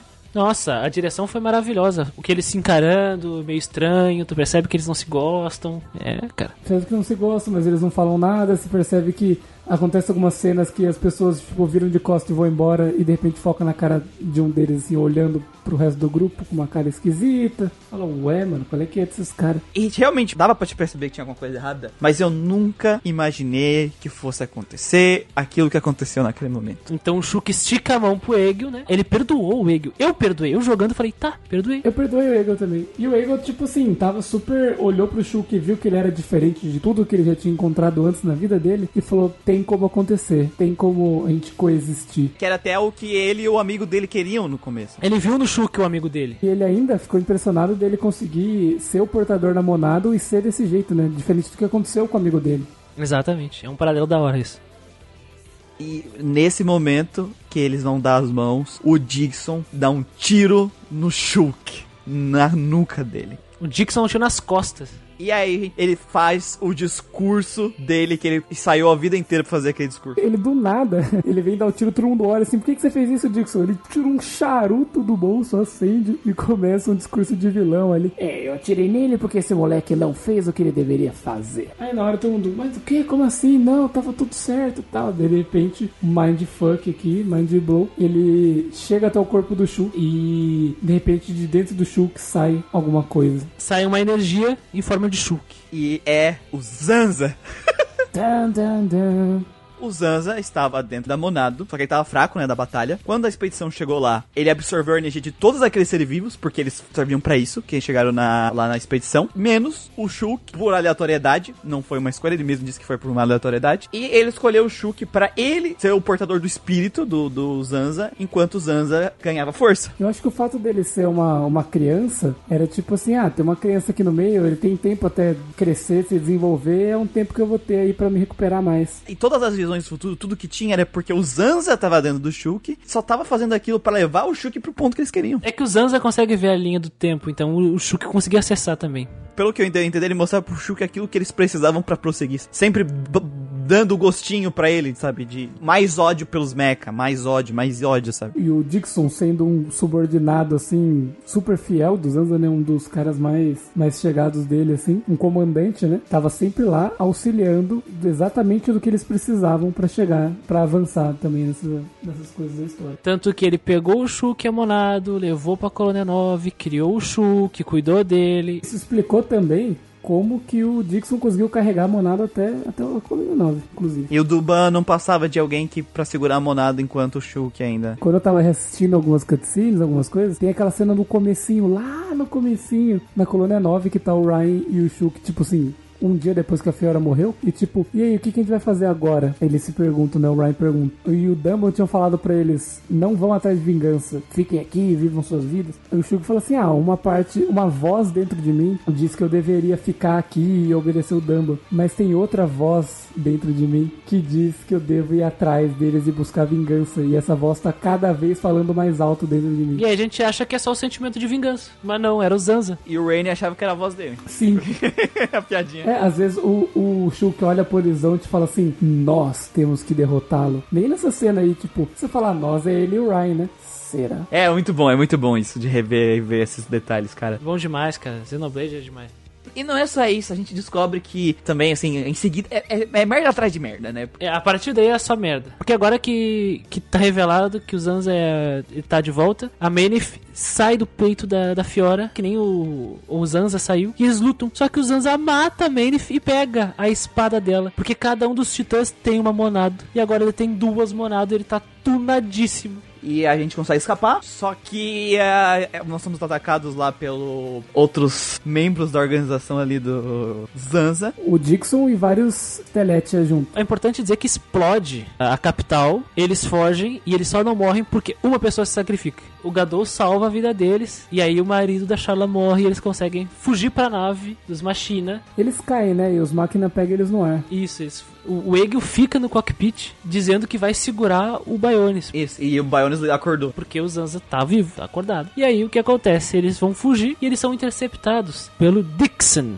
Pilotando as Teletia, que são aquelas criaturas voadoras monstruosas que nós vimos antes, que leem mentes. E aí a gente aprende sobre quem é o Dixon de verdade. E aí a gente descobre, já que a função do, da maior dessa parte dos seres vivos é ser o alimento, os Raientias, eles são os Telefia, basicamente. Eles são, tipo, diferentes, que eles se acham superiores e tal. E a função dele, na verdade, quando eles entram em contato com uma quantidade gigantesca de éter, eles transformam. Eles viram o, o viram aquela criatura gigante. Que são basicamente células de defesa do corpo do Bionis, se a gente parar pra considerar. Por isso que os antepassados de todos os Raientia, que é o povo da Amélia, queriam que eles se misturassem com os Rons. Porque era o único objetivo deles salvarem o povo deles do Zanza. Eles prenderam o Zanza e obrigaram os, todos os monarcas a casarem com o Marrom. E aí faz sentido. Começar a miscigenação, né? É, a Amélia tem a quantidade genética correta, por isso que ela não vira um Telete. Mas o irmão dela não. A partir daí é só luta de boss daí. É, é tipo assim, é, eles estavam cercados por Teletias. O irmão dela, né, o Kalian, chega pra salvar eles nesse momento com um exército tipo de Raientia em máquinas voadoras, né? E daí ela transforma todo mundo nessa cena. Aí que a gente descobre, né? Ela usa o, o éter ali pra transformar todos na cena e o irmão dela se sacrifica pra que a gente possa fugir. E daí é todo mundo juntando as forças, né? Depois de toda essa, essa cena sinistra aí. Pô, agora a gente tem que ir lá arrebentar o Zanza. É, vocês podem até estar se perguntando, ah, mas o que que aconteceu pro Zanza fazer isso, né? Por que que ele, que ele criou todo esse sistema? E a moral é a seguinte, mostra uma cena que tá o Arglas, que é o Titã, e o Egil conversando, e o Arglas vira e fala, eu não tenho certeza se isso que a gente tá vivendo, se esse lugar que a gente tá vivendo, ele é apenas isso que existe. Eu acho que existe mais coisas além de Biones e Mecones. Ele fala assim, como assim mais coisas? A gente vai pra outro lugar. Outro lugar será? Ele fala, eu acho que sim. E eu acho que a gente tem que ir pra lá e descobrir, sabe? E, e os povos têm que saber o que, que tem para de, depois daqui. Eles têm umas discussões filosóficas nesse sentido. E o Zanza, quando escuta isso, ele fica com medo. Por quê? Porque a estrutura que ele criou pro Bionis, ela é esse ciclo de, de, de se autoalimentar. As pessoas vivem, elas morrem e voltam pra Bione. Então, ele precisa desse ciclo. Se as pessoas começarem a sair, a ir embora, ele vai cada vez ter menos pessoas para alimentar esse ciclo e ele vai enfraquecer e eventualmente ele pode ser esquecido, sabe? E ele tem um pavor absurdo de ser esquecido ou de não existir mais, sabe? Então ele cria os Teletia para poder vir e destruir os humanos. Teletia são, as, são os emissários do apocalipse, né? É, exato. Ele cria os Teletia que são as criaturas gigantes lá para matarem os humanos e depois voltarem para aquela forma de Raientia deles. E ter todo esse ciclo aí se mantendo para que ele possa existir, sabe? E a partir do momento que ele também fala isso para o pessoal de máquina e eles cogitam essa possibilidade, ele vai falando: não, isso não pode acontecer, eu tenho que destruí-lo. E ele vai e ataca primeiro. Só que não termina aí, porque existe uma origem pra tudo. Você que deve estar pensando, caralho, não acaba, é exatamente isso que eu falei na minha introdução. Que é tipo, porra, essa porra desse jogo é infinito vai acabar não, porra? E o legal é que tem o conceito também da monado, né? Da que é a meio que é a vontade. Né? O Shulk sempre tem sonhos com o Alves, do Alves falando pro Shulk achar a moneda, a verdadeira moneda. Acha sua, monado. É, que não é a monado do Zanza que ele tava usando. E aí é- essa, essa rota final é do Shulk enfrentando o Zanza, só que pra ele achar a própria moneda, que é basicamente o próprio caminho. E como monado, nessa conceito agnóstico, agnoticista aí, do grego antigo, o monado é o ser superior. O mundo não precisa mais de deuses. Nós somos os senhores do nosso próprio destino. Nós podemos fazer o nosso próprio caminho. Ache sua própria vontade. Seja o seu próprio Deus, sabe? Aquele que pode ditar o seu próprio caminho. Isso é do caralho, porque no final a gente luta contra, que nem o, o Muriel disse, contra o, o Zanza, um- num espaço de da memória do Zanza, que por acaso tem o planeta Saturno, Júpiter, Marte, e nós chegamos na órbita da Terra, próximo da Lua, e lutamos com o Zanza lá, e entramos em órbita da Terra no meio da batalha contra o Zanza. Entramos na atmosfera da Terra, do nosso planeta, coisa que não existe no mundo de Xenoblade, porque são só dois titãs. Shulk encontra sua própria monada, surge uma terceira espada, e aí a batalha fica fácil, nós vencemos. O fim do jogo e Alves aparece como uma luz e diz: "A- acabou o seu tempo, Zanza. O Shuka disse que chegaria no momento que você teria que escolher entre o seu mundo e o mundo do Zanza. É agora é o momento que tu vai escolher, Shuk. Eu tinha te perguntado e agora eu preciso da resposta. Qual deles tu escolhe? Afinal, agora você é o novo deus disso tudo. E aí, o Shuk pensa, análise por muito tempo.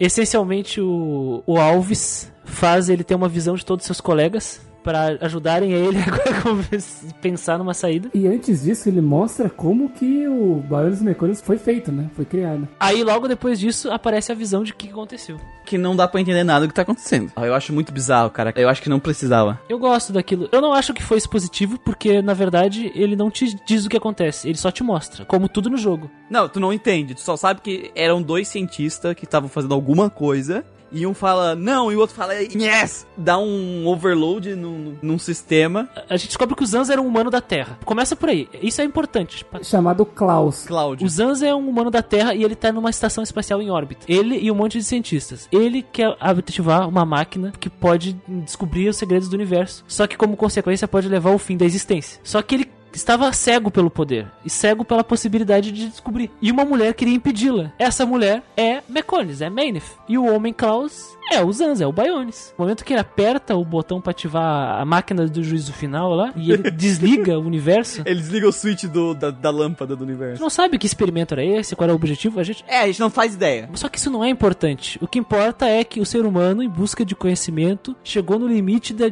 de Deus imortal. E o Klaus escolheu, sim, eu vou. Ele dá o primeiro passo, o universo deixa de existir. E como os dois estavam naquele mesmo momento, o universo renasceu instantaneamente. E Klaus virou Bionis e Jania virou Meconis. Aí você tava, tá, mas cara, quem caralhos é o Alves? O Alves é a inteligência artificial do satélite que eles estavam lá, né? Do software do sistema que eles iam usar pra criar o, o universo lá de brincar de Deus. E o, aparentemente ele sobrevive, tipo assim, meio que quando o novo mundo nasce, Alves é tipo com uma consciência que está ciente de tudo o que está acontecendo, né? Ele é a máquina, né, que faz, vai, faz- vai criar um novo mundo de acordo com a vontade da monada, né? de- da pessoa que tem a monada. Ele realmente tem onipotência e onipresença ali, né? Mas ele é um observador desse. Só que ele nunca toma decisão, né? Os outros que, que tomam decisão. Ele só. Esse fim aí do, do Xenoblade, o começo, na verdade, do universo, é, é uma grande referência às obras do Isaac Asimov, né? Principalmente um dos contos mais famosos de todos dele, que se chama A Última Questão, né? A Última Pergunta. Que é quando o ser humano questiona um computador sobre como impedir o fim do, do universo, né? Como interromper a entropia, que levaria ao fim da existência. E o computador não sabe. E esse conto ele persegue toda a existência da humanidade até o fim da existência cósmica, a entropia. E tem um paralelo muito importante com Xenoblade que eu não posso dizer, porque na verdade eu tô indicando. Leiam a última questão, né? The Last Question do Zega Asimov. É sensacional. O computador é o multivac e o Alves é o multivac. Pra quem não sabe, entropia basicamente é o que diz respeito que a, a energia do universo é sempre igual a 1. Em algum momento a expansão do universo vai ser tão grande que todas as coisas vão nunca mais se encontrar e vão se perder. Até mesmo os átomos vão estar separados o suficiente de não existir mais É nada. uma das teorias, né? Ou tudo vai ficar estagnado, ou ele vai começar a retroceder. É uma das três. Por que, que eu não gosto dessa parte? Porque, assim, todo jogo, ele é muito certinho no foreshadowing, tudo, sabe? É, não, é um negócio que pra mim estragou, porque senão não tinha dado S.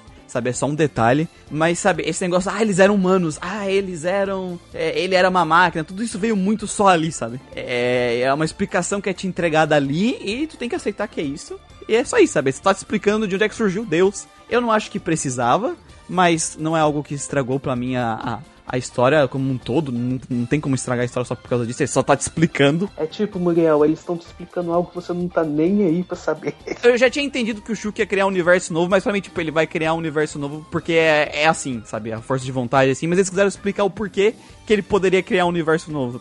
Então, ok, sem problema. Mas eu não vejo problema, porque eles. De informação que é descrita é: eu sou uma inteligência artificial, o resto, olha isso aqui. E aí a gente vê um humano, a Terra, e a gente tira conclusões. Porque a gente não sabe mesmo se o Zanza que enfrentamos é realmente o Klaus. Porque talvez o que aconteceu com o Shulk e o Zanza já tenha acontecido no passado, alguém tenha virado Deus e substituído só o Klaus, sabe? E aí esse é o Zanza. Ah, isso aí pode ser só uma simulação também. A gente não sabe se realmente é o Klaus. Talvez o Klaus já tenha deixado de existir há muito tempo. E, e essa interpretação do mundo é só uma das milhares de interpretações que já surgiram depois de diversos começos e recomeços. Eu gosto muito desse final, porque ele traz esses questionamentos, sabe? Os questionamentos é legal, Christian, mas não tem foreshadowing pra isso. Eu acho que nem cabe, mano. Então, então, é isso que eu tô dizendo. É que tudo no jogo tem. Essa é a única parte do jogo que ela vem do nada, mas que eu disse, é só isso que vem do nada, e ele te tá dando uma explicação pra justificar o universo. E não tem problema, é, é perfeitamente tranquilo, mas pra mim é a parte mais fraca, justamente por causa disso, sabe? Porque tudo do jogo é muito bem encaixadinho. A gente não jogou os próximos jogos, mas talvez isso aí seja eles plantando alguma coisa do tipo, ah, vou plantar isso aqui pra, pô, no, se tiver um próximo jogo eu posso usar esse conceito aqui. Porque é o que acontece, né? Porque o, o Shulk ele toma uma decisão. E qual é a decisão dele? Viver em um mundo sem deuses. É, deixa eu entender que é um novo mundo de aventura. Os corpos, por exemplo, dos titãs não existem mais. Agora são continentes espalhados pelo mar. Tanto que o Ryan ele fica chocado que a água é salgada. Uma coisa mais legal é que assim, eles meio que fazem a colônia 9 ali de novo, só que agora estão todos os povos coexistindo, né? Então temos Holmes, temos os Raientia, temos os Nopons e os Máquinas. E é nessa cena que mostra, tipo, eles estão meio que na praça, assim, reconstruindo as coisas. Ah, isso aqui vai aqui, isso aqui vai ali. Aí você chega lá, te- tem uma visão em primeira pessoa de alguém andando. Sabe que é a Fiora porque ela tá falando, né? Você descobre que a Fiora, quando o Dumbo olha, fala: Ah, Fiora. Oh, Fiora! Estou pegando aqui Armando Wade. Então, tipo, eles dois assim, vendo, ah, isso aqui vai aqui, isso aqui vai ali, daí, tipo, você olha assim pra cara, um, um olhando pra cara do outro e fala, ah, Ela passa uma mãozinha no ombro dele. Por isso que eu. é, tipo, ah, da onde a gente vai pôr aquilo ali? Psh, encosta nele e fala, oh. Uh, Vânia. Aí que nem eu falei pro Christian, né, os- tem uma coisa que o Dumbledore não conseguiu largar é, da vida dele é ouvir gritos de Meco. Então é isso, pessoas. Fechamos aqui. Com que musiquinha vamos terminar hoje? Grupo Revelação, cara. Beleza. Grupo revelação, tanto plot twist, né, tanta revelação desse... Então é isso, pessoal. Fiquem com essa música maravilhosa e até o próximo Grinding Cast. Deixa acontecer naturalmente. Eu não quero ver você chorar. Deixa que o amor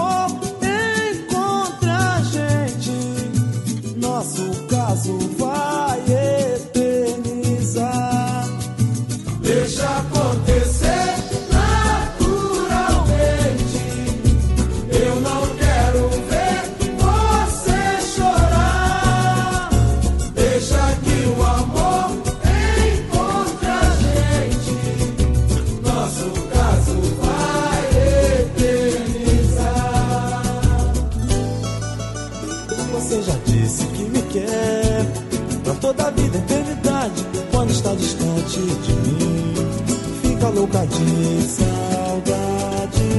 Que a razão do seu viver sou eu. Está tudo bem, eu acredito. Eu não tô duvidando disso. Só que eu tenho muito medo de me apaixonar. Esse filme já passou na minha vida. E você tá me ajudando a superar. Eu não quero ser um mal na sua vida. Deixa acontecer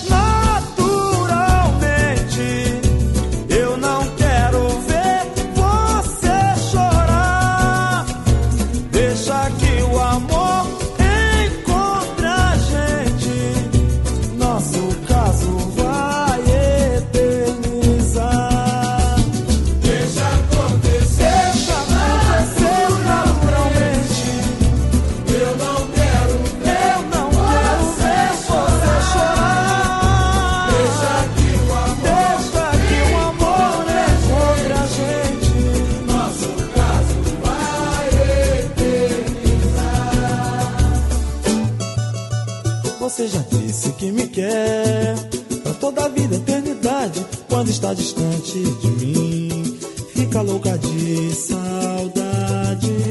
Que a razão do seu viver sou eu. Está tudo bem, eu acredito. Eu não tô duvidando disso. Só que eu tenho muito medo de me apaixonar. Esse filme já passou na minha vida você tá me ajudando a superar. Eu não quero ser um mal na sua vida. Deixa acontecer naturalmente. Eu não quero ver você chorar. Deixa que o amor.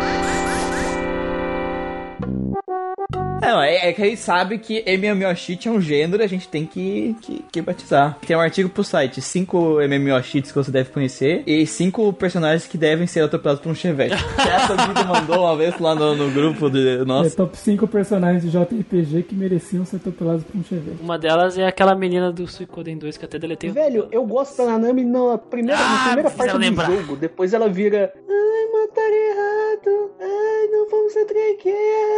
Ai, eu quero levar um tiro. quiero. Aí enche o saco pra cacete, velho. Tu tá tentando impedir um genocídio e ela, ah, eu quero ir embora. Tá chato, tá frio, eu tô com sono, eu quero ir embora. Não, no começo ela era, ela era, ela era legal, cara. Eu dava risada dela, mas que ela era bem carismática. Mas depois ela virou um chute no meu cu.